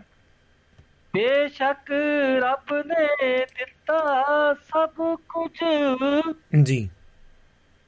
ਬੇਸ਼ੱਕ ਰੱਬ ਨੇ ਦਿੱਤਾ ਸਭ ਕੁਝ। ਨੀਤੋਂ ਨਹੀਂ ਉਹ ਰੱਜਦੇ ਲੋਕ। ਵਾਹ ਜੀ। ਨੀਤੋਂ ਨਹੀਂ ਉਹ ਰੱਜਦੇ ਲੋਕ। ਉਹ ਸੱਜਣਾ ਗਿਰਗਿਟ ਵਾਂਗੂ ਲੱਗਦੇ ਲੋਕ ਵਾਹ ਜੀ ਵਾਹ। ਸਾਡੇ ਸਾਡੇ ਵਿਰਸੇ ਦੀ ਗੱਲ ਆ ਗਈ ਆ? ਜੀ। ਜੋ ਜਗ ਤੇ ਕੁਝ ਕਰ ਜਾਂਦੇ ਵਾਹ ਜੀ। ਜੋ ਜਗ ਤੇ ਕੁਝ ਕਰ ਜਾਂਦੇ ਮਾਣ ਨੇ ਉੱਚੀ ਪੱਗ ਦੇ ਜੀ ਮਾਣ ਨੇ ਉੱਚੀ ਪੱਗ ਦੇ ਲੋਕ। ਓਏ ਪਾਜੀ ਓਏ ਮਿੱਤਰੋ ਓ ਸਰੋਤਿਓ ਗਿਰਗਿਟ ਵਾਂਗੂ ਲੱਗਦੇ ਲੋਕ। ਵਾਹ ਜੀ ਵਾਹ। ਗਜ਼ਲ ਦਾ ਮਕਤਾ ਆ। ਜੀ। ਚੱਖੂ ਦੀ ਅੱਜ ਕਲਮ ਪੁਕਾਰੇ। ਜਖੂ ਦੀ ਅੱਜ ਕਲਮ ਪੁਕਾਰੇ। ਸ਼ੋਹਰਤ ਲਈ ਅੱਜ ਗੱਜਦੇ ਲੋਕ ਵਾਹ ਜੀ। ਜਖੂ ਦੀ ਅੱਜ ਕਲਮ ਪੁਕਾਰੇ। ਸ਼ੋਹਰਤ ਲਈ ਅੱਜ ਗੱਜਦੇ ਲੋਕ। ਵਾਹ ਸ਼ੋਹਰਤ ਲਈ ਅੱਜ ਗੱਜਦੇ ਲੋਕ। ਓਏ ਪਾਜੀ ਓਏ ਪਾਰਜ ਗਿਰਗਟ ਵਾਂਗੂ ਲੱਗਦੇ ਲੋਕ। ਦੇਖੇ ਨੇ ਮੈਂ ਜਗ ਦੇ ਲੋਕ। ਗਿਰਗਟ ਵਾਂਗੂ ਲੱਗਦੇ ਲੋਕ। ਵਾਹ ਜੀ ਵਾਹ ਜੱਕੂ ਸਾਹਿਬ ਕੀ ਬਾਤ ਹੈ ਜੀ। ਬਾ ਕਮਾਲ ਜੀ ਬਾ ਕਮਾਲ। ਸਾਡੇ ਸਮਾਜ ਦਾ ਇੱਕ ਦ੍ਰਿਸ਼ਟੀਕੋਣ ਜਿਹਾ ਚਲੋ ਮੈਂ ਇੰਨਾ ਇਹ ਨਹੀਂ ਕਹਿ ਸਕਦਾ ਕਿ ਕਿ ਮੈਂ ਕੋਈ ਜ਼ਿਆਦਾ ਅਕਲ ਵਾਲਾ ਜਾਂ ਜ਼ਿਆਦਾ ਬੁੱਧੀਮਾਨ ਮੈਂ ਵੀ ਉਹਨਾਂ ਦੇ ਵਿੱਚ ਹੀ ਹੁੰਦਾ ਨਹੀਂ, ਨਹੀਂ, ਨਹੀਂ ਜੀ, ਕਿ ਏਦਾਂ ਦੀ ਸਾਡਾ ਕੋਈ ਸਮਾਜ ਕਿੰਨਾ ਬਦਲ ਗਿਆ ਸਾਡਾ ਸਮਾਜ ਕਿੰਨਾ ਬਦਲ ਗਿਆ ਬਿਲਕੁਲ। ਬਿਲਕੁਲ ਜੀ ਬਿਲਕੁਲ ਸਹਿਮਤ ਹੈ ਜੀ। ਬਾਕੀ ਕੋਈ ਮੈਨੂੰ ਇਦਾਂ ਦਾ ਸ਼ਬਦ ਬੋਲਿਆ ਗਿਆ ਆ ਜਿਹੜੀ ਤੁਸੀਂ ਗੱਲ ਕਰਦੇ ਛੋਟਿਆਂ ਦੀ ਇਹਦੀਆਂ ਹੋਲਾਂ ਵੀ ਬਣਦੀਆਂ ਇਹਨੂੰ ਇਹਨੂੰ ਹਰਾ ਛੋਲੀਆ ਕਹਿੰਦੇ ਸੀ। ਹਾਂਜੀ ਹਾਂਜੀ ਮੈਨੂੰ ਚੇਤਾ ਨਹੀਂ ਆਉਂਦਾ ਸੀ ਪੂਰਾ ਨਾਂ ਕੀ ਇਹਦਾ ਪੱਕਾ? ਇਹਦਾ ਹਰਾ ਛੋਲੀਆ ਇਹ ਨਾ ਚੇਤ ਦੇ ਵਿਸਾਖੀ ਤੋਂ ਪਹਿਲਾਂ ਵੱਢਦੇ ਸੀ ਸਭ ਤੋਂ ਪਹਿਲਾਂ ਇਹਨੂੰ ਇਹ- ਇਹਨੂੰ ਪਾਣੀ ਨਹੀਂ ਸੀ ਲੱਗਦਾ ਇਹਨੂੰ ਬੇਰੜਾ ਕਹਿੰਦੇ ਮੈਂ ਤੁਹਾਨੂੰ ਹੋਰ ਵੀ ਦੱਸ ਦਿਆਂ। ਬੇਰੜਾ। ਵਿੱਚ ਕਣਕ ਦੇ ਦਾਣੇ ਹੁਣ ਸਿੱਟੇ ਵਿੱਚ ਪਾ ਦੇਣਾ ਇਹਦੇ ਛੋਲੇ ਪਾ ਦੇਣੇ। ਹਾਂਜੀ। ਇਹ ਫਿਰ ਵੱਢ ਕੇ ਤਕਰੀਬਨ ਵਿਸਾਖੀ ਤੋਂ ਥੋੜੇ ਦਿਨ ਪਹਿਲਾਂ ਵੱਢ ਕੇ ਤੇ ਇਹਨੂੰ ਲਾ ਕੇ ਹੂੰ ਹੂੰ। ਤੇ ਇਹਦਾ ਫਿਰ ਇਹਨੂੰ ਇਹਦਾ ਜਿਹੜੇ ਛੋਲੇ ਆ ਉਹ ਅੱਡ ਕੱਢ ਲੈਣੇ ਛਾਣਾ ਲਾ ਕੇ ਤੇ ਦਾਣੇ ਅੱਡ ਕੱਢ ਲੈਣੇ ਬਿਲਕੁਲ ਕਿਹਾ ਜਾਂਦਾ ਸੀ। ਬਿਲਕੁਲ ਜੀ ਬਿਲਕੁਲ ਹਾਂਜੀ ਤੇ। ਜਿਹੜੀ ਜਿਹੜੀ ਜਿਹੜੀ ਤੋਂ ਜਿਹੜੀ ਉਹ ਮੁਰਮਰਿਆਂ ਦੀ ਗੱਲ ਕਰਦੇ ਆ ਉਹ ਮੱਕੀ ਦੇ ਜਿਹੜੇ ਦਾਣੇ ਆ ਮੱਕੀ ਦੇ ਦਾਣੇ ਭੋਰ ਕੇ ਜਦੋਂ ਅਸੀਂ ਮੈਂ ਪੱਠੀ ਤੋਂ ਬਣਾ ਕੇ ਲਿਆਉਂਦੇ ਸੀ ਤੇ ਜਿਹੜੇ ਕੱਚੇ ਥੋੜੇ ਕਾੜੇ ਉਹਨੂੰ ਕਹਿੰਦੇ ਆਬੂ। ਜੀ ਉਹਨੂੰ ਆਬੂ ਕਹਿੰਦੇ ਜਿਹੜੇ ਥੋੜੇ ਕੱਚੇ ਹੁੰਦੇ ਜੇ ਫਿਰ ਮਤਲਬ ਪੂਰੇ ਮਾੜੇ ਰਾੜ ਦੇਣੇ ਆ। ਉਹਨੂੰ ਕਹਣਾ ਸਾਡੇ ਪੱਠੀ ਹੁੰਦੀ ਫਿਰ ਕਹਣਾ ਰਾੜ ਦੀ ਭੂਆ ਇਹਨੂੰ ਭੂਆ ਰਾੜ ਕੇ ਤੇ ਉਸ ਮੁਰਮਰੇ ਬਣ ਜਾਂਦੇ ਨੇ ਸ਼ੇਵ ਨਹੀਂ ਕਹਿੰਦਾ ਹੁੰਦਾ ਸੀ ਪੱਠੀ ਵਾਲੀਏ। ਚੰਬੇ ਦੀਏ ਡਾਲੀਏ ਤੇ ਡਾਲੀਏ ਪੀੜਾ ਦਾ ਦਾ ਪਰਾਗਾ ਪਾਉਂਦੇ ਨੇ। ਪਰਾਗਾ ਭੁੰਨਦੇ ਪਰਾਗ ਸਹੀ ਹੈ ਹੂੰ। ਬਿਲਕੁਲ ਬਿਲਕੁਲ। ਸ਼ੈਫ ਦੀਆਂ ਜਿਹੜੀਆਂ ਗੱਲਾਂ ਹੈਗੀਆਂ ਸ਼ੈਫ ਦੇ ਨਾਲ ਅੱਜ ਤੂੰ ਸ਼ੈਫ ਦੀ ਵੀ ਗੱਲ ਕੀਤੀ ਹੈ ਤੇ ਪਾਸ਼ ਦੀ ਵੀ ਗੱਲ ਕੀਤੀ ਇਹਨਾਂ ਦੀ ਦੋਸਤੀ ਵੀ ਸੀ ਤੇ ਇਹਨਾਂ ਦੀ ਇਹਨਾਂ ਦੀ ਖੜਕ ਦੀ ਵੀ ਬਹੁਤ ਸੀ। ਕੀ ਬਾਤ ਸ਼ੈਫ ਦਾ ਹੈ ਸ਼ੈਫ ਸ਼ੈਫ ਦਾ ਸ਼ੈਫ ਦਾ ਕਰਕੇ ਨਾ ਜੀ। ਸ਼ੈਫ ਦਾ ਕਰਕੇ ਮੈਂ ਪਾਸ਼ ਤੋਂ ਕੁੱਟ ਖਾਧੀ ਸੀ ਨਕੋਦਰ ਦੇ ਵਿੱਚ। ਵਾਹ ਜੀ ਵਾਹ। ਚਲੋ ਕੋਈ ਨਹੀਂ ਜੀ। ਕੁੱਟ ਖਾਧੀ ਸੀ ਹਾਂ। ਨਹੀਂ ਨਹੀਂ ਉਹ ਕੁੱਟ ਵੀ ਉਹ ਪਿਆਰ ਦੀ ਸੀਗੀ ਉਹ ਇਹਨਾਂ ਬਿਲਕੁਲ। ਬੱਚੇ ਨੂੰ ਪਤਾ ਹੀ ਨਹੀਂ ਸੀ ਇਦਾਂ ਦਾ ਕੋਈ ਵੀ? ਜੀ। ਪੱਠੀ ਬਾਲੀਏ ਚੰਬੇ ਦੀ ਡਾਲੀਆਂ ਨਹੀਂ ਪੀੜਾਂ ਦਾ। ਦੇਖੋ ਜਿਹੜੀ ਨਾ ਸ਼ੈਫ ਦੀ ਮੈਂ ਗੱਲ ਕਰਦਾ ਜਿਹੜੀ ਉਹਦੀ ਉਹਦੇ ਜਿਹੜੇ ਵਰਤਾਂਤ ਆ ਉਹਦੀ ਜਿਹੜੀ ਕਲਮ ਆ ਉਹਦੀ ਜਿਹੜੀ ਨਾ ਇਹ ਉਹਨੂੰ ਕਹਿੰਦੇ ਹੈਗੇ ਆ ਤੁਲਨਾ ਜਿਹੜੀ ਕਰਦਾ ਸੀ ਕਿਸੇ ਚੀਜ਼ ਦੇ ਨਾਲ ਵੀ। ਹੈ ਕਿ ਨਹੀਂ? ਉਹਨੇ ਥੋੜ ਥੋੜ ਦੇ ਬੂਟੇ ਦੀ ਗੱਲ ਕੀਤੀ ਆ ਅਸਾ ਤਾਂ ਜੋਬਨ ਰੁੱਤੇ ਮਰਨਾ ਤੁਰ ਜਾਣਾ ਅਸਾ ਪਰੇ ਖਰਾਏ ਹਿਜਰ ਤੇਰੇ ਦੀ ਕਰ ਪਰਿਕਰਮਾ ਅਸਾ ਤਾਂ ਜੋਬਨ ਰੁੱਤੇ ਮਰਨਾ। ਜੀ। ਕਿੱਥੇ ਥੋੜ ਦੀ ਗੱਲ ਕਰਦਾ ਆ ਕਿੱਥੇ ਕਈ ਆਪਣੇ ਰੁੱਖਾਂ ਨੂੰ ਗੱਲ ਕਰਦੇ ਕਈ ਪੁੱਤ ਮੈਨੂੰ ਰੁੱਖਾਂ ਦੀ ਗੱਲ ਕੀਤੀ ਆ। ਹੂੰ ਹੂੰ ਬਿਲਕੁਲ ਜੀ। ਕਈ ਰੁੱਖ ਮੈਨੂੰ ਪੁੱਤਾਂ ਵਰਗੇ ਕਈ ਲੱਗਦੇ ਨੇ ਮਾਵਾਂ। ਜੀ। ਹੈ ਕਿ ਨਹੀਂ? ਤੇ ਉਹਦੀ ਜਿਹੜੀ ਇਦੋਂ ਬਾਅਦ ਚ ਮੈਂ ਗੱਲ ਕਹਿ ਰਿਹਾ ਕਿ ਦਿਦਾਰ ਸੰਧੂ ਉਦੋਂ ਬਾਅਦ ਚਮਕੀਲਾ ਕਿਉਂਕਿ ਗਿਆਨੀ ਦੇ ਵਿੱਚ ਜਦੋਂ ਪੜ੍ਹਦੇ ਰਹੇ ਆ ਇਹਨਾਂ ਦੀ ਜਿਹੜੀ ਇਹਨਾਂ ਦੀ ਜਿਹੜੀ ਲਿਖਣ ਦੀ ਸ਼ੈਲੀ ਸੀਗੀ ਉਹ ਸਮਾਜ ਵਿੱਚ ਵੱਖਰੀ ਸੀਗੀ। ਬਿਲਕੁਲ ਜੀ ਬਿਲਕੁਲ ਜੀ। ਠੀਕ ਠੀਕ ਹੈ ਜੀ ਬਾਕੀ ਤਾਂ ਫਿਰ ਗੂੜ ਗਿਆਨ ਜਿਹੜਾ ਮਰਜ਼ੀ ਕਹ ਲਿਓ ਹੋਰ ਵੀ ਕਿਸੇ ਨੂੰ ਟਾਈਮ ਦਿਓ ਜੀ। ਥੈਂਕ ਯੂ ਜੀ ਥੈਂਕ ਯੂ ਜੀ ਥੈਂਕ ਯੂ। ਬਹੁਤ ਬਹੁਤ ਧੰਨਵਾਦ ਜੱਕੂ ਸਾਹਿਬ। ਜੀ ਦੋਸਤੋ ਇਹ ਸਨ ਆਪਣੇ ਨਾਲ ਜੱਕੂ ਸਾਹਿਬ ਜੁੜੇ ਜੀ ਕੁਵੈਤ ਦੀ ਧਰਤੀ ਤੋਂ। ਤੁਸੀਂ ਵੀ ਯੋਗਦਾਨ ਪਾ ਸਕਦੇ ਹੋ ਕੋਈ ਗੱਲਬਾਤ ਚੇਤੇ ਆਉਂਦੀ ਹੈ ਕਿਸੇ ਵੀ ਤਰ੍ਹਾਂ ਦੀ ਗੱਲਬਾਤ ਚਲਾ ਸਕਦੇ ਹੋ ਸਟੂਡੀਓ ਦਾ ਨੰਬਰ +358 44976 ਸਟੂਡੀਓ ਦਾ ਨੰਬਰ ਹੈ ਜੀ। ਤਦ ਤੱਕ ਮੈਂ ਤੁਹਾਨੂੰ ਕਮਾ ਕੇ ਲਿਆਉਣਾ ਨੰਗਲ। ਚੱਲਦੇ ਹਾਂ ਫਿਰ ਆਪਾਂ ਨੰਗਲ ਦੀ ਸੈਰ ਕਰਦੇ ਹਾਂ। ਅ, ਨੰਗਲ ਦੀ ਗੱਲ ਕਰੀਏ ਤਾਂ ਕੁਦਰਤੀ ਸੁੰਦਰਤਾ ਦਾ ਜਿਹੜਾ ਖਜ਼ਾਨਾ ਮੰਨਿਆ ਗਿਆ ਹੈ, ਸੋਹਣ ਸਿੰਘ ਚਾਲ ਹੁਣੇ ਇਸ ਦੇ ਬਾਰੇ ਜਾਣਕਾਰੀ ਲਿਖਦੇ ਨੇ। ਨੰਗਲ ਪੰਜਾਬ ਦੀ ਰਾਜਧਾਨੀ ਚੰਡੀਗੜ੍ਹ ਤੋਂ ਜਿਹੜਾ 100 ਕੁ ਕਿਲੋਮੀਟਰ ਦੀ ਦੂਰੀ ਤੇ ਸ਼ਿਵਾਲਕ ਦੀਆਂ ਪਹਾੜੀਆਂ ਦੀ ਤਲਹੱਟੀ ਦੇ ਵਿੱਚ ਸਥਿਤ ਇੱਕ ਬਹੁਤ ਹੀ ਵਾਤਾਵਰਨ ਸੰਵੇਦਨਸ਼ੀਲ ਛੋਟਾ ਜਿਹਾ ਸੁੰਦਰ ਸ਼ਹਿਰ ਹੈ। ਪਰ ਇੱਥੇ ਜੋ ਹਾਲਾਤ ਬਣਦੇ ਨਜ਼ਰ ਆਉਂਦੇ ਨੇ ਉਹ ਬਹੁਤ ਕਹਿ ਸਕਦੇ ਹਾਂ ਕਿ ਗੰਭੀਰਤਾ ਦਾ ਵਿਸ਼ਾ ਨੇ। ਪਰ ਉਹ ਕਿਤੇ ਨਾ ਕਿਤੇ ਅੱਖਾਂ ਤੋਂ ਓਲੇ ਨੇ ਅਜੇ ਤੱਕ ਸਪਸ਼ਟ ਜਿਹੜਾ ਸਾਹਮਣੇ ਚੀਜ਼ਾਂ ਨਹੀਂ ਆ ਰਹੀਆਂ ਤੇ ਮੁੱਦੇ ਨਹੀਂ ਉਠਾਏ ਜਾ ਰਹੇ। ਉਹ ਚਾਹੇ ਮਾਈਨਿੰਗ ਦਾ ਹੋਵੇ ਤੇ ਚਾਹੇ ਕੋਈ ਹੋਰ ਚੀਜ਼ਾਂ ਹੋਣ ਚਾਹੇ ਉਹ ਸ਼ਿਵਾਲਕ ਦੀਆਂ ਪਹਾੜੀਆਂ ਦੇ ਵਿੱਚ ਅ, ਲੁਕ ਛਿਪ ਕੇ ਜਿਹੜੇ ਸ਼ਿਕਾਰੀ ਨੇ, ਸ਼ਿਕਾਰ ਖੇਡਦੇ ਨੇ, ਹੋਰ ਬਹੁਤ ਸਾਰੀਆਂ ਚੀਜ਼ਾਂ ਨੇ, ਪਰ ਉਹ ਕਿਤੇ ਨਾ ਕਿਤੇ ਗੁਪਤ ਜਿਹੜਾ ਮਸਲੇ ਬਣੇ ਹੋਏ ਨੇ। ਨੰਗਲ ਦੀ ਗੱਲ ਕਰਦੇ ਹਾਂ ਤੇ ਸ਼ਿਵਾਲਕ ਦੀਆਂ ਪਹਾੜੀਆਂ ਦੀ ਗੱਲ ਹੈ। ਸ਼ਿਵਾਲਕ ਦੀਆਂ ਪਹਾੜੀਆਂ ਦੀ ਤਲਹਟੀ ਦੇ ਵਿੱਚ ਸਥਿਤ ਹੈ ਇੱਕ ਬਹੁਤ ਹੀ ਵਾਤਾਵਰਨ ਸੰਵੇਦਨਸ਼ੀਲ ਛੋਟਾ ਜਿਹਾ ਸੁੰਦਰ ਸ਼ਹਿਰ।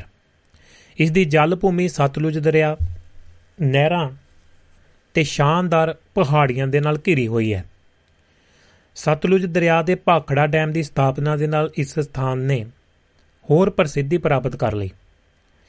ਨੰਗਲ ਸਤਲੁਜ ਝੀਲ ਦੇ ਇੱਕ ਸੁੰਦਰ ਮਨੁੱਖ ਨਿਰਮਿਤ ਝੀਲ ਹੈ, ਜਾਣੀ ਕਿ ਮਨੁੱਖ ਦੇ ਦੁਆਰਾ ਬਣਾਈ ਗਈ ਹੈ, ਕਿ ਕੁਦਰਤੀ ਨਹੀਂ ਹੈ। ਇਹ 1948 ਦੇ ਵਿੱਚ ਭਾਖੜਾ ਨੰਗਲ ਪ੍ਰੋਜੈਕਟ ਦੇ ਨੰਗਲ ਡੈਮ ਨਿਰਮਾਣ ਸਦਕਾ ਹੋਣ ਦੇ ਵਿੱਚ ਆਈ ਸੀ। ਨੰਗਲ ਝੀਲ ਦੀ ਲੰਬਾਈ ਜਿਹੜੀ 6 ਕਿਲੋਮੀਟਰ ਹੈ ਤੇ ਇਸ ਝੀਲ ਦੇ ਦੁਆਰਾ ਵੱਧ ਪਾਣੀ ਦੇ ਵਹਾਅ ਨੂੰ ਨਿਯੰਤਰਿਤ ਕੀਤਾ ਗਿਆ, ਜਿਸ ਦੇ ਨਾਲ ਹੜ੍ਹਾਂ ਤੋਂ ਲੋਕਾਂ ਦੇ ਸੰਭਾਵਿਤ ਜਾਨੀ ਤੇ ਮਾਲੀ ਨੁਕਸਾਨ ਦੇ ਜੋਖਮਾਂ ਨੂੰ ਘਟਾਇਆ। ਨੰਗਲ ਸਤਲੁਜ ਝੀਲ ਦਾ ਸਥਾਨ ਇਤਿਹਾਸਕ ਮਹੱਤਵ ਦੀ ਵੀ ਰੱਖਦਾ ਹੈ, ਕਿਉਂਕਿ ਇਸ ਦੇ ਕੰਢੇ ਭਾਰਤ ਦੇ ਪਹਿਲੇ ਪ੍ਰਧਾਨ ਮੰਤਰੀ ਪੰਡਿਤ ਜਵਾਹਰ ਲਾਲ ਨਹਿਰੂ ਤੇ ਚੀਨੀ ਪ੍ਰਧਾਨ ਮੰਤਰੀ ਚੋ ਐਨ ਲਾਈ ਨੇ 1954 ਦੇ ਵਿੱਚ ਪੰਚਸ਼ੀਲ ਜਾਂ ਸ਼ਾਂਤੀਪੂਰਨ ਸਹਿ ਹੋਂਦ ਦੇ ਪੰਜ ਸਿਧਾਂਤਾਂ ਨੂੰ ਰਸਮੀ ਰੂਪ ਦਿੱਤ- ਰੂਪ ਜਿਹੜਾ ਦਿੱਤਾ ਸੀ। ਇਸ ਝੀਲ ਕਿਨਾਰੇ ਕਈ ਧਾਰਮਿਕ ਸਥਾਨ ਵੀ ਨੇ, ਜਿਸ ਦੇ ਵਿੱਚ 10ਵੇਂ ਪਾਤਸ਼ਾਹ ਸ੍ਰੀ ਗੁਰੂ ਗੋਬਿੰਦ ਸਿੰਘ ਜੀ ਦੇ ਚਰਨ ਛੋਹ ਪ੍ਰਾਪਤ ਗੁਰਦੁਆਰਾ ਜਿਹੜਾ ਵਿਭੋਰ ਸਾਹਿਬ ਅਤੇ ਗੁਰਦੁਆਰਾ ਘਾਟ ਸਾਹਿਬ ਸੁਸ਼ੋਭਿਤ ਨੇ। ਗੁਰਦੁਆਰਾ ਵਿਭੋਰ ਸਾਹਿਬ ਉਹ ਸਥਾਨ ਹੈ ਜਿੱਥੇ ਗੁਰੂ ਗੋਬਿੰਦ ਸਿੰਘ ਜੀ ਨੇ ਆਪਣੇ ਠਹਿਰ ਦੇ ਦੌਰਾਨ ਸਤਲੁਜ ਦਰਿਆ ਦੇ ਕੰਢੇ ਬੈਠ ਕੇ ਚੌਪਾਈ ਸਾਹਿਬ ਦੀ ਰਚਨਾ ਕੀਤੀ ਦੱਸੀ ਗਈ। ਇਤਿਹਾਸਕਾਂ ਦਾ ਮੰਨਣਾ ਹੈ ਕਿ ਮਹਾਭਾਰਤ ਦੇ ਪਾਂਡਵਾਂ ਨੇ ਵੀ ਅਗਿਆਤਵਾਸ ਸਮੇਂ ਦੇ ਕੁਝ ਦਿਨ ਇਸ ਸਤਲੁਜ ਝੀਲ ਦੇ ਕਿਨਾਰੇ ਬਿਤਾਏ, ਜੋ ਸਥਾਨ ਹੁਣ ਪੰਜ ਗਾਟੜਾ ਦੇ ਨਾਂ ਦੇ ਨਾਲ ਪ੍ਰਸਿੱਧ ਹੈ। ਇਸ ਸਥਾਨ ਤੇ ਪ੍ਰਾਚੀਨ ਕਾਲ ਤੋਂ ਵਿਸਾਖੀ ਮੌਕੇ ਲੱਗ ਲੱਗਣ ਵਾਲੇ ਮੇਲੇ ਦੇ ਲਈ ਪੰਜਾਬ ਅਤੇ ਹਿਮਾਚਲ ਪ੍ਰਦੇਸ਼ ਦੇ ਊਨਾ ਬਿਲਾਸਪੁਰ ਜ਼ਿਲ੍ਹਿਆਂ ਦੇ 100 ਤੋਂ ਵੱਧ ਵੱਧ ਜਿਹੜੇ ਪਿੰਡਾਂ ਤੋਂ ਲੱਖਾਂ ਦੀ ਗਿਣਤੀ ਵਿੱਚ ਲੋਕ ਆਉਂਦੇ ਨੇ। ਝੀਲ ਕਿਨਾਰੇ ਬਣਿਆ ਸਤਲੁਜ ਪਾਰਕ ਤੇ ਪਿੰਡ ਹੰਡੋਲਾ ਵਿਖੇ ਸਤਲੁਜ ਝੀਲ ਤੇ ਬਣਾਇਆ ਲੱਕੜ ਦਾ ਝੂਲ ਦਾ ਪੁਲ ਵੀ ਸੈਲਾਨੀਆਂ ਦੇ ਲਈ ਖਿੱਚ ਦਾ ਕੇਂਦਰ ਬਣਿਆ ਰਹਿੰਦਾ ਹੈ। ਨੰਗਲ ਡੈਮ ਦੀ ਇਸ ਵਿਸ਼ਾਲ ਸਤਲੁਜ ਝੀਲ ਨੂੰ ਰਾਜ ਦੀ ਰਾਸ਼ਟਰੀ ਜਲਗਾ ਬਣਾਉਣ ਦਾ ਐਲਾਨ 4 ਫਰਵਰੀ 2008 ਨੂੰ ਭਾਰਤ ਸਰਕਾਰ ਨੇ ਕੀਤਾ ਸੀ। ਜਲਗਾ ਅਜਿਹਾ ਖੇਤਰ ਹੈ ਜੋ ਪੂਰਾ ਸਾਲ ਅੰਸ਼ਕ ਜਾਂ ਪੂਰੀ ਤਰ੍ਹਾਂ ਆਪਣੀ ਪਾਣੀ ਦੇ ਨਾਲ ਢਕਿਆ ਰਹਿੰਦਾ ਹੈ। ਜਲਗਾਹਾਂ ਧਰਤੀ ਦੇ ਲਈ ਗੁਰਦਿਆਂ ਦਾ ਕੰਮ ਕਰਦੀਆਂ ਨੇ। ਉਹਨਾਂ ਦਾ ਇੱਕ ਕੰਮ ਗੰਦੇ ਪਾਣੀ ਨੂੰ ਸਾਫ਼ ਪਾਣੀ ਦੇ ਵਿੱਚ ਬਦਲਣਾ ਹੈ। ਨੰਗਲ ਜਲਗਾ ਦਾ ਪਾਣੀ ਨੂੰ ਪ੍ਰਦੂਸ਼ਣ ਮੁਕਤ ਬਣਾਉਣ ਦੇ ਵਿੱਚ ਅਹਿਮ ਯੋਗਦਾਨ ਹੈ। ਕੁਦਰਤ ਦੀ ਖੂਬਸੂਰਤੀ ਨੂੰ ਵਧਾਉਣ ਦੇ ਲਈ ਨੰਗਲ ਜਲਗਾ ਨੇ ਸੱਭਿਅਤਾ ਅਤੇ ਸੱਭਿਆਚਾਰ ਨੂੰ ਅਮੀਰ ਬਣਾਉਣ ਦੇ ਵਿੱਚ ਬਹੁਤ ਯੋਗਦਾਨ ਪਾਇਆ। ਇਹੀ ਕਾਰਨ ਹੈ ਕਿ ਕਈ ਲੋਕ ਗੀਤਾਂ, ਕਵਿਤਾਵਾਂ ਤੇ ਫਿਲਮੀ ਗੀਤਾਂ ਦੇ ਵਿੱਚ ਨੰਗਲ ਦੀ ਝੀਲ ਦੇ ਦ੍ਰਿਸ਼ਾਂ ਦਾ ਜ਼ਿਕਰ ਵੀ ਕੀਤਾ ਗਿਆ। ਸਾਲ 2010-2010 ਦੇ ਵਿੱਚ ਇਸ ਜਲਗਾ ਨੂੰ ਜੰਗਲੀ ਜੀਵ ਰੱਖ ਦਾ ਦਰਜਾ ਦਿੱਤਾ ਗਿਆ। ਜ਼ਿਕਰਯੋਗ ਜ਼ਿਕਰਯੋਗ ਹੈ ਕਿ ਨੰਗਲ ਜਲਗਾ ਤੇ ਜੰਗਲੀ ਜੀਵ ਰੱਖ ਦਾ ਕੁੱਲ ਰਕਬਾ 600 ਏਕੜ ਤੋਂ ਵੱਧ ਹੈ। ਨੰਗਲ ਜਲਗਾ ਤੇ ਜੰਗਲੀ ਜੀਵ ਰੱਖ ਜੈਵਿਕ ਵਿਭਿੰਨਤਾ ਦਾ ਭੰਡਾਰ ਹੈ। ਇਹ ਪੁਰਾਣੇ ਨੀਲੇ ਹਰੇ ਪਾਣੀ, ਪਹਾੜੀ ਖੇਤਰ ਤੇ ਸਦੀ ਜ਼ਮੀਨ ਦਾ ਸੁਮੇਲ ਹੈ, ਜਿਸ ਕਾਰਨ ਇਹ ਅਣਗਿਣਤ ਦੇਸੀ ਪ੍ਰਜਾਤੀਆਂ ਦਾ ਘਰ ਹੋਣ ਦੇ ਨਾਲ-ਨਾਲ ਪ੍ਰਵਾਸੀ ਪੰਛੀ ਵੀ ਇੱਥੇ ਆਉਂਦੇ ਨੇ। ਇੱਥੇ ਰੂਸ ਸਾਈਬੇਰੀਆ ਚੀਨ, ਇੰਡੋ, ਤਿੱਬਤ ਸਰਹੱਦ ਤੋਂ ਲਗਭਗ 37 ਕਿਸਮਾਂ ਦੇ ਪੰਛੀ ਆਉਂਦੇ ਨੇ। ਸਰਦੀਆਂ ਦੇ ਵਿੱਚ ਇੱਥੇ ਲਗਭਗ 40000 ਪ੍ਰਵਾਸੀ ਪੰਛੀ ਉੜਦੇ ਨੇ ਤੇ ਇਹ ਝੀਲ ਪੰਛੀ ਪ੍ਰੇਮੀਆਂ ਦੇ ਲਈ ਬਹੁਤ ਹੀ ਦਿਲਕਸ਼ ਨਜ਼ਾਰਾ ਪੇਸ਼ ਕਰਦੀ ਹੈ। ਇਸ ਜੰਗਲ ਦੇ ਵਿੱਚ ਜਾਨਵਰਾਂ ਦੀਆਂ 150 ਤੋਂ ਵੱਧ ਨਸਲਾਂ ਨੇ ਤੇ ਕਈ ਕਿਸਮਾਂ ਦੇ ਦਰਖਤ ਪਾਏ ਜਾਂਦੇ ਨੇ। ਸਾਲ 2020 ਦੇ ਵਿੱਚ ਨੰਗਲ ਜਲਗਾ ਨੂੰ ਰਾਮਸਰ ਰਾਮਸਰ ਜਿਹੜਾ ਕਨਵੈਨਸ਼ਨ ਤਹਿਤ ਅੰਤਰਰਾਸ਼ਟਰੀ ਜਲਗਾ ਦਾ ਦਰਜਾ ਦਿੱਤਾ ਗਿਆ, ਜਿਸ ਦੇ ਨਾਲ ਨੰਗਲ ਜਲਗਾ ਵਿਸ਼ਵ ਦੇ ਨਕਸ਼ੇ ਤੇ ਉੱਭਰ ਕੇ ਆਇਆ। ਲਗਾਤਾਰ ਤਾਪਮਾਨ ਦੇ ਵਿੱਚ ਵਾਧਾ, ਵਰਖਾਂ ਦੇ ਵਿੱਚ ਬਦਲਾਅ, ਦਰਖਤਾਂ ਦੀ ਕਟਾਈ, ਵੱਧ ਰਿਹਾ ਪਲਾਸਟਿਕ ਤੇ ਫੈਕਟਰੀਆਂ ਦੇ ਗੰਦੇ ਪਾਣੀ ਦਾ ਪ੍ਰਦੂਸ਼ਣ, ਕਿਨਾਰੇ ਤੇ ਬਣ ਰਹੀਆਂ ਇਮਾਰਤਾਂ ਆਦਿ ਸਭ ਕੁਝ ਨੰਗਲ ਜਲਗਾ ਦੇ ਖੇਤਰ ਨੂੰ ਪ੍ਰਭਾਵਿਤ ਕਰ ਰਿਹਾ ਹੈ। ਹਰ ਸਾਲ ਪ੍ਰਵਾਸੀ ਪੰਛੀਆਂ ਦੀ ਆਮਦ ਘਟ ਰਹੀ ਹੈ। ਅੱਜ ਦੇ ਸਮੇਂ ਦੀ ਲੋੜ ਹੈ ਕਿ ਧਰਤੀ ਤੇ ਕੁਦਰਤ ਦੇ ਦਿੱਤੇ ਇਹਨਾਂ ਅਨਮੋਲ ਤੋਹਫਿਆਂ ਨੂੰ ਸੰਭਾਲੀਏ। ਨੰਗਲ ਜਲਗਾ ਦੇ ਕੁਦਰਤੀ ਸੁਹੱਪਨ ਨੂੰ ਬਚਾਉਣ ਦੀ ਕੋਸ਼ਿਸ਼ ਕਰੀਏ। ਜੀ ਦੋਸਤੋ, ਬਾਰ-ਬਾਰ ਗੱਲ ਆਉਂਦੀ ਹੈ ਪੰਛੀਆਂ ਦੀ, ਦਰਖਤਾਂ ਦੀ ਤੇ ਸਾਡੇ ਚੌਗਿਰਦੇ ਦੀ, ਪਰ ਲੱਗਦਾ ਕਿ ਸਾਡਾ ਇੱਧਰ ਧਿਆਨ ਨਹੀਂ ਹੈ। ਬਹੁਤ ਸਾਰੀਆਂ ਐਸੀਆਂ ਆਲੀਸ਼ਾਨ ਐਸੀਆਂ ਜਗਾਵਾਂ ਨੇ ਜਿਸ ਨੂੰ ਅਸੀਂ ਯੋਗਦਾਨ, ਜਿਹੜਾ ਪਾਉਣ ਦੀ ਬਜਾਏ ਮਤਲਬ ਕਿ ਉਸ ਦੇ ਉੱਤੇ ਜਿਹੜਾ ਗਲਤ ਯੋਗਦਾਨ ਉਸ ਦੇ ਵਿੱਚ ਪਾਇਆ ਜਾ ਰਿਹਾ ਹੈ ਤੇ ਨਾਲ ਦੀ ਨਾਲ ਉੱਥੇ ਜੋ ਮਾਹੌਲ ਬਣਿਆ ਹੋਇਆ ਹੈ, ਉਹ ਤੁਹਾਨੂੰ ਦੱਸਿਆ ਹੈ। ਕੁਝ ਚੀਜ਼ਾਂ ਆਪਣੇ ਵੱਲੋਂ ਵੀ ਦੱਸੀਆਂ ਨੇ ਤੇ ਕੁਝ ਇਹ ਆਰਟੀਕਲ ਦੀਆਂ ਨੇ। ਸਟੂਡੀਓ ਦਾ ਨੰਬਰ +358 ਬਟ ਆਪਣੇ ਕੋਲ ਸਿਰਫ ਤੇ ਸਿਰਫ 15 ਅੱਧੇ ਘੰਟੇ ਦਾ ਸਮਾਂ ਹੋਰ ਬਾਕੀ ਹੈ। ਤੇ ਤੁਸੀਂ ਗੱਲਬਾਤ ਕਰ ਸਕਦੇ ਹੋ, ਗੱਲਬਾਤ ਰੱਖ ਸਕਦੇ ਹੋ। ਉਸ ਤੋਂ ਬਾਅਦ ਆਪਾਂ ਆਗਿਆ ਲਵਾਂਗੇ। YouTube ਦੇ ਉੱਤੇ, Facebook ਦੇ ਉੱਤੇ, ਦੁਆਬਾ ਰੇਡੀਓ ਦੇ ਐਪ ਦੇ ਉੱਤੇ Android ਦੇ ਉੱਤੇ ਤੇ ਇਸੇ ਤਰ੍ਹਾਂ ਦੁਆਬਾ ਰੇਡੀਓ ਵੈਬਸਾਈਟ ਦੇ ਉੱਤੇ ਪ੍ਰੋਗਰਾਮ ਤੁਸੀਂ ਲਾਈਵ ਸੁਣ ਸਕਦੇ ਹੋ ਤੇ ਜੁੜ ਸਕਦੇ ਹੋ ਤੇ ਨਾਲ ਦੀ ਨਾਲ ਲਾਈਕ ਕਰ ਸਕਦੇ ਹੋ, ਫੋਲੋ ਕਰ ਸਕਦੇ ਹੋ, ਜੁਆਇਨ ਕਰ ਸਕਦੇ ਹੋ ਆਪਣਾ ਟੈਲੀਗ੍ਰਾਮ ਨੂੰ ਵੀ ਤੇ ਉਸ ਦੇ ਉੱਤੇ ਤੁਹਾਡੇ ਲਈ ਨਾਲ ਦੀ ਨਾਲ ਜਿਹੜਾ ਪ੍ਰੋਗਰਾਮਾਂ ਦੀ ਰਿਕਾਰਡਿੰਗ ਅਵੇਲੇਬਲ ਕਰ ਦਿੱਤੀ ਜਾਂਦੀ ਹੈ। ਨਾਲ ਦੀ ਨਾਲ YouTube ਦੇ ਤੇ Facebook ਦੇ ਲਿੰਕ ਉਸੇ ਤਰ੍ਹਾਂ ਬਰਕਰਾਰ ਰਹਿਣਗੇ ਤੇ ਉਸ ਦੇ ਵਿੱਚ ਵੀ ਤੁਸੀਂ ਜਾ ਕੇ ਕਲਿੱਕ ਕਰਕੇ ਪ੍ਰੋਗਰਾਮ ਨਾਲ ਸੁਣ ਸਕਦੇ ਹੋ। ਤੇ ਗੱਲ ਹੋਈ ਸੀ ਸ਼ੁਰੂਆਤ ਦੇ ਵਿੱਚ ਸੁਪਨਿਆਂ ਦੀ। ਸਭ ਤੋਂ ਖਤਰਨਾਕ ਹੁੰਦਾ ਹੈ ਸੁਪਨਿਆਂ ਦਾ ਮਰ ਜਾਣਾ। ਸੁਪਨਿਆਂ ਦੀ ਵਿਲੱਖਣ ਦੁਨੀਆ ਦੀ ਗੱਲ ਕੀਤੀ ਸੀ। ਕਿੰਨੇ ਸਾਡੀ ਸਿਹਤ ਲਈ ਜ਼ਰੂਰੀ ਨੇ। ਜੇਕਰ ਇਹ ਤੁਹਾਨੂੰ ਵਿਸ਼ਾ ਚੰਗਾ ਲੱਗਦਾ ਤਾਂ ਤੁਸੀਂ ਗੱਲ ਕਰ ਸਕਦੇ ਹੋ ਤੇ ਗੱਲਬਾਤ ਰੱਖ ਸਕਦੇ ਹੋ। +358 44976 ਸਟੂਡੀਓ ਦਾ ਨੰਬਰ ਹੈ ਤੇ ਸਾਨੂੰ ਸਪੋਰਟ ਕੀਤਾ ਹੈ। ਪ੍ਰੋਗਰਾਮਾਂ ਨੂੰ ਹਰਵਿੰਦਰ ਜੋਲ ਭੈਣ ਜੀ, ਸੁਮਿਤ ਜੋਹਲ ਜੀ, ਜਗਦੇਵ ਸੰਧੂ ਜੀ, ਯਾਦਵਿੰਦਰ ਵਿਦੇਸ਼ਾ, ਨਾਰ ਸਿੰਘ ਸੋਈ ਸਾਹਿਬ ਸੁਰਿੰਦਰ ਕੌਰ ਮਾਲ ਜੀ ਸਿਕੰਦਰ ਸਿੰਘ ਔਜਲਾ ਸਾਹਿਬ ਬਹੁਤ-ਬਹੁਤ ਸ਼ੁਕਰੀਆ ਤੇ ਧੰਨਵਾਦ ਹੈ ਸਾਰੇ ਦੋਸਤਾਂ ਦਾ। ਤੁਸੀਂ ਵੀ ਆਪਣਾ ਯੋਗਦਾਨ ਪਾ ਸਕਦੇ ਹੋ duabbaradio.com ਵੈਬਸਾਈਟ ਦੇ ਉੱਤੇ ਜਾ ਕੇ। PayPal ਦੇ ਜ਼ਰੀਏ ਯੋਗਦਾਨ ਪਾ ਸਕਦੇ ਹੋ। ਇਸੇ ਤਰ੍ਹਾਂ ਜਿਹੜੇ ਦੋਸਤ ਆਪਣਾ ਕਾਰੋਬਾਰ ਕਰਦੇ ਨੇ, ਕਿਸੇ ਵੀ ਤਰ੍ਹਾਂ ਦੀ ਐਡਵਰਟਾਈਜ਼ਮੈਂਟ ਮਸ਼ਹੂਰੀ ਪ੍ਰਮੋਸ਼ਨ ਕਰਾਉਣਾ ਚਾਹੁੰਦੇ ਨੇ, ਉਹਨਾਂ ਦਾ ਵੀ ਸਵਾਗਤ ਹੈ। ਉਹ ਵੀ ਆਪਣਾ ਜਿਹੜਾ ਇਸ ਦਾ ਪੂਰਾ ਪੂਰਾ ਯੋਗਦਾਨ ਪਾ ਸਕਦੇ ਨੇ ਤੇ ਆਪਣਾ ਕਾਰੋਬਾਰ ਵੀ ਦੁਨੀਆ ਦੇ ਕੋਨੇ-ਕੋਨੇ ਵਿੱਚ ਵਧਾ ਸਕਦੇ ਨੇ।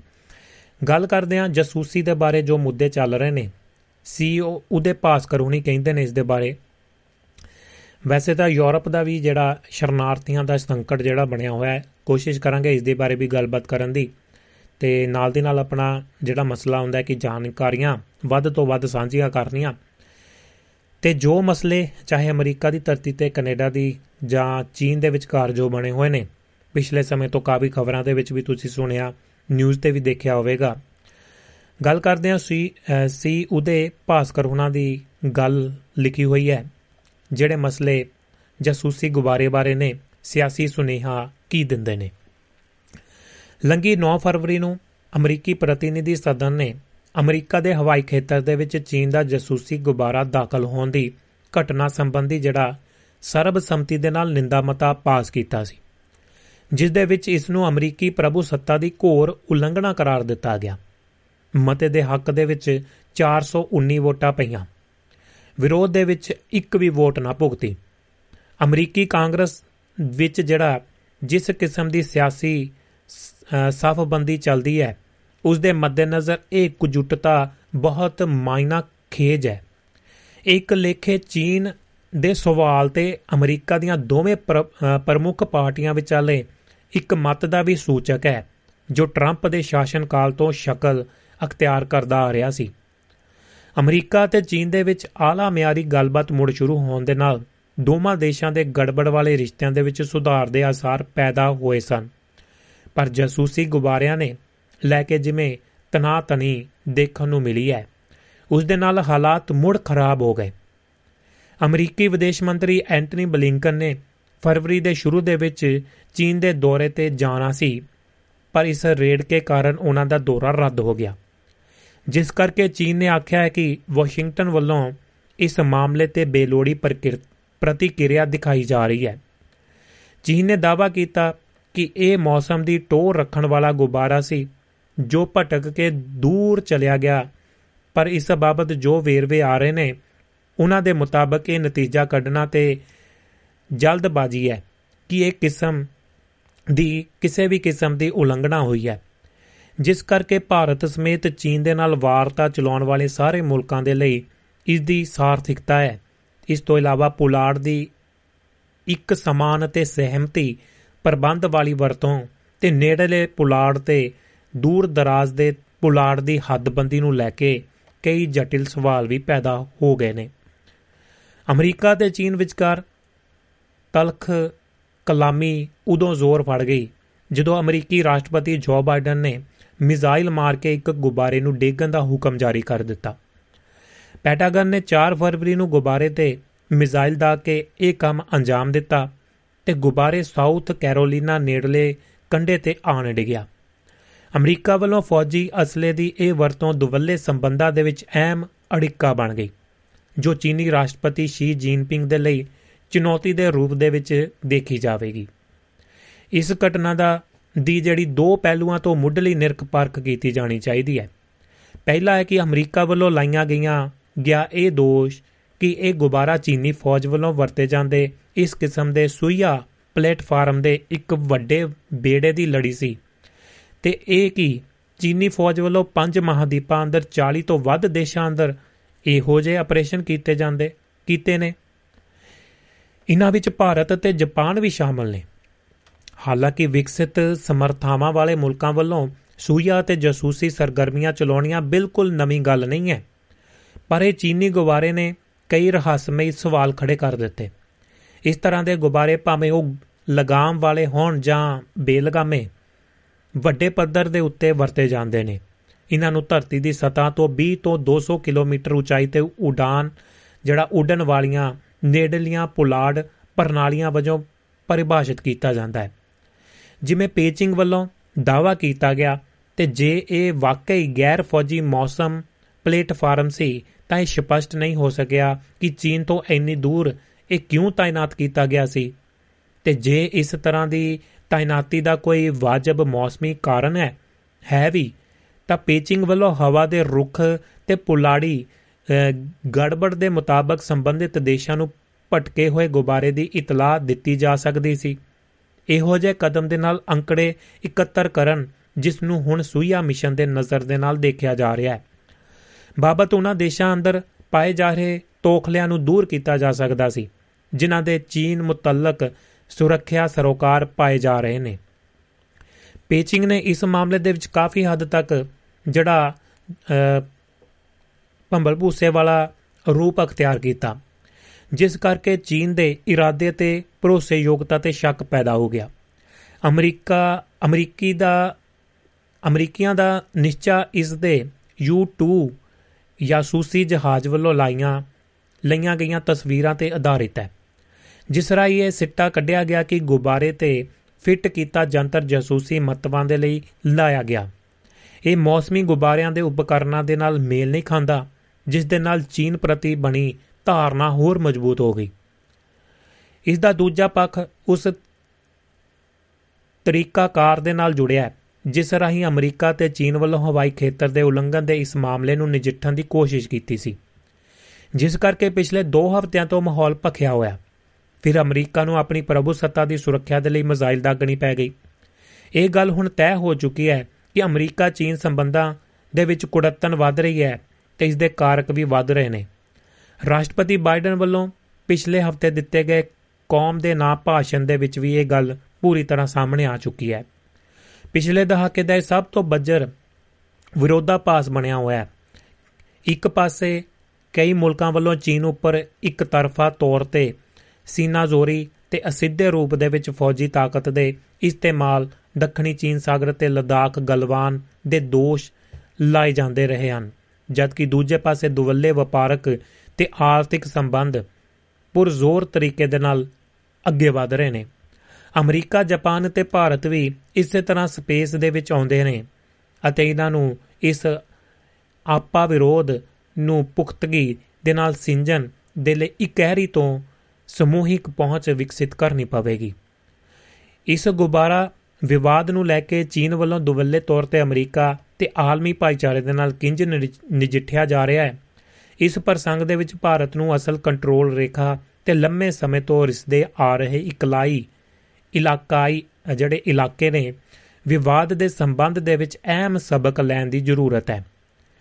ਦਾ ਪੇਚ ਦੇ ਤੌਰ ਦੇ ਉੱਤੇ, ਜੇ ਅਮਰੀਕਾ ਦਾ ਇਹ ਦੋਸ਼ ਸਹੀ ਹੈ ਕਿ ਚੀਨ ਦੀ ਫੌਜ ਕੋਲ ਨੇੜਲੇ ਪੁਲਾੜ ਦੇ ਵਿੱਚ ਵਰਤੇ ਜਾਣ ਵਾਲੇ ਅਜਿਹੇ ਸੂਈਆ ਗੁਬਾਰਿਆਂ ਦਾ ਵੱਡਾ ਬੇੜਾ ਮੌਜੂਦ ਹੈ, ਤਾਂ ਅਸਲ ਕੰਟਰੋਲ ਰੇਖਾ ਤੇ ਵਿਵਾਦ ਵਾਲੇ ਹੋਰ ਖੇਤਰਾਂ ਦੇ ਵਿੱਚ ਬਣੀ ਫੌਜੀ ਕਸ਼ਮਕਸ਼ ਦੇ ਲਈ ਕਿਸ, ਇਸ ਦਾ ਕੀ ਮਤਲਬ ਹੈ? ਦੂਜੇ ਬੰਨੇ, ਸੰਤੁਲਨ ਕਾਇਮ ਰੱਖਣ ਦੇ ਲਈ ਕਿਹਾ ਜਾ ਸਕਦਾ ਹੈ ਕਿ ਗੁਬਾਰਾ ਵਿਵਾਦ ਵਿੱਚ ਗਰਮ ਹਵਾ ਭਰਨ ਤੋਂ ਇਲਾਵਾ ਹੋਰ ਵੀ ਕਾਫੀ ਕੁਝ ਹੈ। ਇਹ ਕੀ ਫਿਲਹਾਲ ਇਸ ਨੇ ਅੰਤਰ ਮਹਾਦੀਪੀ ਚੂਲਾਂ ਹਿਲਾ ਦਿੱਤੀਆਂ ਨੇ। ਜੀ ਦੋਸਤੋ, ਇਹ ਹੈ ਜੀ ਮਸਲਾ ਤੇ 40 ਦੇਸ਼ਾਂ ਦੇ ਨਾਲ ਸੰਬੰਧਿਤ ਹੋਰ ਚੀਜ਼ਾਂ ਨੇ, ਜਸੂਸੀ ਗੁਬਾਰੇ ਸਿਆਸੀ ਸੁਨੇਹਾ ਸੀ ਉਦੇ ਪਾਸ ਕਰੋਨਾ ਦੀ ਕਲਮ ਦੇ ਵਿੱਚੋਂ। ਪਲੱਸ 358 ਸਟੂਡੀਓ ਦਾ ਨੰਬਰ ਹੈ ਕਾਲ ਕਰ ਸਕਦੇ ਹੋ। ਤੇ ਯੂਰਪ ਬਾਰੇ ਗੱਲਬਾਤ ਕਰਨੀ ਹੈ ਆਖਰੀ, ਤੇ ਉਸ ਤੋਂ ਬਾਅਦ ਆਪਾਂ ਅੱਗੇ ਵੱਲ ਨੂੰ ਵਧਾਂਗੇ। ਯੂਰਪ ਦੇ ਵਿੱਚ ਜਿਹੜਾ ਸ਼ਰਨਾਰਥੀ ਸੰਕਟ ਜਿਹੜਾ ਵੱਧਦਾ ਨਜ਼ਰ ਆ ਰਿਹਾ ਹੈ, ਮਾਨਵ ਕੀ ਕਹਿੰਦੇ ਨੇ ਇਸ ਦੇ ਬਾਰੇ? ਯੂਰਪ ਦੀਆਂ ਹੱਦਾਂ ਤੇ ਇਸ ਵੇਲੇ ਵੱਡੇ ਮਨੁੱਖੀ ਸੰਕਟ ਪਨਪ ਰਿਹਾ ਹੈ। ਯੂਰਪੀਅਨ ਯੂਨੀਅਨ ਦੀ ਸਰਹੱਦ ਤੇ ਕੰਢੀ ਸੁਰੱਖਿਆ ਏਜੰਸੀ ਨੇ 13 ਜਨਵਰੀ ਨੂੰ ਰਿਪੋਰਟ ਜਾਰੀ ਕਰ ਦਿੱਤੀ ਕਿ ਕਿਹਾ 2022 ਦੇ ਵਿੱਚ ਬਿਨਾਂ ਦਸਤਾਵੇਜ਼ਾਂ ਤੋਂ ਯੂਰਪੀਅਨ ਯੂਨੀਅਨ ਦਾਖਲ ਹੋਣ ਦੀ ਕੋਸ਼ਿਸ਼ ਕਰਨ ਵਾਲੇ ਲੋਕਾਂ ਦੀ ਗਿਣਤੀ 6 ਸਾਲਾਂ ਦਾ ਰਿਕਾਰਡ ਤੋੜ ਕੇ 3.3 ਲੱਖ ਨੂੰ ਪਹੁੰਚ ਚੁੱਕੀ ਹੈ। ਇਸ ਦੇ ਵਿੱਚ 10 ਲੱਖ ਯੂਕਰੇਨੀਆਂ ਦੀ ਉਹ ਗਿਣਤੀ ਸ਼ਾਮਲ ਨਹੀਂ, ਜਿਹੜੇ ਯੂਕਰੇਨ ਦੇ ਵਿੱਚ ਜੰਗ ਤੋਂ ਬਾਅਦ ਯੂਰਪ ਦੇ ਵਿੱਚ ਸ਼ਰਨ ਲੈਣ ਦੀ ਕੋਸ਼ਿਸ਼ ਕਰ ਰਹੇ ਨੇ। ਇਹਨਾਂ ਸ਼ਰਨਾਰਥੀਆਂ ਦੀ ਵਧੇਰੇ ਆਮਦ ਪੱਛਮੀ ਬਾਲਕਾਂ, ਬਲਕਾਨ ਦੇ ਮੁਲਕਾਂ ਰਾਹੀਂ ਹੋ ਰਹੀ ਹੈ, ਜਿਹੜਾ ਏਸ਼ੀਆ, ਮੱਧ ਪੂਰਬ ਤੇ ਅਫਰੀਕਾ ਦੇ ਸ਼ਰਨਾਰਥੀਆਂ ਵੱਲੋਂ ਯੂਰਪ ਜਾਣ ਦੇ ਲਈ ਵਰਤੀਆਂ, ਵਰਤਿਆ ਜਾਂਦਾ ਰਾਹ ਹੈ। ਸਰਹੱਦ ਪਾਰ ਕਰਨ ਦੀ ਕੋਸ਼ਿਸ਼ ਕਰਦੇ ਲੋਕਾਂ ਦੇ ਵਿੱਚੋਂ ਤਕਰੀਬਨ ਅੱਧੇ 47 ਜਿਹੜੇ ਪ੍ਰਤੀਸ਼ਤ ਨੇ ਅਫਗਾਨਿਸਤਾਨ, ਸੀਰੀਆ ਤੇ ਟਿਊਨੇਸ਼ੀਆ ਦੇ ਨਾਲ ਸੰਬੰਧ ਰੱਖਦੇ ਨੇ। ਸ਼ਰਨਾਰਥੀਆਂ ਦੀ ਵੱਡੀ ਗਿਣਤੀ ਉਹਨਾਂ ਮੁਲਕਾਂ ਦੇ ਵਿੱਚੋਂ ਆ ਰਹੀ ਹੈ, ਜਿਹੜੇ ਸਿੱਧੇ ਜੰਗਾਂ ਦੀ ਤਬਾਹੀ ਦੇ ਝੰਬੇ ਹੋਏ ਨੇ। ਜਾਂ ਫਿਰ ਜਿੱਥੇ ਸਰਮਾਇਦਾਰਾ ਸੰਕਟ ਬੇਹੱਦ ਡੂੰਘਾ ਹੋ ਚੁੱਕਿਆ ਹੈ। ਉਂਝ ਬਿਹਤਰ ਰਾਹਾਂ ਥਾਵਾਂ ਵੀ ਦੀ ਆਸ ਦੇ ਵਿੱਚ ਆਉਂਦੇ ਲੱਖਾਂ ਸ਼ਰਨਾਰਥੀਆਂ ਦੇ ਲਈ ਮੁਸ਼ਕਲਾਂ ਦੇ ਛੱਡਣ ਦੇ ਨਾਲ ਹੀ ਖਤਮ ਨਹੀਂ ਹੁੰਦੀਆਂ ਨੇ। ਸਗੋਂ ਯੂਰਪੀਅਨ ਸਰਕਾਰਾਂ ਦਾ ਸ਼ਰਨਾਰਥੀਆਂ ਦੇ ਲਈ ਰਵਈਆ ਇਹਨਾਂ ਦੇ ਲਈ ਨਵੀਆਂ ਚੁਣੌਤੀਆਂ ਖੜੀਆਂ ਕਰ ਰਿਹਾ ਹੈ। ਯੂਰਪੀਅਨ ਸਰਕਾਰਾਂ ਦੇ ਜਿਹੜੇ ਸ਼ਰਨਾਰਥੀਆਂ ਦੇ ਲਈ ਅਨਮਨੁੱਖੀ ਵਤੀਰੇ ਨੂੰ ਇਸ ਖਿੱਤੇ ਦੇ ਦੋ ਸਭ ਤੋਂ ਵੱਡੇ ਮੁਲਕਾਂ ਇੰਗਲੈਂਡ ਤੇ ਫਰਾਂਸ ਵੱਲੋਂ ਬੀਤੇ ਨਵੰਬਰ ਕੀਤੇ ਸਮਝੌਤੇ ਰਾਹੀਂ ਸਮਝਾਇਆ ਜਾ ਸਕਦਾ ਹੈ। ਇਸ ਸਮਝੌਤੇ ਤਹਿਤ ਇੰਗਲੈਂਡ ਸਰਕਾਰ ਨੇ ਫਰਾਂਸ ਨੂੰ ਫਰਾਂਸ ਨੂੰ 6.3 ਕਰੋੜ ਪੌਂਡ ਦੀ ਰਕਮ ਅਦਾ ਕਰਨੀ ਮਨਜ਼ੂਰ ਕੀਤੀ ਸੀ। ਤਾਂ ਜੋ ਫਰਾਂਸ ਆਪਣੀ ਸਰਹੱਦੀ ਪੁਲਿਸ ਰਾਹੀਂ ਸ਼ਰਨਾਰਥੀਆਂ ਨੂੰ ਇੰਗਲੈਂਡ ਚੈਨਲ ਪਾਰ ਕਰਨ ਤੋਂ ਰੋਕ ਸਕੇ। ਫਰਾਂਸ ਨੇ ਰਕਮ ਬਦਲੇ ਸਰਹੱਦਾਂ ਤੇ ਆਪਣੀ ਪੁਲਿਸ ਨਫਰੀ ਨੂੰ 40% ਵਧਾਉਣਾ ਤੇ ਆਧੁਨਿਕ ਡਰੋਨਾਂ ਰਾਹੀਂ ਨਿਗਰਾਨੀ ਕਰਨ ਦਾ ਸਮਝੌਤਾ ਕੀਤਾ। ਇਸ ਰਕਮ ਦੇ ਨਾਲ ਇੰਗਲੈਂਡ ਨੇ 2018 ਤੋਂ ਲੈ ਕੇ ਹੁਣ ਤੱਕ ਕੁੱਲ 20 ਕਰੋੜ ਪੌਂਡ ਦੀ ਅਦਾਇਗੀ ਫਰਾਂਸ ਨੂੰ ਇਸ ਮਕਸਦ ਦੇ ਲਈ ਕਰ ਦਿੱਤੀ ਹੈ। ਇੰਗਲੈਂਡ ਤੇ ਫਰਾਂਸ ਦੇ ਸਮਝੌਤੇ ਦੇ ਵਿੱਚ ਦੋਹਾਂ ਮੁਲਕਾਂ ਦੀਆਂ ਹੱਦਾਂ ਨੂੰ ਭਾਵੇਂ ਮਜ਼ਬੂਤ ਕਰਨ ਦੀ ਗੱਲ ਹੋਈ, ਪਰ ਇਸ ਹੱਦ ਤੱਕ ਪਹੁੰਚਣ ਦੇ ਲਈ ਹੀ ਲੱਖਾਂ ਸ਼ਰਨਾਰਥੀਆਂ ਨੂੰ ਅਨੇਕਾਂ ਖਤਰਨਾਕ ਸਰਹੱਦਾਂ ਤੋਂ ਗੁਜ਼ਰਨਾ ਪੈਂਦਾ ਹੈ। ਯੂਕੇ ਦੇ ਵਿੱਚ ਸ਼ਰਨ ਲੈਣ ਦੇ ਲਈ ਤੁਰੇ ਸ਼ਰਨਾਰਥੀਆਂ ਦਾ ਵੱਡਾ ਹਿੱਸਾ ਅਫਗਾਨਿਸਤਾਨ, ਇਰਾਕ ਤੇ ਸੀਰੀਆ ਤੋਂ ਆਉਂਦਾ ਹੈ। ਭਾਵੇਂ ਤਿੰਨੇ ਮੁਲਕ ਜਿਹੜੇ ਪੱਛਮੀ ਸਾਮਰਾਜੀਆਂ ਦੀ ਥੋਪੀ ਜੰਗ ਕਾਰਨ ਅੱਜ ਤਬਾਹ ਹੋ ਚੁੱਕੇ ਨੇ, ਇਸ ਸਰਹੱਦ ਤੱਕ ਆਉਣ ਤੋਂ ਪਹਿਲਾਂ ਹਜ਼ਾਰਾਂ ਦੀ ਸ਼ਰਨਾਰਥੀ ਭੂਮੱਧ ਸਾਗਰ ਦੇ ਵਿੱਚ ਹੀ ਖਤਮ ਹੋ ਜਾਂਦੇ ਨੇ। 2014 ਤੋਂ ਲੈ ਕੇ ਹੁਣ ਤੱਕ ਹੀ ਇਸ ਸਾਗਰ ਦੇ ਵਿੱਚ ਤਕਰੀਬਨ 25000 ਸ਼ਰਨਾਰਥੀਆਂ ਦੀ ਡੁੱਬ ਕੇ ਮੌਤ ਹੋ ਚੁੱਕੀ ਹੈ। ਇੱਥੇ ਇੱਕ ਗੱਲ ਹੋਰ ਆਉਂਦੀ ਹੈ 2022 ਦੇ ਵਿੱਚ, ਉਜੜੇ ਯੂਕਰੇਨ ਦੀ ਸ਼ਰਨਾਰਥੀਆਂ ਦੀ ਕਰਨੀ ਬਣਦੀ ਹੈ। ਯੂਕਰੇਨ ਦੇ ਵਿੱਚ ਜੰਗ ਨੇ ਉੱਤੋਂ ਦੀ ਕਰੀਬ 1 ਤਿਹਾਈ ਆਬਾਦੀ ਨੂੰ ਉਜਾੜ ਦਿੱਤਾ ਜਿਸ ਦਾ ਇੱਕ ਹਿੱਸਾ ਮੁਲਕ ਛੱਡ ਕੇ ਹੋਰਾਂ ਮੁਲਕਾਂ ਵੱਲ ਜਾ ਰਿਹਾ ਹੈ। ਅੰਕੜਿਆਂ ਦੇ ਮੁਤਾਬਕ ਕਰੀਬ 80 ਲੱਖ ਯੂਕਰੇਨੀਆਂ ਨੇ ਮੁਲਕ ਛੱਡਿਆ ਜਿਸ ਦੇ ਵਿੱਚੋਂ ਸਭ ਤੋਂ ਵੱਡਾ ਹਿੱਸਾ ਰੂਸ ਦੇ ਵਿੱਚ ਸ਼ਰਨ ਦੇ ਲਈ ਗਿਆ। ਇਸ ਤੋਂ ਬਾਅਦ ਕਈ ਲੱਖ ਯੂਕਰੇਨੀ ਗਵਾਂਢੀ ਮੁਲਕਾਂ ਜਿਵੇਂ ਕਿ ਪੋਲੈਂਡ, ਰੋਮਾਨੀਆ, ਹੰਗਰੀ, ਮੋਲਦਾ, ਮੋਲਦਾਵੀਆ ਵੱਲ ਗਏ, ਜਿੱਥੋਂ ਅੱਗੇ ਕੁਝ ਨੇ ਪੱਛਮੀ ਯੂਰਪ ਦੇ ਮੁਲਕ ਵੱਲ ਜਾਣ ਦੀ ਕੋਸ਼ਿਸ਼ ਕੀਤੀ। ਹਾਕਮ ਮੀਡੀਆ ਦੇ ਵਿੱਚ ਇੰਜ ਪ੍ਰਚਾਰਿਆ ਗਿਆ ਜਿਵੇਂ ਇਹਨਾਂ ਪੱਛਮੀ ਸਾਮਰਾਜੀ ਮੁਲਕਾਂ ਦੀਆਂ ਸਰਕਾਰਾਂ ਬਾਹਾਂ ਖੋਲ ਕੇ ਇਹਨਾਂ ਸ਼ਰਨਾਰਥੀਆਂ ਦੇ ਸਵਾਗਤ ਨੂੰ ਬੈਠੀਆਂ ਹੋਣ। ਸਚਾਈ ਇਹ ਹੈ ਕਿ ਇੰਗਲੈਂਡ, ਫਰਾਂਸ ਅਤੇ ਅਮਰੀਕਾ ਜਿਹੜੇ ਯੂਕਰੇਨ ਜੰਗ ਦੇ ਲਈ ਅਰਬਾਂ ਡਾਲਰ ਦੇ ਹਥਿਆਰ ਯੂਕਰੇਨੀ ਸਰਕਾਰ ਨੂੰ ਦੇ ਰਹੇ ਨੇ, ਉਹ ਯੂਕਰੇਨ ਦੇ ਉਜੜੇ ਲੋਕਾਂ ਨੂੰ ਸ਼ਰਨ ਦੇਣ ਦੇ ਲਈ ਵੀ ਤਿਆਰ ਨਹੀਂ ਨੇ ਤੇ ਆਲੇ ਦੁਆਲੇ ਦੇ ਗਵਾਂਢੀ ਮੁਲਕੇ ਦਾ ਨਤੀਜਾ ਭੁਗਤ ਰਹੇ ਨੇ। ਜਿਵੇਂ ਸਵੀਡਨ, ਫਿਨਲੈਂਡ, ਨਾਰਵੇ ਜਾਂ ਹੋਰ ਜਿਹੜੇ ਆਲੇ ਦੁਆਲੇ ਮੁਲਕ ਨੇ, ਯੂਰਪ ਦੇ, ਉਹਨਾਂ ਦੇ ਵਿੱਚ ਇਹ ਯੂਕਰੇਨੀ ਲੋਕ ਵੀ ਆ ਰਹੇ ਨੇ। ਹੁਣ ਤੱਕ ਉਜੜੇ 10 ਲੱਖਾਂ ਯੂਕਰੇਨੀਆਂ ਦੇ ਵਿੱਚੋਂ ਕੁਝ ਹਜ਼ਾਰ ਯੂਕਰੇਨੀਆਂ ਨੂੰ ਹੀ ਇਨ੍ਹਾਂ ਤਿੰਨ ਮੁਲਕਾਂ ਦੇ ਵਿੱਚ ਸ਼ਰਨ ਮਿਲੀ ਹੈ। ਇਸੇ ਕਰਕੇ ਜੰਗ ਦੇ ਸ਼ੁਰੂਆਤੀ ਦਿਨਾਂ ਦੇ ਵਿੱਚ ਘਰ ਛੱਡਣ ਨੂੰ ਮਜਬੂਰ ਯੂਕਰੇਨੀਆਂ ਵਿੱਚੋਂ ਤਕਰੀਬਨ ਅੱਧੇ ਸਾਲ ਦੇ ਅੰਤ ਤੱਕ ਵਾਪਸ ਯੂਕਰੇਨ ਜਾ ਚੁੱਕੇ ਸਨ। ਇਹੀ ਇਹਨਾਂ ਪੱਛਮੀ ਸਾਮਰਾਜੀਆਂ ਦਾ ਦੋਗਲਾਪਨ ਹੈ। ਜਿਹੜੇ ਆਪਣੇ ਸਾਮਰਾਜੀ ਹਿੱਤਾਂ ਖਾਤਰ ਕਿਸੇ ਖਿੱਤੇ ਦੇ ਵਿੱਚ ਜੰਗ ਛੇੜ ਕੇ ਤਬਾਹੀ ਮਚਾਉਣ ਨੂੰ ਤਾਂ ਤਿਆਰ ਰਹਿੰਦੇ ਨੇ, ਪਰ ਜਦੋਂ ਜੰਗਾਂ ਰਾਹੀਂ ਬਰਬਾਦ ਹੋਏ ਲੋਕ ਇਹਨਾਂ ਕੋਲ ਸ਼ਰਨ ਦੇ ਲਈ ਪਹੁੰਚਦੇ ਨੇ ਤਾਂ ਉਹਨਾਂ ਨੂੰ ਵਾਪਸ ਭੇਜ ਦਿੱਤਾ ਜਾਂਦਾ ਹੈ, ਜਾਂ ਉਹ ਰਾਹਾਂ ਦੇ ਵਿੱਚ ਹੀ ਖਤਮ ਹੋ ਜਾਂਦੇ ਨੇ। ਰੋਜ਼ੀ ਰੋਟੀ ਅਤੇ ਬਿਹਤਰ ਜੀਵਨ ਦੇ ਲਈ ਇਨਸਾਨਾਂ ਦਾ ਇੱਕ ਥਾਂ ਤੋਂ ਦੂਜੀ ਥਾਂ ਪ੍ਰਵਾਸ ਯੁਗਾਂ ਪੁਰਾਣਾ ਵਰਤਾਰਾ ਹੈ। ਜਦੋਂ ਮਨੁੱਖੀ ਸਮਾਜ ਅਤੇ ਜਮਾਤਾਂ ਦੇ ਵਿੱਚ ਵੰਡੀਆਂ ਨਹੀਂ ਗਿਆ, ਵੰਡਿਆ ਨਹੀਂ ਗਿਆ ਸੀ, ਉਸ ਸਮੇਂ ਵੀ ਇਨਸਾਨੀ ਆਬਾਦੀ, ਮੈਦਾਨੀ ਇਲਾਕਿਆਂ, ਉਪਜਾਊ ਜ਼ਮੀਨਾਂ, ਚਾਰਾਗਾਹਾਂ ਅਤੇ ਬਿਹਤਰ ਸਹਿਣਯੋਗ ਮੌਸਮ ਵਾਲੇ ਇਲਾਕਿਆਂ ਦੇ ਵਿੱਚ ਦੀ ਤਲਾਸ਼ ਦੇ ਵਿੱਚ ਇੱਥੇ ਉੱਥੇ ਆਪਣੇ ਟਿਕਾਣੇ ਬਦਲਦੀ ਰਹਿੰਦੀ ਸੀ। ਪਰ ਜਦੋਂ ਸਮਾਜ ਜਮਾਤਾਂ ਦੇ ਵਿੱਚ ਵੰਡਿਆ ਗਿਆ, ਤਾਂ ਜਮਾਤੀ ਜ਼ਬਰ, ਜ਼ੁਲਮ ਲੋਕਾਂ ਦੇ ਪ੍ਰਵਾਸ ਦਾ ਮੁੱਖ ਕਾਰਨ ਬਣ ਗਿਆ। ਸਰਮਾਇਦਾਰਾਂ ਦੇ ਦੌਰਾਨ ਇਹ ਸਰਮਾਇਦਾਰੀ ਦਾ ਅਸਾਮਾ ਵਿਕਾਸ ਪਛੜੇ ਇਲਾਕਿਆਂ ਤੇ ਦੇਸ਼ਾਂ ਤੋਂ ਵਿਕਸਿਤ ਇਲਾਕਿਆਂ ਦੇ ਵਿੱਚ ਦੇਸ਼ਾਂ ਵੱਲ ਆਬਾਦੀ ਦੇ ਪ੍ਰਵਾਸ ਦੀ ਮੁੱਖ ਵਜ੍ਹਾ ਹੈ। ਭੁੱਖਮਰੀ ਤੇ ਗਰੀਬੀ ਤੋਂ ਬਚਣ ਦੇ ਲਈ ਲੋਕ ਵਿਕਸਿਤ ਸਰਮਾਇਦਾਰਾਂ ਇਲਾਕਿਆਂ ਤੇ ਦੇਸ਼ਾਂ ਵੱਲ ਚੱਲ ਪੈਂਦੇ ਨੇ। ਸਾਮਰਾਜੀਆਂ ਵੱਲੋਂ ਦੂਜੇ ਦੇਸ਼ਾਂ ਉੱਪਰ ਥੋਪੇ ਜਾਣ ਵਾਲੇ ਯੁੱਧ ਅਤੇ ਦੂਜੇ ਮੁਲਕਾਂ ਅੰਦਰ ਭੜਕਾਏ ਜਾਣ ਵਾਲੇ ਗ੍ਰਹਿ ਯੁੱਧ ਵੀ ਲੋਕਾਂ ਨੂੰ ਆਪਣਾ ਦੇਸ਼ ਛੱਡਣ ਦੇ ਲਈ ਮਜਬੂਰ ਕਰਦੇ ਨੇ। ਇਸ ਦੇ ਨਾਲ ਦੂਸਰੇ ਦੇਸ਼ਾਂ ਦੇ ਵਿੱਚ ਸ਼ਰਨ ਲੈਣ ਵਾਲਿਆਂ ਦੇ ਲਈ ਦੀ ਜਿਹੜੀ ਗਿਣਤੀ ਹੈ ਵਿੱਚ ਭਾਰੀ ਵਾਧਾ ਹੁੰਦਾ ਹੈ। ਪਿਛਲੇ ਡੇਢ ਦੋ ਦਹਾਕਿਆਂ ਦੇ ਵਿੱਚ ਮੱਧ ਪੂਰਬ ਤੇ ਹੁਣ ਯੂਕਰੇਨ ਦੇ ਵਿੱਚ ਸਾਮਰਾਜੀਆਂ ਵੱਲੋਂ ਮਚਾਈ ਤਬਾਹੀ ਨੇ ਵੱਡੀ ਪੱਧਰ ਦੇ ਉੱਤੇ ਇਹਨਾਂ ਮੁਲਕਾਂ ਤੇ ਲੋਕਾਂ ਨੂੰ ਵਿਕਸਿਤ ਮੁਲਕਾਂ ਵੱਲ ਪ੍ਰਵਾਸ ਕਰਨ ਦੇ ਲਈ ਮਜਬੂਰ ਕਰ ਦਿੱਤਾ।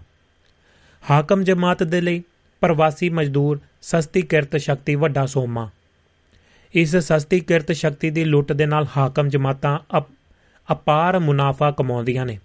ਸਰਮਾਇਦਾਰਾਂ ਸਾਮਰਾਜੀ ਦੇਸ਼ਾਂ ਦੇ ਵਿੱਚ ਪ੍ਰਵਾਸ ਜਿੱਥੇ ਇਹਨਾਂ ਦੇਸ਼ਾਂ ਦੇ ਸਰਮਾਇਦਾਰਾਂ ਦੇ ਲਈ ਸਸਤੀ ਕਿਰਤ ਸ਼ਕਤੀ ਦਾ ਵੱਡਾ ਜ਼ਰੀਆ ਹੈ, ਉੱਥੇ ਇਹਨਾਂ ਦੇਸ਼ਾਂ ਦੇ ਹਾਕਮਾਂ ਦੇ ਹੱਥਾਂ ਦੇ ਵਿੱਚ ਮਜ਼ਦੂਰਾਂ ਨੂੰ ਆਪਸ ਦੇ ਵਿੱਚ ਵੰਡਣ ਲੜਾਉਣ ਦਾ ਹਥਿਆਰ ਵੀ ਹੈ। ਖਾਸ ਤੌਰ ਦੇ ਉੱਤੇ ਮੰਦੀ ਸਮੇਂ ਵੱਧਦੇ ਲੋਕ ਰੋਹ ਤੋਂ ਬਚਣ ਦੇ ਲਈ ਮਜ਼ਦੂਰਾਂ ਦਾ ਧਿਆਨ ਅਸਲ ਮੁਜਰਮ ਤੇ ਸਾਰੀਆਂ ਮੁਸੀਬਤਾਂ ਦੀ ਜੜ ਦੇ ਇਸ ਸਰਮਾਇਦਾਰਾ ਸਮਾਜਿਕ ਆਰਥਿਕ ਢਾਂਚੇ ਤੋਂ ਹਟਾਉਣ ਦੇ ਲਈ ਇਹਨਾਂ ਦੇਸ਼ਾਂ ਦੇ ਹਾਕਮ ਪ੍ਰਵਾਸੀਆਂ ਨੂੰ ਹੀ ਸਾਰੀਆਂ ਮੁਸੀਬਤਾਂ ਦੀ ਜੜ ਦੱਸ ਕੇ ਸਥਾਨਕ ਮਜ਼ਦੂਰਾਂ ਦੇ ਵਿੱਚ ਪ੍ਰਵਾਸੀ ਵਿਰੋਧੀ ਭਾਵਨਾਵਾਂ ਤੇ ਨਸਲਵਾਦ ਨੂੰ ਹਵਾ ਦਿੰਦੇ ਨੇ। ਲਗਭਗ ਸਾਰੇ ਸਾਮਰਾਜੀ ਦੇਸ਼ਾਂ ਦੇ ਵਿੱਚ ਅੱਜ ਅਜਿਹੀਆਂ ਪਾਰਟੀਆਂ ਨੇ ਜੋ ਖੁੱਲ੍ਹੇਆਮ ਪ੍ਰਵਾਸੀ ਵਿਰੋਧੀ ਭਾਵਨਾਵਾਂ ਨੂੰ ਹਵਾ ਦਿੰਦੀਆਂ ਨੇ। ਮਜ਼ਦੂਰਾਂ ਦਾ ਪ੍ਰਵਾਸ ਵੱਖ-ਵੱਖ ਕੌਮੀਅਤਾਂ, ਭਾਸ਼ਾਵਾਂ, ਸੱਭਿਆਚਾਰ ਤੇ ਮਜ਼ਦੂਰਾਂ ਨੂੰ ਇੱਕ ਥਾਂ ਇਕੱਠਾ ਕਰਦਾ ਹੈ। ਉਹਨਾਂ ਦੇ ਵਿੱਚ ਭਾਸ਼ਾ, ਸੱਭਿਆਚਾਰ ਕੌਮ ਦੀਆਂ ਵੰਡੀਆਂ ਤੋਂ ਪਾਰ ਉਹਨਾਂ ਨੂੰ ਜਮਾਤੀ ਆਧਾਰ ਤੇ ਇੱਕ ਹੀ ਸਾਂਝੇ ਸੂਤਰ ਵਿੱਚ ਪਰੋ ਦਿੰਦਾ ਹੈ। ਇਹ ਮਜ਼ਦੂਰਾਂ ਦੇ ਵਿੱਚ ਸੰਸਾਰ ਵਿਆਪੀ ਏਕਤਾ ਦਾ ਆਧਾਰ ਤਿਆਰ ਕਰਦਾ ਹੈ। ਮਜ਼ਦੂਰਾਂ ਦਾ ਪ੍ਰਵਾਸ ਉਹ ਜ਼ਮੀਨ ਤਿਆਰ ਕਰਦਾ ਹੈ ਜਿੱਥੇ ਦੁਨੀਆ ਭਰ ਦੇ ਮਜ਼ਦੂਰੋ ਇੱਕ ਹੋ ਜਾਓ, ਦੇ ਨਾਰੇ ਨੂੰ ਅਮਲ ਦੇ ਵਿੱਚ ਉਤਾਰਿਆ ਜਾ ਸਕਦਾ ਹੈ। ਜਦੋਂ ਮਜ਼ਦੂਰ ਲਹਿਰ ਕਮਜ਼ੋਰ ਹੁੰਦੀ ਹੈ, ਤਾਂ ਹਾਕਮ ਜਮਾਤ ਮਜ਼ਦੂਰਾਂ ਨੂੰ ਭਾਸ਼ਾ, ਜਾਤ, ਧਰਮ, ਸੱਭਿਆਚਾਰ ਅਤੇ ਆਧਾਰ ਤੇ ਵੰਡਣ ਦੇ ਵਿੱਚ ਸਫਲ ਰਹਿੰਦੀਆਂ ਨੇ। ਜਿਵੇਂ ਅੱਜ ਦੇ ਸਮੇਂ ਦੇ ਵਿੱਚ ਹੋ ਰਿਹਾ ਹੈ, ਪਰ ਸੰਸਾਰ ਸਰਮਾਇਦਾਰੀ ਦੇ ਕੇਂਦਰਾਂ ਤੇ ਇਕੱਠੇ ਹੋ ਰਹੇ ਇਹ ਆਧੁਨਿਕ ਸਮੇਂ ਦੇ ਉਜਰਤੀ ਗੁਲਾਮ ਇੱਕ ਦਿਨ ਜ਼ਰੂਰੀ, ਜ਼ਰੂਰ ਆਪਣੀ ਏਕਤਾ ਦਾ ਅਸਲ ਆਧਾਰ ਪਛਾਣਨਗੇ ਤੇ ਸਰਮਾਇਦਾਰੀ ਨੂੰ ਉਸ ਦੀ ਕਬਰ ਦੇ ਵਿੱਚ ਪਹੁੰਚਾ ਦੇਣਗੇ। ਅੱਜ ਖੁਦ ਸਰਮਾਇਦਾਰੀ ਨੇ ਹੀ ਇਸ ਦੀ ਪਹਿਲੀ, ਪਹਿਲਾਂ ਕਿਸੇ ਵੀ ਸਮੇਂ ਦੇ ਨਾਲੋਂ ਵਧੇਰੇ ਪੁਖਤਾ ਜ਼ਮੀਨ ਤਿਆਰ ਕੀਤੀ ਹੈ। ਤਾਂ ਦੱਸੋ। ਜੀ ਦੋਸਤੋ, ਇਹ ਹੈ ਜੀ ਯੂਰਪ ਦੇ ਵਿੱਚ ਸ਼ਰਨਾਰਥੀ ਸੰਕਟ ਦੀ ਗੱਲਬਾਤ। ਤੇ ਆਮ ਲੋਕ ਕਰ ਰਹੇ ਨੇ ਭੁਗਤਾਨ। ਸਟੂਡੀਓ ਦਾ ਨੰਬਰ +358 ਕਿਸੇ ਵੀ ਤਰ੍ਹਾਂ ਦਾ ਸੁਨੇਹਾ ਦੇਣਾ ਚਾਹੁੰਦੇ ਹੋ ਤਾਂ ਨੰਬਰ ਡਾਇਲ ਕਰ ਸਕਦੇ ਹੋ। ਤੇ ਨਾਲ ਦੀ ਨਾਲ ਪ੍ਰੋਗਰਾਮ ਚੱਲ ਰਿਹਾ ਹੈ ਆਪਣਾ ਦੁਆਬਾ ਰੇਡੀਓ ਦੇ ਮੰਚ ਦਾ ਫੇਸਬੁੱਕ ਦੇ ਉੱਤੇ, YouTube ਦੇ ਉੱਤੇ, ਦੁਆਬਾ ਰੇਡੀਓ ਦੇ ਅਫੀਸ਼ੀਅਲ ਐਪ ਦੇ ਉੱਤੇ ਵੈਬਸਾਈਟ ਦੇ ਉੱਤੇ। ਤੇ ਇਸੇ ਤਰ੍ਹਾਂ ਟੈਲੀਗ੍ਰਾਮ ਦੇ ਵਿੱਚ ਲਿੰਕ ਤੁਹਾਨੂੰ ਮਿਲ ਜਾਏਗਾ ਤੇ ਦੁਆਬਾ ਰੇਡੀਓ ਦਾ ਜਿਹੜਾ WhatsApp ਗਰੁੱਪ ਹੈ ਉਸ ਦੇ ਵਿੱਚ ਤੁਹਾਨੂੰ ਨੰਬਰ ਜਿਹੜਾ ਮਿਲ ਜਾਏਗਾ ਜੀ। ਤੇ ਲੋ ਦੋਸਤੋ, ਇਸ ਦੇ ਨਾਲ ਹੀ ਫਿਰ ਆਪਾਂ ਆਗਿਆ ਵੱਲ ਨੂੰ ਵੀ ਵਧਣਾ ਹੈ ਤੇ ਕੁਝ ਜਾਣਕਾਰੀਆਂ ਸਾਂਝੀਆਂ ਕਰਕੇ ਫਿਰ ਆਪਾਂ ਸਮਾਪਤੀ ਵੱਲ ਨੂੰ ਚੱਲਦੇ ਹਾਂ। ਤੇ ਗੱਲ ਹੋਈ ਹੈ ਯੂਰਪ ਦੇ ਵਿੱਚ ਸ਼ਰਨਾਰਥੀ ਸੰਕਟ ਦੀ, ਕਿਰਤ ਦੀ, ਹੋਰ ਬਹੁਤ ਸਾਰੀਆਂ ਗੱਲਾਂ। ਤੁਸੀਂ ਵੀ ਇਸ ਦੇ ਵਿੱਚ ਜੁੜ ਸਕਦੇ ਹੋ। ਤੇ ਫਿਰ ਆਪਾਂ ਆਗਿਆ ਵਧਦੇ ਹਾਂ। ਸਾਨੂੰ ਸਪੋਰਟ ਕੀਤਾ ਹਰਵਿੰਦਰ ਜੋਲ ਭੈਣ ਜੀ, ਸੁਮਿਤ ਜੋਹਲ ਜੀ, ਸਕੰਦਰ ਸਿੰਘ ਔਜਲਾ, ਸੁਰਿੰਦਰ ਕੌਰ ਮਾਲ ਜੀ, ਜਗਦੇਵ ਸੰਧੂ ਜੀ, ਯਾਦਵੰਦਰ ਵਿਦੇਸ਼ਾ ਤੇ ਨਾਰ ਸਿੰਘ ਸੋਈ ਸਾਹਿਬ ਦਾ ਬਹੁਤ ਬਹੁਤ ਸ਼ੁਕਰੀਆ ਤੇ ਧੰਨਵਾਦ ਹੈ। ਤੁਸੀਂ ਵੀ ਇਸ ਦਾ ਹਿੱਸਾ ਬਣ ਸਕਦੇ ਹੋ duabaaradio.com ਵੈਬਸਾਈਟ ਦੇ ਉੱਤੇ ਜਾ ਕੇ PayPal ਦੇ ਜ਼ਰੀਏ, ਜਿਹੜਾ ਯੋਗਦਾਨ ਪਾ ਸਕਦੇ ਹੋ। ਇਹ ਸਨ ਦੋਸਤੋ ਗੱਲਾਂ ਬਾਤਾਂ ਤੇ ਜਿਹੜੇ ਦੋਸਤ ਆਪਣੇ ਕਾਰੋਬਾਰ ਕਰਦੇ ਨੇ, ਕਿਸੇ ਵੀ ਤਰ੍ਹਾਂ ਦੀ ਐਡਵਰਟਾਈਜ਼ਮੈਂਟ ਮਸ਼ਹੂਰੀ ਪ੍ਰੋਮੋਸ਼ਨ ਕਰਾਉਣਾ ਚਾਹੁੰਦੇ ਨੇ, ਉਹਨਾਂ ਦੋਸਤਾਂ ਦਾ ਵੀ ਸਵਾਗਤ ਹੈ ਤੇ ਉਹ ਵੀ ਆਪਣਾ ਯੋਗਦਾਨ ਪਾ ਸਕਦੇ, ਨਾਲ ਦੀ ਨਾਲ ਆਪਣਾ ਕਾਰੋਬਾਰ ਦੁਨੀਆ ਦੇ ਕੋਨੇ-ਕੋਨੇ ਤੱਕ ਜਿਹੜਾ ਪਹੁੰਚਾ ਸਕਦੇ ਨੇ। ਗੱਲ ਇੱਕ ਸੁਣਾਉਣੀ ਤੁਹਾਨੂੰ ਹੋਰ ਹੈ। ਗੱਲਾਂ ਬਾਤਾਂ ਬਹੁਤ ਕੀਤੀਆਂ ਨੇ ਆਪਾਂ। ਸੁਪਨਿਆਂ ਦੀ ਵਿਲੱਖਣ ਦੁਨੀਆ ਸਹਿਨਸ਼ੀਲਤਾ ਦੀਆਂ ਸੌਗਾਤਾਂ, ਕੁਦਰਤੀ ਸੁੰਦਰਤਾ ਦਾ ਖਜ਼ਾਨਾ, ਜਿਹੜਾ ਨੰਗਲ ਦੀ ਗੱਲ ਕੀਤੀ ਹੈ। ਫਲਦਾਰ ਬੂਟੇ ਲਗਾਓ ਤੇ ਪਰਿਵਾਰ ਤੰਦਰੁਸਤ ਬਣਾਓ। ਤੇ ਅਖੀਰਲੀ ਗੱਲ ਇਸ ਸੁਨੇਹੇ ਨਾਲ ਨਿਬੇੜਾਂਗੇ। ਗੱਲ ਕਰਦੇ ਹਾਂ ਤੁਹਾਡੇ ਨਾਲ ਇਸ ਦੀ। ਫਲਦਾਰ ਬੂਟਿਆਂ ਦੀ ਤੇ ਫਿਰ ਆਪਾਂ ਅੱਗੇ ਵੱਲ ਨੂੰ ਵੱਧਦੇ ਹਾਂ। +358 44976 19 ਸਟੂਡੀਓ ਦਾ ਨੰਬਰ ਹੈ ਜੀ। ਫਲਦਾਰ ਬੂਟੇ ਲਗਾਓ, ਪਰਿਵਾਰ ਤੰਦਰੁਸਤ ਬਣਾਓ, ਡਾਕਟਰ ਰਣਜੀਤ ਸਿੰਘ ਕੀ ਕਹਿੰਦੇ ਨੇ? ਫਲ ਕੁਦਰਤ ਵੱਲੋਂ ਸਾਡੇ ਸੰਤੁਲਿਤ ਭੋਜਨ ਦੇ ਲਈ ਬਖਸ਼ੇ ਹੋਏ ਵਰਦਾਨ ਨੇ। ਜੇਕਰ ਭੋਜਨ ਦੇ ਨਾਲ ਇਹਨਾਂ ਦੀ ਰੋਜ਼ਾਨਾ ਵਰਤੋਂ ਕੀਤੀ ਜਾਵੇ, ਤਾਂ ਮਨੁੱਖੀ ਸਰੀਰ ਬਹੁਤ ਸਾਰੀਆਂ ਬਿਮਾਰੀਆਂ ਦਾ ਟਾਕਰਾ ਕਰਨ ਦੇ ਸਮਰਥ ਹੋ ਜਾਂਦਾ ਹੈ। ਫਲਾਂ ਦੇ ਵਿੱਚ ਮਨੁੱਖੀ ਸਰੀਰ ਦੇ ਲਈ ਲੋੜੀਂਦੇ ਵਿਟਾਮਿਨ ਤੇ ਧਾਤਾਂ ਹੁੰਦੀਆਂ ਨੇ। ਫਲਾਂ ਦੇ ਪੂਰੇ ਖੁਰਾਕੀ ਤੱਤ ਤਾਜ਼ੇ ਫਲਾਂ ਤੋਂ ਹੀ ਪ੍ਰਾਪਤ ਹੁੰਦੇ ਨੇ। ਆਮ ਲੋਕਾਈ ਲੋਕੀ ਜਿਹੜਾ ਫਲਾਂ ਦੀ ਵਰਤੋਂ ਘੱਟ ਕਰਦੇ ਨੇ, ਇਸ ਵਾਰ ਤਾਂ ਇਹਨਾਂ ਦੀਆਂ ਕੀਮਤਾਂ ਅਸਮਾਨ ਛੂ ਰਹੀਆਂ ਨੇ। ਬਾਜ਼ਾਰ ਦੇ ਵਿੱਚ ਮਿਲਣ ਵਾਲੇ ਫਲ ਕਈ ਵਾਰ ਰਸਾਇਣਾਂ ਦੇ ਨਾਲ ਪਕਾਏ ਹੁੰਦੇ ਨੇ। ਉਂਝ ਵੀ ਰੇੜੀਆਂ ਤੇ ਖੁੱਲੇ ਦੇ ਵਿੱਚ ਫਲਾਂ ਉੱਤੇ ਮਿੱਟੀ ਤੇ ਹੋਰ ਕੀਟਾਣੂ ਆ ਹੀ ਜਾਂਦੇ ਨੇ। ਅੱਧੀ ਅੱਧੀ ਸਦੀ ਦੇ ਵਿੱਚ ਪੰਜਾਬ ਦੇ ਵਿੱਚ ਫਲਾਂ ਦੇ ਰੁੱਖ ਚੌਖੀ ਗਿਣਤੀ ਵਿੱਚ ਹੁੰਦੇ ਸਨ। ਆਮ ਕਰਕੇ ਖੂਹਾਂ ਲਾਗੇ ਇੱਕ ਦੋ ਫਲਦਾਰ ਬੂਟੇ ਤਾਂ ਕਿਸਾਨ ਲਗਾ ਹੀ ਲੈਂਦਾ। ਦੁਆਬੇ ਦੇ ਵਿੱਚ ਅੰਬਾਂ ਦੇ ਬਗੀਚੇ ਤੇ ਅਮਰੂਦ, ਬੇਰੀਆਂ ਤੇ ਜਾਮਨ ਦੇ ਰੁੱਖ ਵੀ ਆਮ ਹੁੰਦੇ ਸਨ। ਆਮ ਹੁੰਦੇ ਹਨ। ਇਹ ਸਾਰੇ ਖੁਰਾਕੀ ਤੱਤਾਂ ਦੇ ਨਾਲ ਭਰਪੂਰ ਫਲ ਹਨ। ਪੰਜਾਬ ਦੇ ਵਿੱਚ ਹੋਈ ਮੁਰੱਬਾ ਬੰਦੀ ਦੇ, ਜਿੱਥੇ ਲਾਭ ਤਾਂ ਬਹੁਤ ਹੋਏ, ਪਰ ਰੁੱਖਾਂ ਦੀ ਕਟਾਈ ਵੀ ਹੋਈ। ਇਸ ਸਮੇਂ ਪੰਜਾਬ ਦੇ ਵਿੱਚ ਮਸਾਂ 94000 ਹੈਕਟੇਅਰ ਰਕਬਾ ਹੀ ਫਲਾਂ ਹੇਠ ਹੈ। ਇਸ ਦੇ ਵਿੱਚੋਂ ਅੱਧਾ ਰਕਬਾ ਕੇਵਲ ਕਿੰਨੂ ਹੇਠ ਹੈ।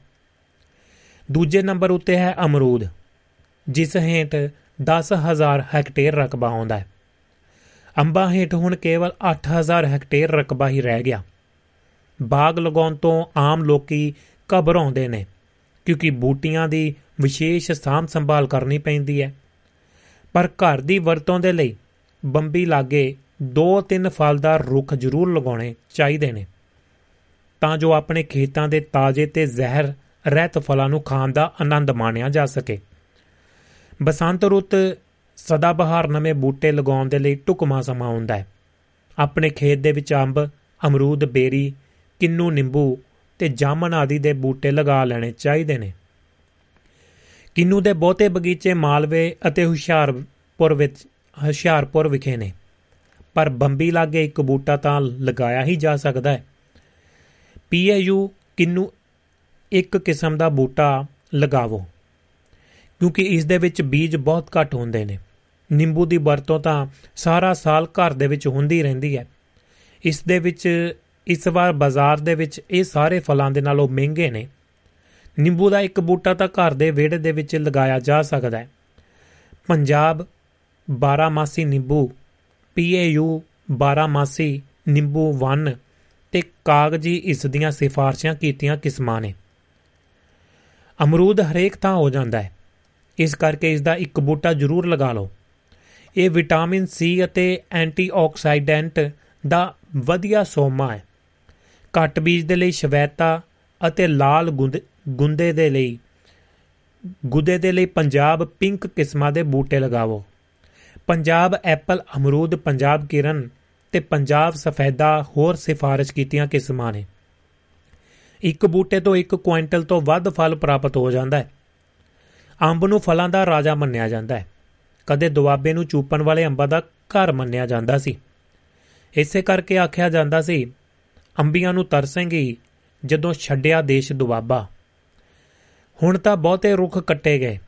ਪੰਜਾਬ ਦੇ ਵਿੱਚ ਕਾਸ਼ਤ ਦੇ ਲਈ ਕਲਮੀ ਅੰਬਾਂ ਦੀਆਂ ਅਲਫੈਜੋ, ਦੁਸਹਿਰੀ ਤੇ ਲੰਗੜਾ ਕਿਸਮ ਦੀ ਸਿਫਾਰਿਸ਼ ਕੀਤੀ ਜਾਂਦੀ ਹੈ। ਚੂਪਣ ਵਾਲੇ ਅੰਬਾਂ ਦੇ ਵਿੱਚ ਗੰਗੀਆ, ਸੰਧੂਰੀ ਕਿਸਮ ਨੂੰ ਵਧੀਆ ਮੰਨਿਆ ਜਾਂਦਾ ਹੈ। ਇਸ ਤੋਂ ਬਗੈਰ GN1 ਤੋਂ GN7 ਤੱਕ ਕਿਸਮਾਂ ਕਿਸਮਾਂ ਜਿਹੜੀਆਂ ਨੇ ਦੀ ਸਿਫਾਰਿਸ਼ ਕੀਤੀ ਗਈ। ਬੇਰੀ ਨੂੰ ਗਰੀਬਾਂ ਦਾ ਫਲ ਆਖਿਆ ਜਾਂਦਾ ਹੈ।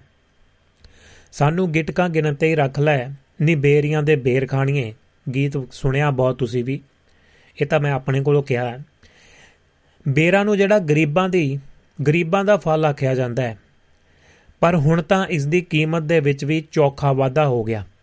ਬੇਰ ਦੇ ਵਿੱਚ ਵਿਟਾਮਿਨ ਸੀ, ਪ੍ਰੋਟੀਨ, ਕੈਲਸ਼ੀਅਮ, ਲੋਹਾ ਤੇ ਫਾਸਫੋਰਸ ਹੁੰਦੀ ਹੈ ਉਮਰਾਨ ਕਿਸਮ ਦਾ ਸਭ ਤੋਂ ਵੱਧ ਝਾੜ ਹੈ। ਵਲੈਤੀ ਅਤੇ ਸਨੋਰ 2 ਕਿਸਮਾਂ ਦੀ ਵੀ ਸਿਫਾਰਿਸ਼ ਕੀਤੀ ਗਈ। ਉਮਰਾਨ ਦੇ ਇੱਕ ਬੂਟੇ ਤੋਂ 2 ਕੁਇੰਟਲ ਝਾੜ ਪ੍ਰਾਪਤ ਹੋ ਜਾਂਦਾ ਹੈ। ਪੰਜਾਬ ਦੇ ਨੀਮ ਪਹਾੜੀ ਇਲਾਕਿਆਂ ਦੇ ਵਿੱਚ ਲੀਚੀ ਦੀ ਵੀ ਕਾਸ਼ਤ ਕੀਤੀ ਜਾ ਸਕਦੀ ਹੈ। ਦੇਹਰਾਦੂਨ ਕਲਕੱਤੀਆ ਅਤੇ ਸਿੰਡਲੈਸ ਲੇਟ ਸਿਫਾਰਿਸ਼ ਕੀਤੀਆਂ ਕਿਸਮਾਂ ਨੇ। ਪੰਜਾਬ ਦੇ ਵਿੱਚ ਆਂਵਲੇ ਦਾ ਅਚਾਰ ਤੇ ਮੁਰੱਬਾ ਬਹੁਤ ਪਸੰਦ ਕੀਤਾ ਜਾਂਦਾ ਹੈ। ਉਹ ਵਿਟਾਮਿਨ ਸੀ, ਪੈਕਟਿਨ ਅਤੇ ਖਣਿਜ ਪਦਾਰਥਾਂ ਦਾ ਮੁੱਖ ਸੋਮਾ ਮੰਨਿਆ ਜਾਂਦਾ ਹੈ। ਬਲਵੰਤ, ਨੀਲਮ ਅਤੇ ਕੰਚਨ ਸਿਫਾਰਿਸ਼ ਕੀਤੀਆਂ ਕਿਸਮਾਂ ਨੇ ਇਹਨਾਂ ਦੀਆਂ। ਨੀਮ ਪਹਾੜੀ ਇਲਾਕਿਆਂ ਵਿੱਚ ਚੀਕੂ, ਜੁੱਤੀ ਕਰੇ ਮੁਟਿਆਰ ਦੀ ਚੀਕੂ ਚੀਕੂ। ਨੀਮ ਪਹਾੜੀ ਇਲਾਕਿਆਂ ਦੇ ਵਿੱਚ ਚੀਕੂ ਦੇ, ਵੈਸੇ ਚੀਕੂ ਇੱਕ ਹੋਰ ਬਹੁਤ ਮਸ਼ਹੂਰ ਹੋਇਆ ਸੀ ਨੀਮ ਨੀਮ ਪਹਾੜੀ ਇਲਾਕਿਆਂ ਦੇ ਵਿੱਚ ਚੀਕੂ ਦੇ ਬੂਟੇ ਵੀ ਸਫਲਤਾਪੂਰਵਕ ਉਗਾਏ ਜਾ ਸਕਦੇ ਨੇ। ਚੀਕੂ ਜਿਹੜਾ ਕਾਰਬੋਹਾਈਡਰੇਟ, ਚਰਬੀ, ਕੈਲਸ਼ੀਅਮ, ਫਾਸਫੋਰਸ, ਲੋਹਾ ਤੇ ਰੇਸ਼ੇ ਦਾ ਵਧੀਆ ਸੋਮਾ ਮੰਨਿਆ ਜਾਂਦਾ ਹੈ। ਕਾਲੀ ਪੱਤੀ ਅਤੇ ਕ੍ਰਿਕਟ ਬਾਲ ਸਿਫਾਰਿਸ਼ ਕੀਤੀਆਂ ਕਿਸਮਾਂ ਨੇ। ਇਹ ਵੱਡੇ ਰੁੱਖ ਬਣ ਜਾਂਦੇ ਨੇ। ਇੱਕ ਬੂਟੇ ਤੋਂ 1.5 ਕੁਆਂਟਲ ਤੋਂ ਵੱਧ ਫਲ ਪ੍ਰਾਪਤ ਹੋ ਜਾਂਦਾ ਹੈ। ਬਰਸਾਤ ਦੇ ਵਿੱਚ ਲੁਕਾਟ ਦੇ ਬੂਟੇ ਵੀ ਲਗਾਏ ਜਾ ਸਕਦੇ ਨੇ। ਇਹ April ਦੇ ਵਿੱਚ ਪੱਕ ਜਾਂਦਾ ਹੈ। ਜਦੋਂ ਬਾਜ਼ਾਰ ਦੇ ਵਿੱਚ ਹੋਰ ਫਲ ਨਹੀਂ ਹੁੰਦੇ, ਇਹਨੂੰ ਮੰਨਿਆ ਜਾ ਸਕਦਾ ਹੈ। California advance golden yellow, pill yellow ਤੇ ਉन्नत ਕਿਸਮਾਂ ਨੇ। ਖੁਸ਼ਕ ਇਲਾਕਿਆਂ ਦੇ ਵਿੱਚ ਖਜੂਰ ਦੇ ਬੂਟੇ ਵੀ ਲਗਾਏ ਜਾ ਸਕਦੇ ਨੇ। ਹਲਾਵੀ ਅਤੇ ਬਰੀ ਸਿਫਾਰਿਸ਼ ਕੀਤੀਆਂ ਗਈਆਂ ਕਿਸਮਾਂ ਮੰਨੀਆਂ ਜਾਂਦੀਆਂ ਨੇ। ਬਿੱਲ ਇੱਕ ਹੋਰ ਅਜਿਹਾ ਫਲ ਹੈ ਜਿਸ ਦੀ ਬਹੁਤ ਘੱਟ ਵਰਤੋਂ ਕੀਤੀ ਜਾਂਦੀ ਹੈ। ਇਸ ਦੇ ਵਿੱਚ ਰਾਈ, ਬੋਫੇਲਵਿਨ, ਵਿਟਾਮਿਨ ਏ ਤੇ ਕਾਰਬੋਹਾਈਡਰੇਟ ਹੁੰਦੇ ਨੇ। ਇਸ ਦੇ ਫਲਾਂ ਦਾ ਗੁੱਦਾ ਸ਼ਰਬਤ ਬਣਾਉਣ ਦੇ ਲਈ ਵਰਤਿਆ ਜਾਂਦਾ ਹੈ। ਇਹ ਸਖਤ ਕਿਸਮ ਦਾ ਰੁੱਖ ਹੈ ਤੇ ਹਰ ਥਾਂ ਹੋ ਜਾਂਦਾ ਹੈ। ਕਾਗਜੀ ਇਸ ਸਿਫਾਰਿਸ਼ ਕੀਤੀ ਗਈ ਕਿਸਮ ਹੈ ਇਸ ਵਾਰ ਘਰ ਦੇ ਵਿਹੜੇ ਜਾਂ ਬੰਬੀ ਲਾਗੇ ਘੱਟੋ ਘੱਟ ਦੋ ਫਲਦਾਰ ਰੁੱਖ ਜਿਹੜੇ ਲਗਾਵੋ, ਤਾਜ਼ੇ ਫਲ ਖਾਵੋ ਤੇ ਬਿਮਾਰੀਆਂ ਨੂੰ ਦੂਰ ਭਜਾਵੋ। ਬੂਟੇ ਹਮੇਸ਼ਾ ਸਿਹਤਮੰਦ, ਸਹੀ ਉਮਰ, ਸਹੀ ਕਿਸਮ ਦੇ ਪੀਏਯੂ ਸਰਕਾਰੀ ਜਾਂ ਸਰਕਾਰ ਵੱਲੋਂ ਮਨਜ਼ੂਰ ਨਰਸਰੀ ਤੋਂ ਹੀ ਖਰੀਦੋ। ਬੂਟੇ ਲਗਾਉਣ ਦੇ ਲਈ 1 ਮੀਟਰ ਡੂੰਘੇ ਤੇ 1 ਮੀਟਰ ਘੇਰੇ ਦੇ ਟੋਏ ਪੁੱਟੋ। ਇਹਨਾਂ ਨੂੰ ਅੱਧੀ ਮਿੱਟੀ ਤੇ ਅੱਧੀ ਰੂੜੀ ਦੇ ਨਾਲ ਭਰੋ। ਮੁੜ ਇੱਥੇ ਬੂਟਾ ਲਗਾਵੋ ਤੇ ਬੂਟੇ ਦੀ ਸਾਂਭ ਸੰਭਾਲ ਜ਼ਰੂਰੀ ਕਰੋ। ਜੀ ਦੋਸਤੋ, ਇਹ ਹੈ ਜੀ ਆਖਰੀ ਸੁਨੇਹਾ। ਬੂਟਿਆਂ ਦੀਆਂ ਇੰਨੀਆਂ ਕਿਸਮਾਂ ਤੁਹਾਨੂੰ ਦਸੀਆਂ ਨੇ ਤੇ ਬੂਟੇ ਲਗਾਵੋ ਤੇ ਨਾਲ ਦੀ ਨਾਲ ਆਪ ਵੀ ਖਾਵੋ ਤੇ ਆਪਣੇ ਗਵਾਂਢੀਆਂ ਨੂੰ ਵੀ ਖਿਲਾਓ ਤੇ ਨਾਲੇ ਜ਼ਿੰਦਗੀ ਬਣਾਓ। ਫਲਦਾਰ ਬੂਟੇ ਲਗਾਓ, ਪਰਿਵਾਰ ਤੰਦਰੁਸਤ ਬਣਵਾਓ। ਬਣਾਓ, ਬਣਵਾਉਣਾ ਨਹੀਂ, ਬਣਾਓ। ਲੋ ਜੀ ਦੋਸਤੋ, ਸਮਾਂ ਵੀ ਆਪਣਾ ਸਮਾਪਤੀ ਵੱਲ ਹੋ ਗਿਆ ਤੇ ਹੁਣ ਗਲਾ ਵੀ ਜਿਹੜਾ ਸਾਥ ਨਹੀਂ ਦਿੰਦਾ ਤੇ ਇੱਥੇ ਹੀ ਲੈਣੇ ਫਿਰ ਆਪਾਂ ਆ ਗਿਆ ਤੇ ਸਟੂਡੀਓ ਦਾ ਨੰਬਰ +358 44976 1962 ਕਿਸੇ ਵੀ ਤਰ੍ਹਾਂ ਦੀ ਗੱਲਬਾਤ ਤੁਸੀਂ ਰੱਖਣੀ ਚਾਹੋਗੇ ਤਾਂ ਨਿਗਾ ਸਵਾਗਤ ਰਹੇਗਾ। +358 44976 1962 ਸਟੂਡੀਓ ਦਾ ਨੰਬਰ ਹੈ। ਤੁਸੀਂ ਗੱਲਬਾਤ ਕਰਨ ਦੇ ਲਈ ਲਿਖਤੀ ਸੁਨੇਹਾ ਭੇਜ ਸਕਦੇ ਹੋ ਜਾਂ ਫਿਰ ਤੁਸੀਂ ਜਿਹੜਾ ਜੀ ਭੇਜ ਸਕਦੇ ਹੋ ਆਪਣਾ ਵੌਇਸ ਮੈਸੇਜ ਵੀ ਭੇਜ ਸਕਦੇ ਹੋ ਤੇ ਬਹੁਤ-ਬਹੁਤ ਧੰਨਵਾਦ ਸਾਰੇ ਦੋਸਤਾਂ ਦਾ ਜਿਨ੍ਹਾਂ ਨੇ ਸਾਥ ਨਿਭਾਇਆ ਹੈ ਤੇ ਯੋਗਦਾਨ ਪਾਇਆ, ਚਾਹੇ ਲਿਖਤੀ ਸੁਨੇਹੇ ਭੇਜੇ ਨੇ ਤੇ ਚੁੱਪ ਚਪੀਤੇ ਸੁਣ ਰਹੇ ਨੇ, ਚਾਹੇ ਤੁਸੀਂ ਕਾਲ ਕਰਕੇ ਸਟੂਡੀਓ ਦੇ ਵਿੱਚ ਆਪਣੀ ਗੱਲਬਾਤ ਵੀ ਰੱਖੀ ਹੈ, ਸਾਰੇ ਦੋਸਤਾਂ ਦਾ ਬਹੁਤ-ਬਹੁਤ ਸ਼ੁਕਰੀਆ ਤੇ ਧੰਨਵਾਦ ਹੈ। ਵੱਧ ਘੱਟ ਬੋਲ ਗਏ ਹੋਵੇ ਤਾਂ ਮਾਫੀ ਤੇ ਨਾਲ ਦੀ ਨਾਲ ਜੇਕਰ ਪੜ੍ਹਨ ਲਿਖਣ ਦੇ ਵਿੱਚ ਕੋਈ ਗੱਲਬਾਤ ਊਚ ਨੀਚ ਹੋਈ ਹੋਵੇ, ਉਹਦੇ ਲਈ ਵੀ ਜੀ ਹੱਥ ਜੋੜ ਕੇ ਮਾਫੀ ਹੈ। ਤੇ ਹਰਵਿੰਦਰ ਜੋਲ ਭੈਣ ਜੀ ਕਹਿੰਦੇ ਨੇ ਰਿਪਲਾਈਂਗ ਟੂ ਸਰਬਜੀਤ ਚਾਹਲ ਸਰਬਜੀਤ ਚਾਹਲ ਜੀ ਬਿਲਕੁਲ ਜੀ ਸ਼ੁਕਰੀਆ ਜੀ ਤੇ ਲੋ ਦੋਸਤੋ ਸਾਰੇ ਦੋਸਤਾਂ ਦਾ ਸ਼ੁਕਰੀਆ ਗੁਰਮੇਲ ਦਾਦੂ ਜੀ ਮਾਹੀ ਮਾਹੀ ਜੀ ਸਰਬਜੀਤ ਚਾਲ ਸਰਬਜੀਤ ਚਾਲ ਸਾਹਿਬ ਤੇ ਸਰਬਜੀਤ ਕੌਰ ਜੀ ਸਤਪਾਲ ਗਿਰੀ ਜੀ ਗੋਸਵਾਮੀ ਸਾਹਿਬ ਜਗਤਾਰ ਜੀ ਭਾਰਤ ਜੀ ਤੇ ਹਰਵਿੰਦਰ ਜੋਲ ਭੈਣ ਜੀ ਯਕੂਬ ਜੀ ਸਰਬਜੀਤ ਚਾਲ ਸਾਹਿਬ ਤੇ ਇਸੇ ਤਰ੍ਹਾਂ ਦਵਿੰਦਰ ਭਾਰਤ ਜੀ ਹਰਵਿੰਦਰ ਜੋਲ ਭੈਣ ਜੀ ਲਸ਼ਕਰੀ ਰਾਮ ਜੱਕੂ ਸਾਹਿਬ ਤੇ ਹਰਿੰਦਰ ਸਿੰਘ ਸਰਾਂ ਸਾਹਿਬ ਦਾ ਬਹੁਤ-ਬਹੁਤ ਸ਼ੁਕਰੀਆ ਤੇ ਧੰਨਵਾਦ ਹੈ। ਜਿਨ੍ਹਾਂ ਦੋਸਤਾਂ ਨੇ ਸ਼ੇਅਰ ਕੀਤਾ, ਉਹਨਾਂ ਦਾ ਵੀ ਸ਼ੁਕਰੀਆ ਤੇ ਧੰਨਵਾਦ। ਜਿਨ੍ਹਾਂ ਦੋਸਤਾਂ ਨੇ ਪਸੰਦ ਕੀਤਾ, ਉਹਨਾਂ ਦਾ ਧੰਨਵਾਦ ਜੀ ਤੇ ਲਾਈਕ ਕੀਤਾ ਤੇ ਫੋਲੋ ਕੀਤਾ, ਉਹਨਾਂ ਦੋਸਤਾਂ ਦਾ ਵੀ ਬਹੁਤ-ਬਹੁਤ ਧੰਨਵਾਦ। ਜਾਹੀਦ ਹੁਸੈਨ ਸਾਹਿਬ ਸੁਣ ਰਹੇ ਨੇ, ਜੁਗੇਸ਼ਵਰ ਸਲਾਰੀਆ ਸਾਹਿਬ ਸੁਣ ਰਹੇ ਨੇ ਜੀ ਬਹੁਤ-ਬਹੁਤ ਧੰਨਵਾਦ, ਸ਼ੁਕਰੀਆ। ਪ੍ਰੋਗਰਾਮ ਨੂੰ ਪਸੰਦ ਕਰ ਰਹੇ ਨੇ। ਵਾਹਿਦ ਰਜ਼ਾ ਸਾਹਿਬ ਸੁਣ ਰਹੇ ਨੇ ਜੀ, ਸ਼ੁਕਰੀਆ ਜੀ। ਜਲਵੰਤ ਸਿੰਘ ਜਲਵੰਤ ਜੀ ਸੁਣ ਰਹੇ ਨੇ ਬਹੁਤ-ਬਹੁਤ ਸ਼ੁਕਰੀਆ, ਧੰਨਵਾਦ ਜੀ। ਮਨਦੀਪ ਕੌਰ ਬਦੇਸ਼ਾ ਜੀ ਬਹੁਤ-ਬਹੁਤ ਧੰਨਵਾਦ ਜੀ ਸਵੀਡਨ ਤੋਂ। ਲਖਵਿੰਦਰ ਸਮੇਵਾਲੀ ਸਾਹਿਬ ਬਹੁਤ-ਬਹੁਤ ਸ਼ੁਕਰੀਆ ਤੇ ਧੰਨਵਾਦ, ਪ੍ਰੋਗਰਾਮ ਨੂੰ ਪਸੰਦ ਕਰ ਰਹੇ ਨੇ ਜੀ। ਤੇ ਬਹੁਤ-ਬਹੁਤ ਸਾਰੇ ਦੋਸਤਾਂ ਦਾ ਧੰਨਵਾਦ ਤੇ ਸ਼ੁਕਰੀਆ ਜੀ। ਲੋ ਜੀ ਦੋਸਤੋ ਕੱਲੂ ਮਿਲਾਂਗੇ ਕੱਲੂ ਕਰਾਂਗੇ ਗੱਲਾਂ ਬਾਤਾਂ ਤੁਹਾਡੇ ਨਾਲ ਬਦੀ ਦੀ ਜੜ ਦੇ ਵਿੱਚੋਂ। ਕੁਝ ਮਸਲੇ ਜਿਹੜੇ ਕਾਰਪੋਰੇਟ ਦੇ ਨੇ ਜਾਂ ਕੁਝ ਚੀਜ਼ਾਂ ਨੇ, ਬਹੁਤ ਸਾਰੇ ਵੱਖਰੇ ਵੱਖਰੇ ਪਹਿਲੂਆਂ ਤੋਂ ਗੱਲਬਾਤ ਹੁੰਦੀ ਹੈ। ਤੇ ਉਸ ਦੇ ਵਿੱਚੋਂ ਡਾਕਟਰ ਦਲਜੀਤ ਸਿੰਘ ਹੁਣਾਂ ਦੀ ਕਲਮ ਦੇ ਵਿੱਚੋਂ ਬਾ ਕਮਾਲ ਜਿਹੜਾ ਇੱਕ ਵੱਖਰਾ ਹੀ ਵਿਸ਼ੇ ਨੇ। ਉਹਨਾਂ ਦੇ ਬਾਰੇ ਗੱਲਬਾਤ ਕਰਦੇ ਆਂ ਬਦੀ ਦੀ ਜੜ ਤੇ ਸਮਝਣ ਦੀ ਕੋਸ਼ਿਸ਼ ਕਰਦੇ ਆਂ ਤੇ ਚਾਹੇ ਉਹ ਸਿਹਤ ਦੇ ਪੱਖੋਂ ਹੋਵੇ, ਦੇਸ਼ਾਂ ਦੀਆਂ ਜੰਗਾਂ ਹੋਣ ਤੇ ਚਾਹੇ ਉਹ ਰਾਜ ਭਾਗ ਹੋਣ, ਤਖਤ ਪਲਟੇ ਕੀਤੇ ਜਾਂਦੇ ਨੇ, ਉਹਨਾਂ ਦੇ ਮਸਲੇ ਹੋਣ, ਮੈਡੀਸਿਨ ਦਾ ਮਸਲਾ ਹੋਵੇ ਕਿਵੇਂ ਵੇਚਿਆ ਜਾਂਦਾ ਹੈ ਕਿਵੇਂ ਹੋਇਆ, ਸਾਰਾ ਕੁਝ ਹੋ ਰਿਹਾ ਹੈ। ਨਿਊਕਲੀਅਰ ਜਿਹੜੇ ਹੋਰ ਸਾਰੇ ਚੀਜ਼ਾਂ ਨੇ ਜੰਗਾਂ ਦੇ ਮਾਹੌਲ ਹੁਣ ਕਿਵੇਂ ਬਣਾਏ ਜਾਂਦੇ ਨੇ, ਸਿਰਜੇ ਜਾਂਦੇ ਨੇ, ਉਸ ਦੇ ਵਿੱਚੋਂ ਗੱਲਬਾਤ ਸਾਂਝੀ ਕਰਾਂਗੇ। ਤੁਹਾਡੇ ਨਾਲ ਬਦੀ ਦੀ ਜੜ ਡਾਕਟਰ ਦਲਜੀਤ ਸਿੰਘ ਹੁਣਾਂ ਦੀ ਕਲਮ ਦੇ ਵਿੱਚੋਂ ਤੇ ਸਭ ਤੋਂ ਪਹਿਲਾਂ ਜ਼ਿੰਦਗੀ ਨਾਮਾ ਹਾਲੇ ਦੁਨੀਆ। ਖਬਰਾਂ ਤੇ ਚਾਹਤ ਹੋਵੇਗੀ, ਉਸੇ ਬਰਕਰਾਰ ਰੂਟੀਨ ਦੇ ਵਿੱਚ ਤੇ ਕੱਲ ਨੂੰ ਨਵਾਂ ਨਵੇਲਾ ਪ੍ਰੋਗਰਾਮ ਲੈ ਕੇ ਆਵਾਂਗੇ ਹਾਜ਼ਰ। ਮਹਿਫਲ ਮਿੱਤਰਾਂ ਦੀ ਪ੍ਰੋਗਰਾਮ ਲੈ ਕੇ ਹੋਣਗੇ ਸ਼ਾਮਲ ਜੀ ਤੁਹਾਡੇ ਨਾਲ। ਸਭ ਤੋਂ ਪਹਿਲਾਂ ਖਬਰਸਾਰ ਪ੍ਰੋਗਰਾਮ ਗੁਰਦਾਸਪੁਰ ਦੀ ਧਰਤੀ ਤੋਂ ਸਰਬਜੀਤ ਚਾਲ ਸਾਹਿਬ 7 ਵਜੇ ਤੋਂ 8 ਵਜੇ ਭਾਰਤੀ ਸਮਾਂ ਸ਼ਾਮ ਨੂੰ।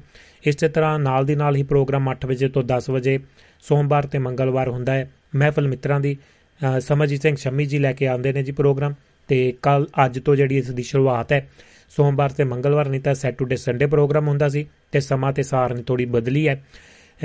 ਜਿਹੜਾ ਸੋਮਵਾਰ ਤੇ ਮੰਗਲਵਾਰ 8 ਤੋਂ 10 ਤੁਸੀਂ ਮਹਿਫਲ ਮਿੱਤਰਾਂ ਦੀ ਸੁਣਿਆ ਕਰੋਗੇ। ਉਸ ਤੋਂ ਨਾਲ ਹੀ ਬਾਅਦ ਅੱਧੇ ਘੰਟੇ ਬਾਅਦ ਜ਼ਿੰਦਗੀ ਨਵਾਂ ਹਾਲੇ ਦੁਨੀਆ 10:30 ਵਜੇ ਭਾਰਤੀ ਸਮਾਂ। ਮੈਂ ਤੁਹਾਡਾ ਦੋਸਤ ਭੁਪਿੰਦਰ ਪਾਰਜ ਲੈ ਕੇ ਹਾਜ਼ਰ ਹੁਣਾ ਸੋਮਵਾਰ ਤੋਂ ਫਰਾਈਡੇ ਵਾਲੇ ਦਿਨ ਪ੍ਰੋਗਰਾਮ ਜ਼ਿੰਦਗੀ ਨਾਮਾ ਹਾਲ ਦੁਨੀਆ। ਲੋ ਜੀ, ਮੈਨੂੰ ਦਿਓ ਆ ਗਿਆ ਸਾਰਿਆਂ ਨੂੰ ਭੁਪਿੰਦਰ ਪਾਰਜ ਵੱਲੋਂ ਪਿਆਰ ਭਰੀ ਤੇ ਨਿੱਗੀ ਸਤਿ ਸ਼੍ਰੀ ਅਕਾਲ। ਤੇ ਰੇਡੀਓ ਵਾਲੇ ਦੋਸਤ ਜਿਹੜੇ ਨੇ ਜੀ, ਐਪ ਤੇ ਸੁਣ ਰਹੇ ਨੇ, ਉਹ ਕਰਨ ਇਸ ਗੀਤ ਨੂੰ ਇੰਜੋਏ ਤੇ ਮੈਨੂੰ ਦਿਓ ਆ ਗਿਆ ਤੇ ਮਿਲਦੇ ਆ ਫਿਰ ਆਪਾਂ ਕੱਲ ਨੂੰ ਪ੍ਰੋਗਰਾਮ ਲੈ ਕੇ। ਸਾਰਿਆਂ ਨੂੰ ਸਤਿ ਸ਼੍ਰੀ ਅਕਾਲ ਜੀ।